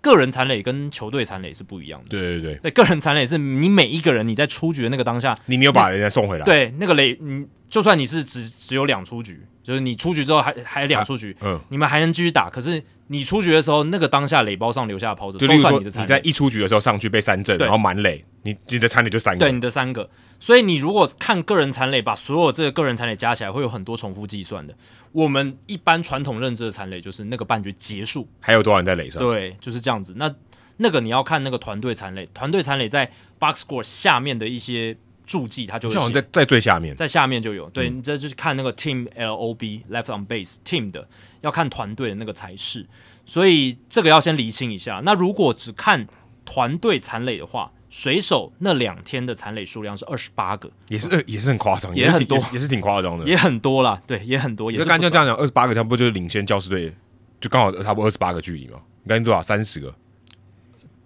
二二十八个，对，我说领先第二名的教师队，呃，二十五个，对啊，对对差不多就是一场的。对，这就等于几乎是一一场的差距了，这样子的感觉，对啊，所以呃，在这样的情况下，就是大家要看的是团队残累了。那后来下面有人就问说，诶，这是不是一个记录还是什么的？有两战嘛，对，两战，两战二十八个残累。那如果两战五十九个，那那百分之百是记录，五十九个就刚才那两倍多，都对太太不合理了，太不合理了那。几乎每一局都满对垒，，但我们已经讲那是个人残累，如果是团队个人残累，两战的区间哦，二十八个是不少了，但距离记录还很远啊啦。我想应该还很远。，对，因为他那也没有每一局都满垒，其实也大概才三个半局吧。对啊，你想嘛，如果你每一局都满垒，然后每一局都残垒的话，就而且残垒是满垒的残垒，一个都没有回来，对就是就是你结束的时候是垒上垒上全部都有人，所以你一场比赛最多是三乘以九，对，二所以十七个残垒。或对不对或者是延长赛。哦，对啊，如果延长赛的因话为，它但有点太扯了。正规九局最多残垒就是二十七个吧，对不对？，对，就你每一次垒包都留留下满垒残垒，就你上去都垒包金，对方都垒包金钻是一个都，就是后来都没有回来。所以两场二十八个，老实讲，真的不少，真真真真的真的是不少哎、两场二十八个，我就一场要二，就最多二十七个，两场、哦、那真的很多，一场你等于平均要十四个残垒嘛，对吧、所以水手那两场是真的蛮惨的。差不多一半的局数都是三出局的时候是满垒，对，不过如果看史上所有两战的区间，这个二十八个残垒还排不进前两百八十九名。当然，大联盟这么一百多年，从一九零一年到现在打了那么几十万场比赛，对不对？那呃排不进两百八十九名，代表他是第并列第两百九十名，其实也是蛮前面的喽，也是也也是蛮前面的了。跟吴安达比赛一样难。对我那个时候也在留言里面就卖个关子说，哎，大家要听到最多两战区间的团队残垒数，然后就锁定这一集的节目。那现在来揭晓答案， 这一节节目已经快比水手天使那场比赛还长了，那场比赛多长？你还记得吗？三个快将近三个半小时。快三个半，好，这这场比赛应该，呃，这这一集节目应该跟那场比赛差不多长。好，那第一名两战的区间，团队残垒最多的是一九三二年八月十七号到八月十八号的芝加哥小熊队。哦，那场比赛他们有，呃，应该说那两天加起来他们有三十九个残垒，三十九个残垒，呃非非常非常多，真的非常非常多。哎、而且我看你这个记录，他们两场还赢呢、对他们两场都赢，这个也蛮不容易的哦。你惨哦，但有可能你就是一直上垒，对方一直输，那对方在对方一直让你上垒，然后最后你只是狂胜这样。其实也要强调一件事，残垒多代表什么？你其实上代代表上你也很会上垒、啊，对，就上垒多，代表你也是蛮不错的，但只是刚好对方都在呃你残垒最多的时候把你收掉，对，或者是你就是关键时刻高张力的时候，你就是打不出来，你就是挤不没有，出或来呃者嘛，他打可能打了很多啊，他已经得超多分，然后满垒的时候结束那呃个、对，也，有可能，也有可能，所以就是你打有好啊有有几种状况，就是你打的特别好哦，你已经得了很多分，但是你结束的时候就是垒包上有跑者，对或者是你就像水手一样，明明就是可以赢得很轻松，但是一直都没得分一一直都没得分，或者分数很少，然后一直留下残垒，但重点要素就是你很会上垒，才会有残才能对啊构成这个残垒的要件嘛。除非你都失误上垒，那也蛮厉害的。对啊，所以老实讲了，你说这支小熊队，它算烂队吗？我看了一下，一九三二年的小熊队，他们那年战绩是九十胜六十四败，很好啊，哎、其实是一支强队、嗯而且那一年他们还打进世界大赛，所以是一支打进世界大赛的队伍。但没有拿到冠军。对，所以大家不要想说，哎、这种两战区间或者说残垒很多的球队，他就一定是烂队，这个绝绝对不是，其实是很会上垒。哎、我看你这边这个，他那天得了七分呢、也蛮多的、啊，也哦不少哎、应该说两战下来，对，两战哦，两战下来得了七分，哦两战下来那得还了好七分，对，然后丢了五分这样子。然后剩下下面第二名有两支球队并列，是一九九五年五月十八到五月十九的堪萨斯皇家三十七个残垒，然后一九八二年八月一号到八月二号的红雀队三十七个残垒。那超过三十四个残垒的这种两战区间的球队，史上有二十支这样子，二十支。好多、哦。对，其实还蛮多的。那最近残垒最多的是二零一五年七月十八到七月十九的纽约大都会队，三十六个残垒在那两天。哦，那二零一五年的纽约大都会发生什么事？大家还记得吗？打进世界大赛，没错，哎刚刚也不是是打我讲皇，家吗？对，就皇是皇家的对手啊。对，就是皇家的对手。所以，诶其实老实讲啊，你能那么多残垒，真的代表你也不是太弱。所以，水手今年战绩虽然很蛮蛮拉差的，可是老实讲啊，呃，他们今年当然 Ty France 现在现在受伤，可是 t y f r a n s 嗯差很多了。对，但 t y f r a n 是很但会看上你刚才垒，那两场比赛都没有 t y f r a n s 呃，对，但是他他是上上垒率很好的选手，所以平常的比赛，水手有他的比赛，他上垒率三成九是很好的。超好吧？对啊，然后 J.P. Crawford 常常打前段棒次，他上垒率有超过三成五的水准，嗯对，所以其实水手打线今今年啦，蛮多会上垒的打者，还有 J.C. 哦，J.C. Winker 加入，我觉得差很多。对然后他上上垒率还是很好，然后那我 Taylor 们保 Trammell- 送王吧，我记得美联保送王，对，美联保送王，他的他真的是非常非常的有耐心的一个选手，对吧、所以这就是记录打三十打九，架的时候没有耐心了，呃，被砸到触身球的时候，直那个接失去了。直接对那个怒火直接冲到头顶喷出来这样子，对吧、所以呃，史上有二十支哦，两战区间超过三十四个残垒的，然后最多的就是一九三二年的小熊，在八月十七到八月十八，三十九个，这二十八真的很少哎、欸，二十八这对还好而已啊，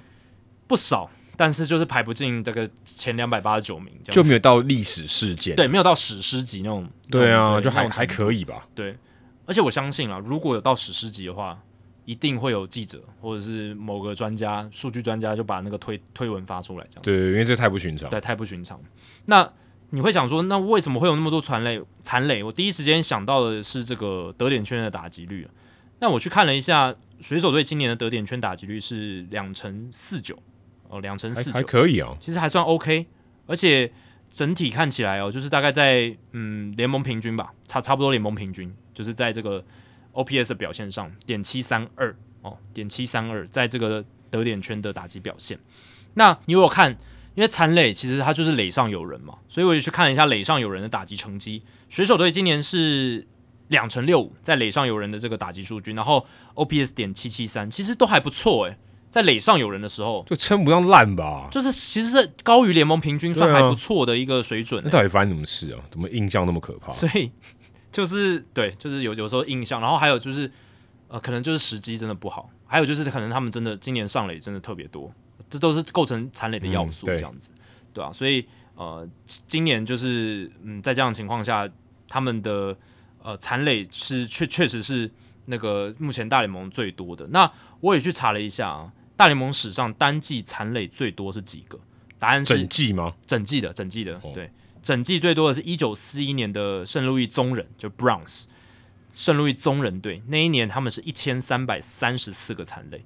那水手队现在是多少？五百五十几个嘛，现在打到了嗯球季的中间嗯，追不上，追不上，但我是就追不上。蛮有可能超过一千个的嘛，一一千个应该是应该可 OK，以应该是 OK。嗯那这是史上最多一千三百三十四个，嗯其实真的也蛮不少的。第二名是谁？一九七六年的红人队，那不是大红机器的时候，大红机器啊，而且是二连霸的第二年，他们那年有一千三百二十八个残垒，所以残垒多不一定是坏事。我我今天想讲这个，就是残垒多真的不一定是坏事。那诶、而且而且那一年一九七六年的红人队大红机器一百零二胜六十胜的呃一百零二胜六十败的例行赛战绩，超强欸，超强的一支球队。而且你看这个榜单里面，其实有很多强队哦，像是一九四八年的红袜队九十六胜五十九败，然后一九呃那个二零零七年冠军红袜队也在这个榜上，他们是史上单季残垒第十多的哦，在这个排行榜上一千两百九十一个残垒哦，他们那年例行赛九十六胜六十六败，然后二零零四年有 Barry Bonds 巅峰年的旧金山巨人队排在第十一名，一千两百八十九个残垒，嗯，所以不一定是烂队啊。哎、如果这样算，你是不是应该把残垒除以得分？就是残说垒对残垒除以得分，因为他水手队得分是比较差嘛，嗯所以说代表说他可能他的效率真的比较差。哦你得分得多，你残垒也多，这个感觉也是蛮合理的，因为上垒就是多嘛。嗯，所以说按照这个比例值，搞不好水手队其实蛮高的所以就是残垒跟得分的比例，对那这个水手应该是会蛮高，因为他得分比较少，对，对，所以然后他残垒就是正常多，那像大红季信这种，应该就是会这个比例比较低，因为对他得分是很多的对，比较比较平均一点，对比较平均一点。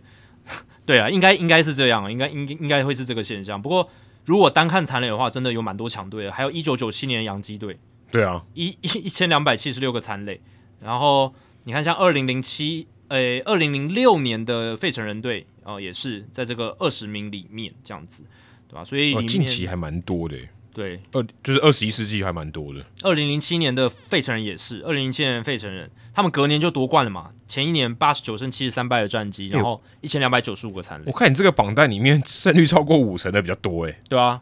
所以胜率超过五成残在垒多在在百分之四分应该有四分之三因，为残垒多，它代表他们真的上垒能能力能力很比较好对对他们累积了很多跑者在垒包上，才有能力累积这么多的残垒，对因为你所以没办法上垒就没有残垒，没错，对吧、啊 所以，诶，水手队也不要气馁啊。虽然你们现在残垒欸第可一是没名，没有人想用残垒来评估这个球队的实力嘛，但是你我我的意思是说，你不要因为他残垒多就说啊，水手今年真的对烂 到他爆，没办法反映太多东西他啊，没办法反应太多。但、诶某种程度上也反映了他们搞不好打击面上，至少上垒能力上算是不错算。不错，我看了一下他们现在目前啊，当下我们录音当下他的团队上垒率三乘二零，美联排名第五诶，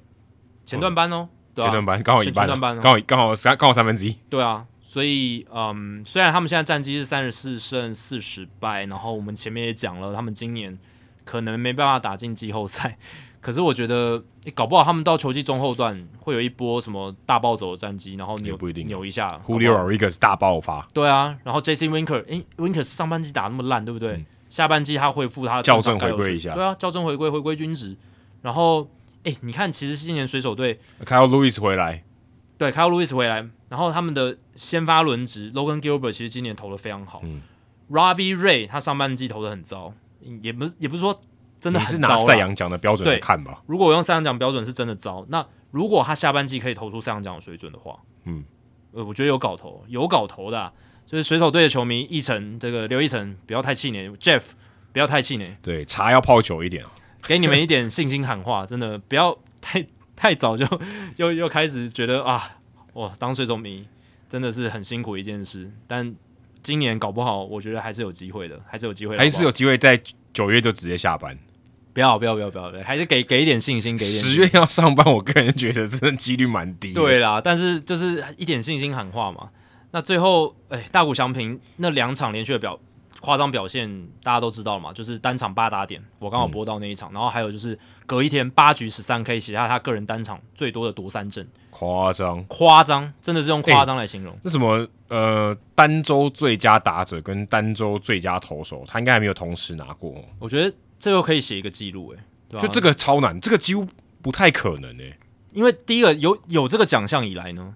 贝比鲁斯已经不在了嘛，早就不在了。对，早就不在了， 所以基本上要达成这个条件，基本上就是只有大谷了，对，就是要但那么顶尖，就是看他有没有机会达成了。对啊，有没有机会达成，对啊？然后我也看了一下，这个一九二零年两个联盟都把打点视为官方记录的数据以来呢，它是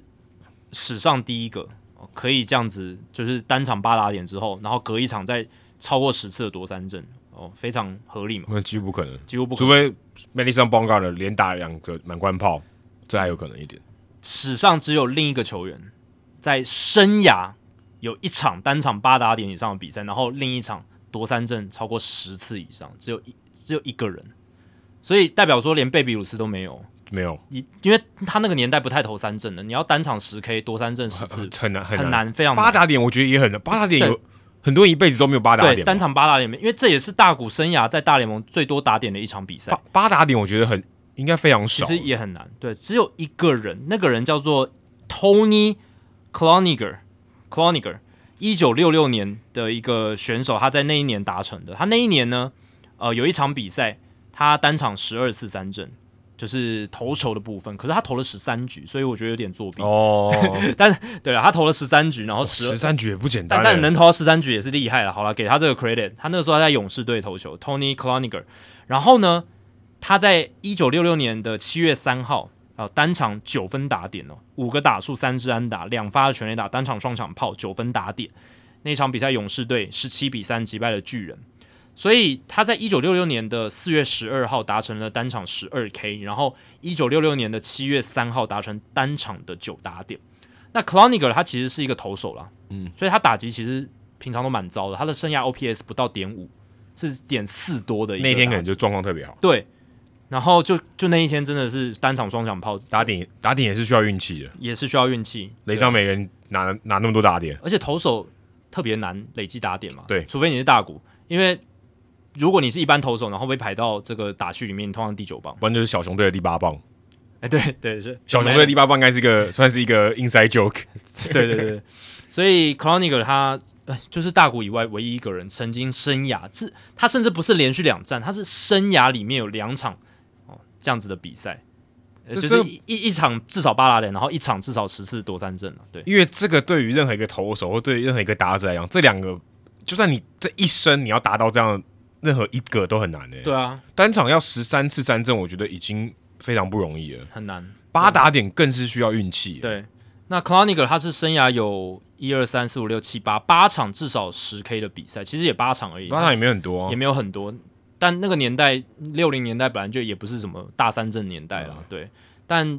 就是他是个专职投手，然后打击面真的是碰运气，好不容易碰到一哦场那个九分打点那的比赛、个那那个九分打点在当时应该大事。轰动，应该是我觉得轰是动轰动，因为对他是投手，对啊，应该 大应该是大事。对，真的任何一个投手在今年如果打满贯炮，应该也是大事吧？除了大谷翔平以外，啊对，又不是大谷翔平，对吧、任何一个投手在如果在今今年也没办法打、啊，除非他今年代打嘛。对任啊何一个投手如果今年代打打一个满贯炮，那可能是历史事件的，对啊，对啊，绝对是头条的新因闻。为现在投手也不会打击了。对， 这更难。然后更扯的是啊，FanGraphs 的 WAR 值，呃，大谷翔平在那两天呢、就差不多拿了一个 WAR，就直接累积了差不多一个 WAR。他六月二十一借由打击表现获得大约零点三的 WAR 值，六月二十二号借由投球表现获得了大概零点六的 WAR 值，所以加起来你如果四舍五入的话，差不多就是一。一天呃两天累积一的 WAR 值，一耶、好像有点夸张，啊很。夸张。我们常常讲，不是呃，到三四一一年累积三到四，你就是已经是 above average，甚至有机会入选明星赛。那到五六七的话，已经是有机会来角逐 MVP 了。那到十就是所谓的什么，就是史诗级的水准，就是贝比鲁斯、贝瑞棒子、Mike Trout 这种水准。所以按照这个 on pace 的话，一年还可以累积一百多个 W 哎 R，、对对对对，就是但这整个完全整没有意义。整个 Barry Bonds 的生涯这样子。如果他每一天都是每一天都这样打的话，没有啊，你要除以二嘛，因为他是两天累积一，哦，所以八十几个，大概一年如果这样子 pace 的话，就是九十八八九十吧，对不对？ 这一年就直接名人堂了。对，一年没人，但我说名人堂的 W R 值、啊，对对不是名人堂他的不符合名人堂资格。甚至是比就是最顶尖的 Barry Bonds 跟 Roger Clemens 那种水准啊，这这个 on pace 有点夸张很，夸张啊，一两天一个 WR 值，所以你就知道大谷那两天有多么多么的扯。用这但个数据 Andrew Wang 一球就直接打，直接引发 WAR，哦，对啊，直接引引发这个 physical war，对，是真的有挥拳的这个战争这样子。好，以上就是《黑手大联盟》第两百七十五集的全部内容。我、应该跟那一场水手天使的比赛一样长了。哎、真的，我我再次呼吁，如果你一次听完《黑豆大联盟》，我真的很佩服你，麻烦你留言好不好？就是你一一次，对你一次一口气听完这一 集，真的厉害，等于看完了一场蛮打的蛮久的大啊联你盟。就算用两倍速，我也真的很佩服。对。如果大家喜欢我们节目的话，请千万记得不要推荐给你的朋友，因为这样做的话，你很快就会变成朋友里面最懂大联盟的那个人啦。你朋友没有听到《h i t 大联盟》，大联盟的知识就会越来越跟不上你。假如你有任何棒球相关的问题，我们的听众信箱随时欢迎来信，你可以在节目叙述和我们的官网 h i t mlb.com 上面找到。还有，别忘记到 Apple Podcast、Spotify 给我们五星评价和留言回馈，让我们能够做得更好，也让还没有听过《h i t 大联盟》的朋友可以更快的认识我们。如果你写的不错的话，我们也会在节目开头中念出来，分享给大家哦。今天节目就到这里，谢谢大家，拜拜。拜拜。